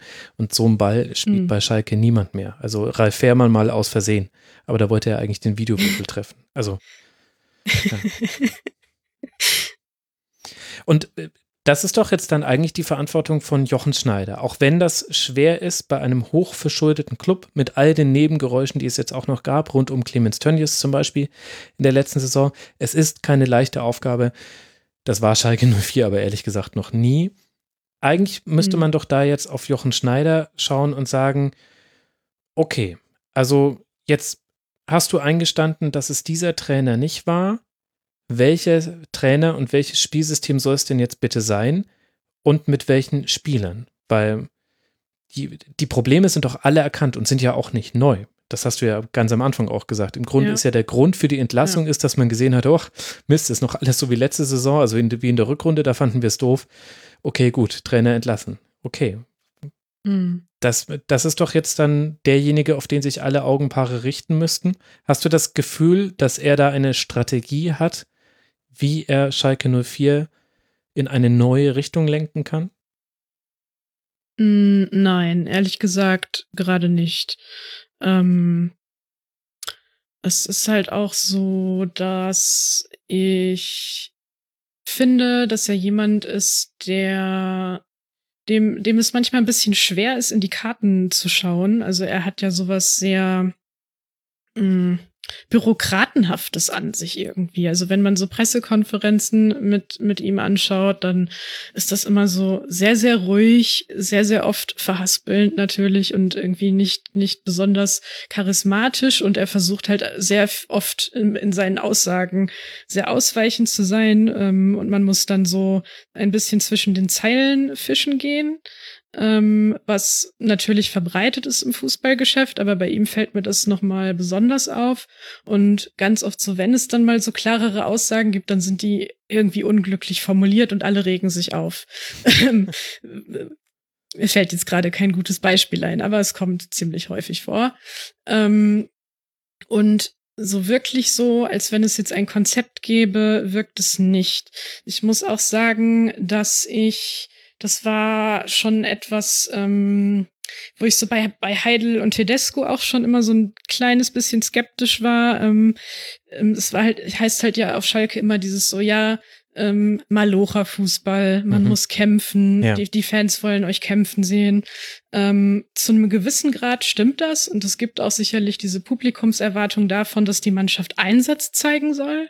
Aber ich meine, in welchem Verein gibt es die denn bitte nicht? Also ich meine, welcher Verein von irgendeinem Verein sagt denn so, oh, ist mir eigentlich egal, ob meine Mannschaft jetzt besonders kämpferisch ist oder Einsatz zeigt. Also Vor allem, was ja, ist denn das für halt, ein Markenkern? Also wenn du gleichzeitig 200 Millionen Euro Ja. im Personaletat aufgibst, um in die Champions League zu kommen, dann kann doch nicht dein Marken Markenkern sein, wir sind der Malocha-Club. Also klar kann es sein, aber hä? Also das kann gut gehen, wenn du immer nach Standards das 1 zu 0 machst, dann wirst du vielleicht auch mal Vizemeister. Aber Das ist, das ist halt so ein generelles Problem, aber auch vom, vom Ruhrgebiet. Aber da, da kommen wir dann zu weit, was, was halt mit der Kultur hier zu tun hat, dass man einfach noch sehr an der Vergangenheit hängt. ah, und sehr schwieriges Umfeld. Da können wir gleich Sebastian wieder in die Runde holen. Traditionen, ähm, die, äh, die, die man immer wieder gerne heraufbeschwört und dann auch ähm, romantisiert und so weiter. Und man richtet den Blick nicht so gerne nach vorne, weil dann müsste man sich ja mal was Neues ausdenken und sich mit den Problemen befassen, die sehr akut und sehr aktuell sind. Ähm, also das nur mal so nebenbei, das, das spielt da auch noch mit rein. Aber ähm, du musst halt irgendwie gucken, okay, ähm, du kannst ja sagen, ähm, meinetwegen Malocha Club, weil das halt dieses alte Ding ist, ähm, verkaufst du halt damit deine T-Shirts und deine Kappen. Aber das muss ja nicht heißen, dass du auf dem Platz eine Mannschaft hast, die halt einfach nur alles zergrätscht und aber ansonsten keine Spielkultur hat, was, was halt eine tatsächliche Spieleröffnung angeht. Und äh, das, was man eigentlich mit dem Ball macht, was ja das Grundprinzip von Fußball ist. Man hat einen Ball und was macht man jetzt mit ihm? und das, äh, das soll halt nicht wichtig und nicht interessant sein. Das kann doch eigentlich überhaupt gar nicht sein. Ja, Ähm, und das ist auch und seltsam. Das, das ist halt, Entschuldigung, noch ganz kurz, Ja, das, das zu beenden. Das ist halt das, was immer so betont wird. Also das fing halt unter Heidel und Tedesco sehr verstärkt an, dass das sehr betont wurde. So, ja, wir sind der Kumpel- und Malocha-Club und so muss das auf dem Platz auch aussehen, weil das ist das, was die Fans wollen, was unser Umfeld will angeblich. Ähm, Komischerweise, wenn es dann aber so scheiße aussieht auf dem Platz, beschweren sich die Leute trotzdem. Ähm, und unter Jochen Schneider, finde ich, wurde das Ganze noch mal sehr verstärkt. So dieses so, ja, ähm, er hat es dann in Verbindung gebracht, ausgerechnet mit Leipzig, von wegen, dass das ja auch so eine auf dem Platz sehr intensiv arbeitende Mannschaft ist und das ist halt der Background, den er hat und so. Mhm. Genau, also das muss er Ähm, ja machen. Also er war Teamkoordinator Ja. für alle von diesem Browserhersteller äh, gesponserten Teams äh, seit 2015 bis eben dann, bis er auf Schalke angefangen hat. Also natürlich muss er sagen, ach, das ist ja genau das, wie was ich vorher Mhm. gemacht habe. Und Umschaltfußball Ja, scheint ja auch der Plan gewesen zu sein. Genau, aber das, es gibt halt keinen keinen Plan darüber hinaus oder halt nicht diese, ich sag mal, so, so, so ein kreatives Gedankenspiel von so, ja, ähm, Umschaltfußball und so und kämpfen ist ja gut und schön, aber wir können uns jetzt ja auch mal was Neues ausdenken. Es gab ähm, oder was Neues, Altes ausdenken, an das man anknüpfen kann. Es gab ja auch den Schalker Kreisel, ähm, der sehr berühmt war mhm. und sehr Ballbesitzfußballlastig war und ähm, die Gegner zu seiner damaligen Zeit schwindelig gespielt hat, ähm, über den es von Zeitzeugen die gleichen Beschwerden gibt wie zu einer gewissen Zeit über den FC Barcelona, von wegen so, ach, das ist technisch alles so schön und so viel Ballbesitz, aber es ist auch irgendwie ein bisschen langweilig. ähm, mhm. Was natürlich nicht das ist, was man dann möchte. Aber ich meine, es gäbe auch andere Traditionen, die man bedienen könnte auf eine neue, moderne, positive Art und Weise, wo man anknüpfen könnte, um zu sagen, hey, ähm, Kumpel und Malocha, ja, ja, schön und gut, aber wir können daraus ja auch mal was anderes erschaffen. Mhm. Ähm, und halt versuchen, ballbesitzlastiger zu spielen, weil wir sowieso von unseren Gegnern immer den Ball bekommen, weil jeder weiß, dass wir nichts damit anfangen. Wir müssen uns also e-, etwas einfallen lassen, dass wir doch was damit anfangen können. Holt euch doch Tim weiter. Was macht eigentlich Tim weiter? Ja, ich wollte ich es vorschlagen. Es ist fast schon unwahrscheinlich, dass es auf Schalke einen Trainer gibt, der ähm, nicht noch vor kurzem beim VfB war. Wir hatten ja noch Markus Weinziel im Angebot ähm, oder Hannes Wolf hat, ist auch mhm. wieder ähm, ohne Job. Also und Taifun Korkut. Ja, ich glaube Aber was nicht, ich noch fragen Herr wollte, Weinziel noch mal bei uns auftritt. Ja. von, von außen äh, scheint es auch irgendwie so ein bisschen so zu sein, als ob sich die Schalke-Fans von der Schalke-Führung irgendwie abgehängt fühlen oder nicht mehr mitgenommen fühlen, als dass so äh, ein großes Unverständnis da ist. Also es war ja beim VfB auch so unter äh, Dietrich und, und Reschke und was ich so von Schalke mitbekomme, also eine Meldung nach der anderen, wo, wo man sich dann an den Kopf fasst. Ähm, also jüngst halt mit äh, Clemens Tönnies auf der Tribüne oder auch so Meldungen wie, ähm, da ging es doch um die Dauerkarten, wo, wo das Geld dann nur rückerstattet wird, wenn man wirklich auch plausibel darlegen kann, mhm. warum man das Geld jetzt sofort braucht oder Busfahrer, die entlassen werden. Ähm, wo man sich dann fragt, also können die Fans überhaupt noch äh, mit, mit der Clubführung oder glaubt ihr auch, die, die machen irgendwie was und das ist gar nicht das, was wir wollen oder es passt halt gar nicht mehr und die sportlichen Probleme sind vielleicht auch nur äh, ein Teil eines größeren Problems? Ja, also auf jeden Fall das, also das äh, würde ich zu 100 Prozent unterschreiben. Und ich glaube auch, dass Fans in den Stadien sein dürften, dass das auch längst ein viel größeres Thema wäre, als es gerade ist, weil sich die Fans halt dann auch mal ähm, artikulieren könnten durch Gesänge, durch Transparente, durch Five-Konzerte. Ähm, es gab im Sommer, ähm, als ich so diese, also bei Tönnies äh, Fabriken da die Situation zuspitzte, gab es ja auch Fanproteste ähm, rund um das Stadion, die dann letztendlich auch mit dazu geführt haben, dass der dann halt endlich zurückgetreten ist als Aufsichtsratvorsitzender. Aber trotzdem begrenzt sich das längst nicht nur auf diese Personalie Clemens Tönnies, sondern da stecken auf jeden Fall auch die anderen ähm, Sachen dazu äh, mit drin. Also alles, was du gerade aufgezählt hast von den Ticketrückerstattungen hm. und so weiter und so weiter.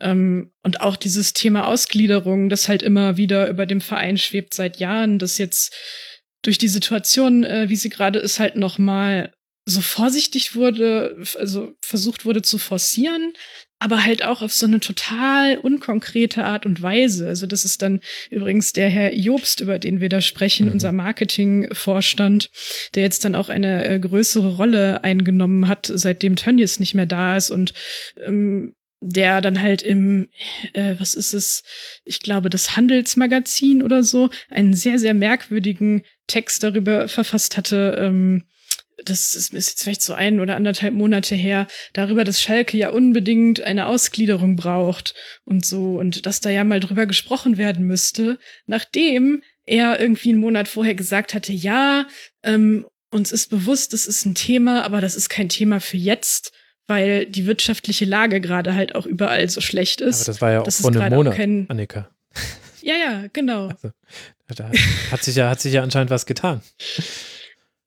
Ja, aber der Grund ist doch ganz einfach, warum das äh, propagiert wird. Äh, der, der, Grund sind im Jahr, im Geschäftsjahr 2018, 2019 197 Millionen 936.000 Euro Verbindlichkeiten. Mhm. Die kriegst du nicht mehr anders weg. Ja. Natürlich, das ist ganz, das ist ganz klar. Ich finde halt nur diese Kommunikation darum, die ist halt sehr nebulös und nicht gerade vertrauenerweckend. Ähm, und das, das spielt dann halt in das mit rein, was, was Sebastian gerade gefragt hat. Es ist so dieses so, ja, es ist, glaube ich, allen klar, dass darüber gesprochen werden muss und dass da wahrscheinlich auch es nicht besonders lange dauern wird, dass es eine ähm, Mitgliederversammlung gibt, wenn die wieder stattfinden dürfen, ähm, auf der dann da richtig heiß drüber debattiert werden muss. Aber damit eine Debatte stattfinden kann, muss ich doch ein Konzept vorliegen haben, über das ich mir Gedanken machen kann, um dann festzustellen, okay, ist das was, äh, was ich mir für meinen Verein vorstellen kann oder nicht? Und gibt es vielleicht eine Alternative zu dem Modell? Ähm, und das, das passiert halt nicht. Es werden halt immer nur mal, es wird halt immer nur mal so dieser Begriff in den Raum geworfen und dann stellt man fest, ah, die Leute regen sich immer noch zu sehr auf und dann kommt halt kurz danach immer so ein Rückzieher von wegen so, ja, wir müssen darüber reden, aber nicht jetzt. So. ja, ja, ich meine, das ist natürlich und, auch auf Schalke ja. nochmal eine andere äh, Situation. Weißt du, dem VfB wurde damals äh, die Ausgliederung mit der schier unglaublichen Summe von 40 Millionen Euro schmackhaft gemacht, mit der man ja dann auch ganz klar in Champions League-Ringe vordringen kann. Das weiß ja jeder. Bei Schalke 04 ist die Argumentationslage eher, ey Leute, wenn wir nicht ausgliedern, dann gibt es diesen Verein irgendwann nicht mehr, weil unsere Verbindlichkeiten so hoch sind. Also die, äh, die Argumentationslinie ist nicht die, die ganz viele andere Vereine gefahren haben, die mit der Ausgliederung versprochen haben, äh, wir ziehen in das Land, in dem Milch und Honig fließen ein, weil dann kommen nämlich Investoren und das löst all unsere Probleme, sondern bei euch ist die Ausgliederung eher so, Leute, ähm, wir haben festgestellt, dass im Erdgeschoss brennt schon die ganze Zeit und die Feuerwehr kommt aber nur, wenn wir ausgliedern. Das ist halt auch mhm. schwieriger zu verargumentieren und auch schwieriger auch für Fans dem etwas entgegenzuhalten. Ja, natürlich. Okay, wir, wir müssen leider, glaube ich, die, die Kurve kriegen, auch wenn ich mit dir noch lange über die Situation auf Schalke äh, reden könnte. Was wir noch nicht gemacht haben, und das finde ich, müssen wir jetzt aber an der Stelle noch tun, da kann sich auch sehr gerne Sebastian auch wieder einschalten, ist, wir müssen noch die Leistung von Werder Bremen würdigen, weil das haben wir nur so en passant mal so angesprochen, mhm. aber da hat ja Florian Kofeld durchaus einiges verändert, ja unter anderem mit M. Bomb, der auf rechts äh, na, im Achterraum so begonnen hat, beziehungsweise rechts in der Raute, ja, ein bisschen schwierig zu sagen, wie genau da gespielt wurde, weil die meiste Zeit hat man ja gegen den Ball gespielt, deswegen äh, schwer zu sagen. Wie hat dir denn, wenn du jetzt einfach mal deine Schalker Brille ablegst und die grüne Werder Brille anlegst, der SV Werder gefallen? Mm, auf jeden Fall natürlich ähm, stark verbessert im Gegensatz zum ersten Spieltag. Ähm, ich finde, dass gerade Bomb ein richtig gutes Spiel gemacht hat auch. Also ich glaube, das ist jemand, der Werder Bremen noch gut tun wird, weil der halt auch so eine gewisse Physis mitbringt ähm, und einfach ordentlich gespielt hat. Ähm, und es ist natürlich auch total wichtig für Bremen, dass Füllkrug wieder da ist und halt in Tritt kommt. Ähm, ich fand, dass es natürlich trotzdem Situationen gab oder, oder Ansätze gab, wo man sagen muss, so, okay, ähm, da, da muss man noch mal dran schrauben. Also ich fand, dass Schalke dann in der zweiten Halbzeit es ein bisschen leicht hatte manchmal eigentlich. Also mhm. wir hatten ja auch zwei eigentlich richtig heftige Chancen, die wir halt nicht genutzt haben. Einmal durch Ibisevic und das zweite, ich weiß gar nicht mehr, wer das genau war. Bujelab. Genau, ähm, da, also da hätte es halt auch, wenn wir das besser machen oder Glück haben, ähm, hätte es da auch mal 2-2 ähm, stehen können dann in dem Moment.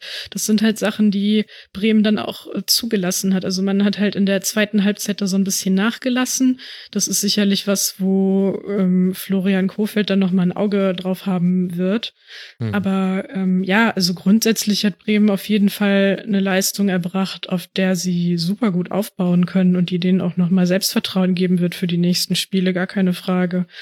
Ähm, ich finde Sargent hat auch ein richtig gutes Spiel gemacht. Der ist immer so ein bisschen unglücklich im Abschluss, ähm, bringt sich oft in sehr gute Positionen eigentlich. Das ist mir bei dem schon vorher auch immer aufgefallen in Spielen von Bremen, die ich gesehen habe, dass er sehr oft in äh, gute Abschlusspositionen kommt und dann stimmt aber halt der Abschluss nicht. Das ist so ein Spieler, bei dem ich immer so denke, so wenn bei dem irgendwann mal der Knoten platzen sollte, dann müsste das eigentlich ein richtig guter Offensivspieler werden, also ein sehr gefährlicher für Hm. die andere Mannschaft. Sagt Florian Kofeld auch schon Ja. seit zwei Spielzeiten, ehrlich gesagt. ja. Okay, das wusste ich noch gar nicht. Sebastian, wir haben ja, also wir haben ja alle das Spiel ausführlich verfolgt, dadurch, dass es das Topspiel am Samstagabend war. Was ist dir denn noch so bei Werder aufgefallen? Ja, mir ist aufgefallen, dass ähm, Kofeld vielleicht jetzt das gemacht hat, was er vielleicht schon auch in der Endphase der letzten Saison hätte äh, machen sollen, nämlich irgendwie schon frühzeitig in so einen Überlebensmodus schalten. Also da geht es jetzt nicht mehr um Ballbesitzwerte oder schönes Kombinationsspiel, sondern einfach halt die Spiele zu gewinnen. Und äh, das hat man, finde ich, ähm, gesehen gegen Schalke. Also da ging es ja eigentlich nur darum, die, die Bälle irgendwie in den Schalker Strafraum reinzubringen. Das war dann meistens nicht schön, aber es war effizient. Und mit Schalke Mhm. war es halt auch ein verunsicherter Gegner, der dann halt Fehler gemacht hat vorm eigenen Tor. Aber das fand ich ähm, auffällig. Ähm, und die hat es ja auch in der letzten Folge angesprochen, dass Kofeld äh, die fehlende Galligkeit äh, kritisiert hatte, wo man dann, wo, der Konstantin ja zu Recht sagte, na, das ist ja Einstellungssache eigentlich. Und äh, das hat auch dann Florian Kofeld gemerkt hat die Mannschaft dann so aufgestellt und eingestellt, dass er halt diese Galligkeit dann äh, reinbringt. Ne? Hat Osako äh, rausgenommen, halt einen Bomben gebracht, auch äh, hinten, ne, Moisander hat er, glaube ich, auch Mhm. freiwillig quasi nicht gebracht, sondern hat da umgestellt und wollte den, den Schalkern halt äh, wirklich auch über, über Physis dann kommen, was ja eigentlich gar nicht so das Bremer Ding ist, ähm, aber es hat gut funktioniert. Äh, einfacher spielen, ein bisschen mehr Physis zeigen und, und dadurch halt ähm, erfolgreich sein, auch mit weniger Ballbesitz. Das fand ich ähm, überraschend, weil er ja schon so ein bisschen dann von, von seiner Maxime halt da ähm, abgewichen ist, was ja in der letzten Saison nicht der Fall war. Ja, das war, glaube ich, sehr dezidiert halt auf das Schalker Spiel angelegt. So, okay, das Einzige, was ihr einigermaßen könnt, ist Gegenpressing, dann lassen wir es halt dazu nicht kommen und überlassen euch den Ball. Ja. Mm, Und wir schaffen es auch so gefährlich zu werden. Und das hat ja sehr gut funktioniert, wie man gesehen hat. Ja, also Genau, ich habe auch 35 gefragt, was Prozent. machst du, wenn du Entschuldigung. Genau, also als Schalker Mannschaft, was machst du, wenn du eigentlich den Ball nicht haben willst und dann hast du am Ende 65% Ballbesitz? Also das ist ja dann auch irgendwie ungut. Aber also wäre dann spannend gewesen äh, zu sehen, wenn Schalke den Ball auch nicht will, also ob der dann unbespielt im Mittelkreis liegt, wenn keine Mannschaft den Ball will. Ähm, aber Gab es früher mal einen Bug bei so einem äh, Fußballspiel auf dem Gameboy, dass manchmal der Ball einfach an der Seitenauslinie lag und keiner, äh, keiner der Gegner hingerannt ist. Wenn man 1 zu 0 geführt hat, konnte man einfach die Spielzeit auslaufen lassen.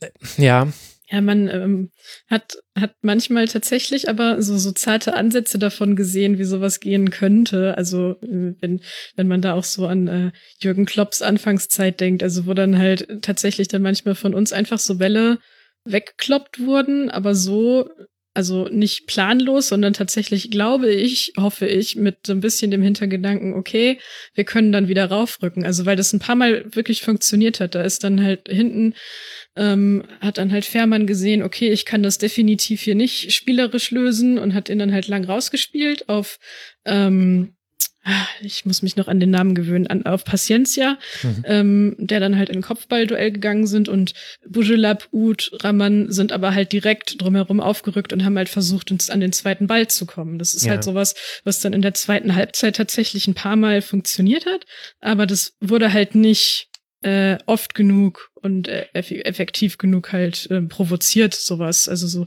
diese Situation, ähm, wo man dann halt eine Umschaltsituation, ja, faken könnte im Prinzip. ja, und ich meine, Werder wusste da natürlich auch, was kommt und hat halt einfach dann wieder zurückgekloppt. Genau. Also das war ja, also äh, wenn man, wenn man etwas ganz Gruseliges sehen möchte, neben sorry, Schalke 04, dann ist es die Passquote bei Werder. Also die lag insgesamt bei 52 Prozent. Eggestein hatte die meisten Pässe, hat eine 56-prozentige Passquote.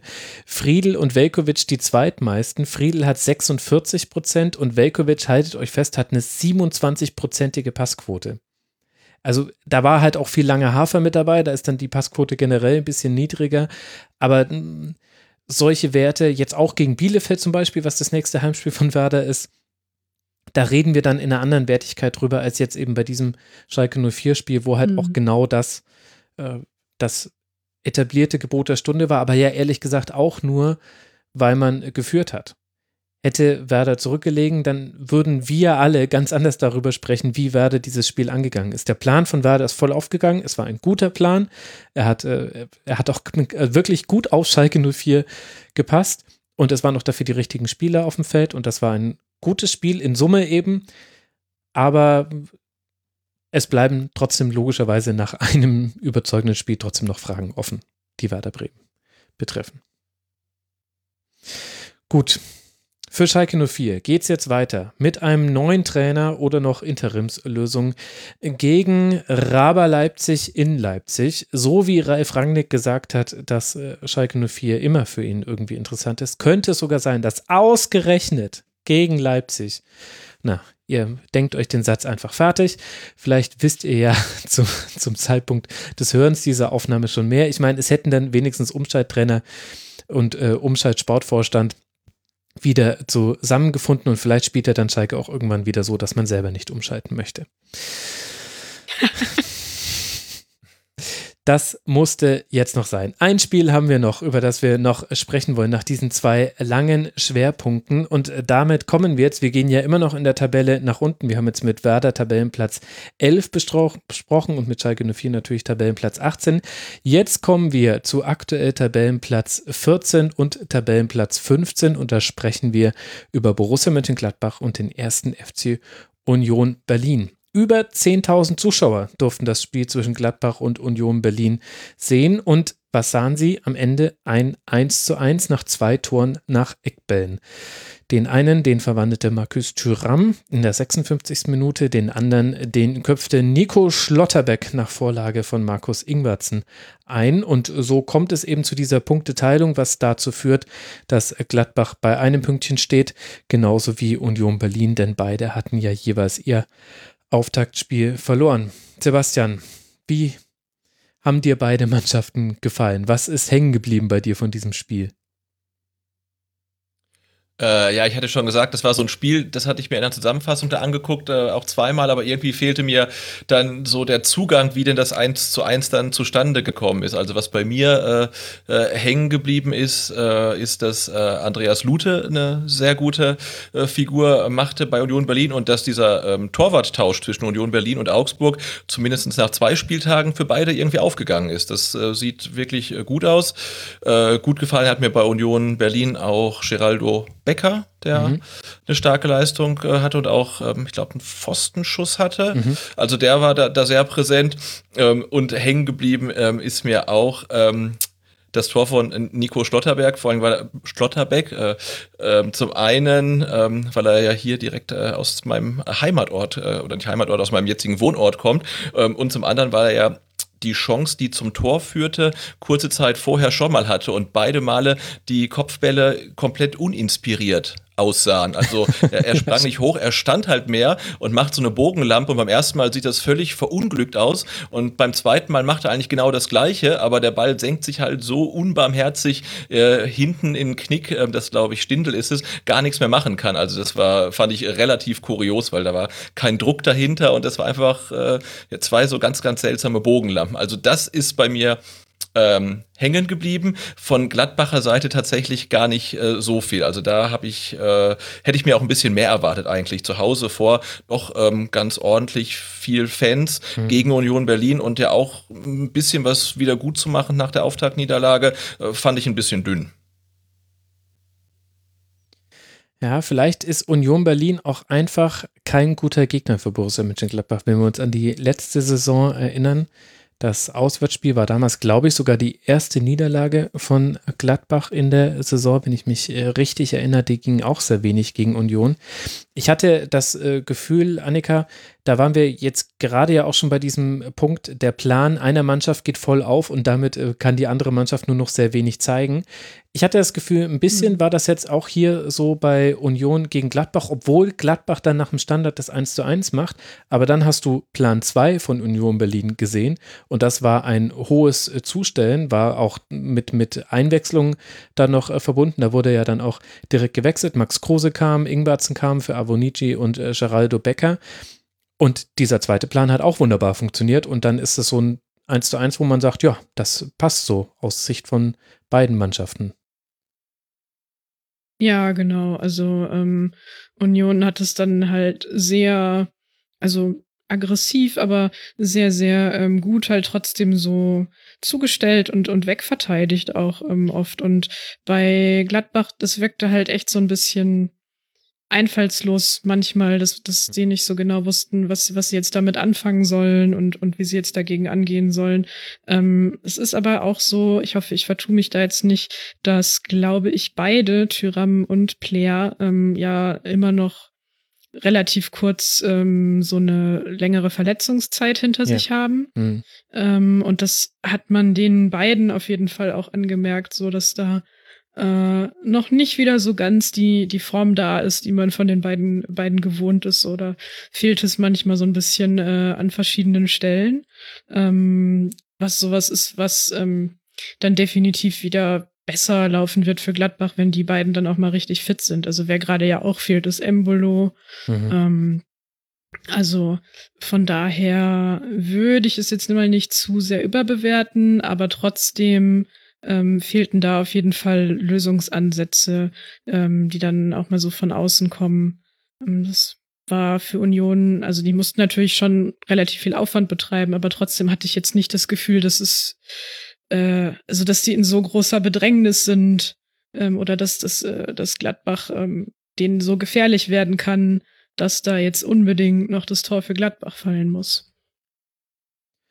Ja, das, so habe ich das Spiel auch gesehen. Also ich habe es über 90 Minuten mir natürlich auch angeguckt und muss sagen, mir hat Union Berlin sehr gut gefallen. Also so in mehreren Aspekten. Also das Spiel gegen den Ball war super. Man hat die Anspielstationen im Aufbau total gut weggekappt. Also die Anspielstationen, die man wegkappen wollte. Das war dann alles relativ ähnlich von dem, was man da bei Gladbach äh, gesehen hat, dann viel über die Außen, aber da hast du dann wenig Passoptionen, ganz wenig über die Zentrale, also beziehungsweise man hatte dann schon Ballbesitz in der Zentrale immer mal wieder. Stindl ist da ja auch jemand, der sich da auch ganz bewusst den Raum sucht, in dem er anspielbar ist. Aber er hatte dann keine Option für die Anschlussaktion, weil er dann immer umzingelt war von mindestens drei Unionern. Das hat sehr, sehr gut funktioniert. Und was mich wirklich sehr positiv überrascht hat, war die Einbindung von Taiwo Avonici den wir ja schon bei Mainz 05 gesehen haben. Und ich sage jetzt einen bösen Satz. Jetzt hast du mal gesehen, was du mit Abonici machen kannst, wenn du ihn so einbindest, wie es seinen Stärken entgegenkommt. Der war so gut als Wandspieler, der war so gut anspielbar, der hat wirklich einige Bälle in der ersten Halbzeit festgemacht und weiterverteilt. Ich glaube mich auch zu erinnern, dass der Lattenschuss von Geraldo Becker auch über eine, über eine solche Aktion zustande kommt, wo er einen Ball festmacht und verlagert und äh, dann, genau, das war, ähm, er verlagert dann auf Knoche, der legt auf Trimmel und dessen Hereingabe lenkt dann Becker direkt an die Latte und den Nachschuss bekommt Gladbach noch irgendwie verteidigt. Davon gab es echt ein paar Aktionen und das musst du erstmal schaffen, auch gegen Elvedi und Ginter, die jetzt ja auch eigentlich mit solchen äh, Spielern gar nicht so die großen Probleme haben müssen. Also das hat mir total gut gefallen und hat auch gezeigt, wie Union Berlin den Weggang von Sebastian Andersson auffangen könnte, personell. Und dann die Phase nach dem 0 zu 1, wo Max Kruse reinkam, Ingwertsen habe ich vorhin schon angesprochen, wo man so hoch zugestellt hat, wo man so gutes Pressing gespielt hat und dann auch wirklich eine Reihe von Chancen herausgespielt hat, dass das Spiel 1 zu 1 ausgeht, da kommen dann immer auch äh, Glücksfaktoren mit rein. Auch Gladbach hatte noch eine Chance aufs äh, 2 zu 1. Das ist halt dann, das ist halt dann einfach so gelaufen, wie es gelaufen ist. Aber ich finde, dass Union Berlin viele positive Dinge rausnehmen kann aus diesem Spiel. Und bei Gladbach finde ich äh, jetzt nach zwei Spielen, nach Dortmund und jetzt nach Union Berlin, finde ich beides mal das Thema Restverteidigung nach Umschaltsituationen ist wirklich ein Thema. Das, das macht Gladbach auch in Gleichzahl nicht immer gut. Also da hat auch Union Berlin echt gute Möglichkeiten gehabt. Und ich fand, da gab es sogar noch mehr Möglichkeiten für Union, sogar Gladbach noch mehr weh zu tun, als nur jetzt mit dem, mit dem einen Punkt, den man ihnen abgeknöpft hat. Und das hat man gegen Dortmund ja auch schon gesehen, dass die Restverteidigung von Gladbach nicht gut war, wenn auch natürlich gegen Gegner, der das dann noch mal ein bisschen besser lösen kann. Aber da bin ich gespannt, ob sich das, ob das jetzt nur Eindrücke der ersten beiden Spieltage sind oder ob das irgendwann so sein wird, dass wir sagen, naja, das hat sich ja damals schon angedeutet. Und es ist halt einfach bei Gladbach so, dass die zum Beispiel nach einer eigenen Ecke hinten attackierbar sind. weil halt äh, Erwedi und Ginter stehen im Strafraum und dann sichern. Ich weiß es gerade gar nicht mehr genau, wer abgesichert hat. Leiner war auf jeden Fall mit dabei und vielleicht auch Neuhaus, der sowieso ein unauffälliges Spiel gemacht hat, um es so zu sagen.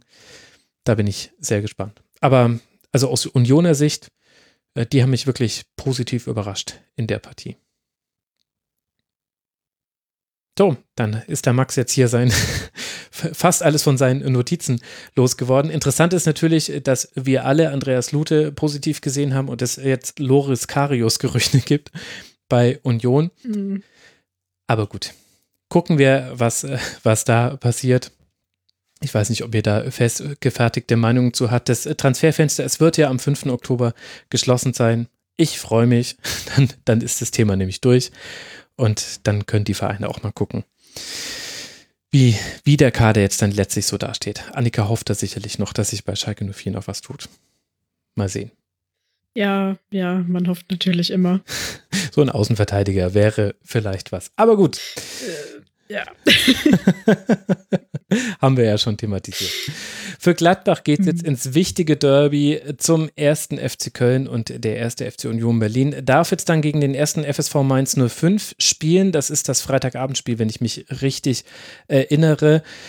Das ist natürlich dann auch schon mal richtungsweisend. Überhaupt die nächsten zwei Gegner von Union Berlin, wenn man möchte, vielleicht sogar äh, drei Gegner sehr interessant. Man spielt jetzt gegen Mainz, gegen Schalke, also gegen die beiden Clubs, bei denen es gerade so gar nicht läuft. Dann gegen den SC aus Freiburg, okay, gut.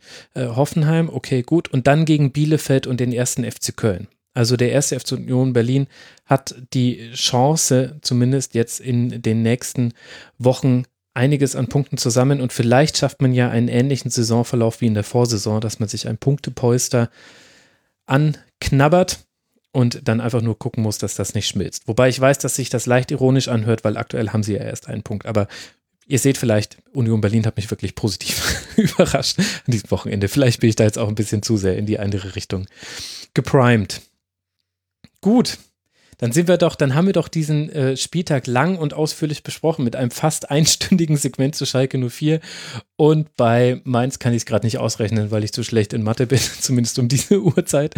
Dürfte auch äh, locker 50 Minuten, glaube ich, ungefähr müssten es gewesen sein. Ich danke euch beiden sehr, sehr herzlich, dass ihr euch sowohl in diesen Spieltag eingearbeitet habt. Ich kann das nicht genug betonen. Äh, da äh, steckt äh, viel Aufwand dahinter und der ist nicht abgegolten durch das kleine Honorar, was es jetzt gibt, liebe Hörerinnen und Hörer. Das muss uns allen klar sein. Dafür ist das Honorar noch zu klein. Also vielen Dank für eure Vorbereitung und für eure Expertise, nicht nur was eure eigenen Vereine geht. Danke, schön, dass du mal wieder da warst. Sebastian Rose vom Vertikalpass, vom SDR VfB Podcast, der Ed Butze auf Twitter. Danke dir, Sebastian, und bis hoffentlich bald mal wieder im Rasenfunk. Ja, ich danke, hat wahnsinnig viel Spaß gemacht. Das äh, freut mich sehr. Wir hatten ja auch einen guten Spieltag, haben wir im Vorgespräch schon besprochen. Und äh, danke ebenfalls an Annika Becker, die at NikaB5 auf Twitter von der Halbfeldflanke. Halbfeldflanke sowieso sehr empfehlenswert für alle, die sich etwas taktisch mit Schalke 04 auseinandersetzen wollen. Das ist dann auch ehrlich gesagt eine angenehmere Art der Auseinandersetzung mit Schalke 04 wie alles andere. weil dann kann man eben auch mal über das Pressing sprechen, was ja gar nicht so schlecht ist. Also das kann ich wirklich allen, auch Schalke-Fans, nur ans Herz legen. Schaut, dass ihr taktisch auf Schalke 04 guckt und blendet alles andere aus. Dann wird es besser. Manchmal. Danke dir, ja, Annika. Vielen Dank dafür. Warst. Vielen Dank dafür und äh, vielen Dank von mir auch nochmal für die Einladung und auch mir hat sehr viel Spaß gemacht und für alle, die vielleicht wirklich mal in die Halbfeldflanke reinhören wollen, wir haben ausgemacht, dass wir nach dem Leipzig-Spiel unsere nächste Folge und dann auch die erste für diese Saison aufnehmen. Passend zum Trainerwechsel. Yay, hellseherische Fähigkeiten. Ja, sehr gut, sehr gut. Ja, hellseherische Fähigkeiten, die muss man manchmal bei seiner Sendungsplanung einfach haben. Dann hat man nämlich auch einfach zwei Schwerpunkte in einer Spieltagsbesprechung, kann ich empfehlen. Also herzlichen Dank euch beiden. Ich habe noch drei Podcast-Empfehlungen für alle diejenigen, die jetzt nach über drei Stunden sagen, jetzt möchte ich noch was anderes hören. Alle drei lege ich euch gleichermaßen ans Herz. Zum einen hat der Brennerpass eine Folge aufgenommen zu Moabit hilft mit der Leiterin von Moabit hilft rund um die Situation von Geflüchteten, die in Deutschland ankommen. Das ist sehr, sehr, sehr hörenswert, kann ich euch ans Ohr legen. Dann krasser Themenwechsel. Christine Westermann war im Hotel Matze und hat ein sehr beeindruckendes Interview gegeben. Einfach viele interessante Gedankenanstöße. Ich habe auch in vielen Dingen eigene Zweifel und Gedanken wiedererkannt. Vielleicht geht es dem einen oder anderen von euch da draußen auch so. Und dann empfehle ich euch die aktuelle Folge von Zeitsprung FM zu Adam Worth. Das ist die Vorlage zu Moriarty von Sherlock Holmes. Der Napoleon des Verbrechens war Adam Worth. Kann ich euch sehr empfehlen, habe ich mit sehr großem Hörgenuss gehört, diese Folge. Und damit endet Schlusskonferenz Nummer 283. Wir hören uns hoffentlich wieder nach dem dritten Spieltag. Die Folge wird dann am Montag erscheinen. Bis dahin habt eine gute Zeit und macht's gut. Ciao.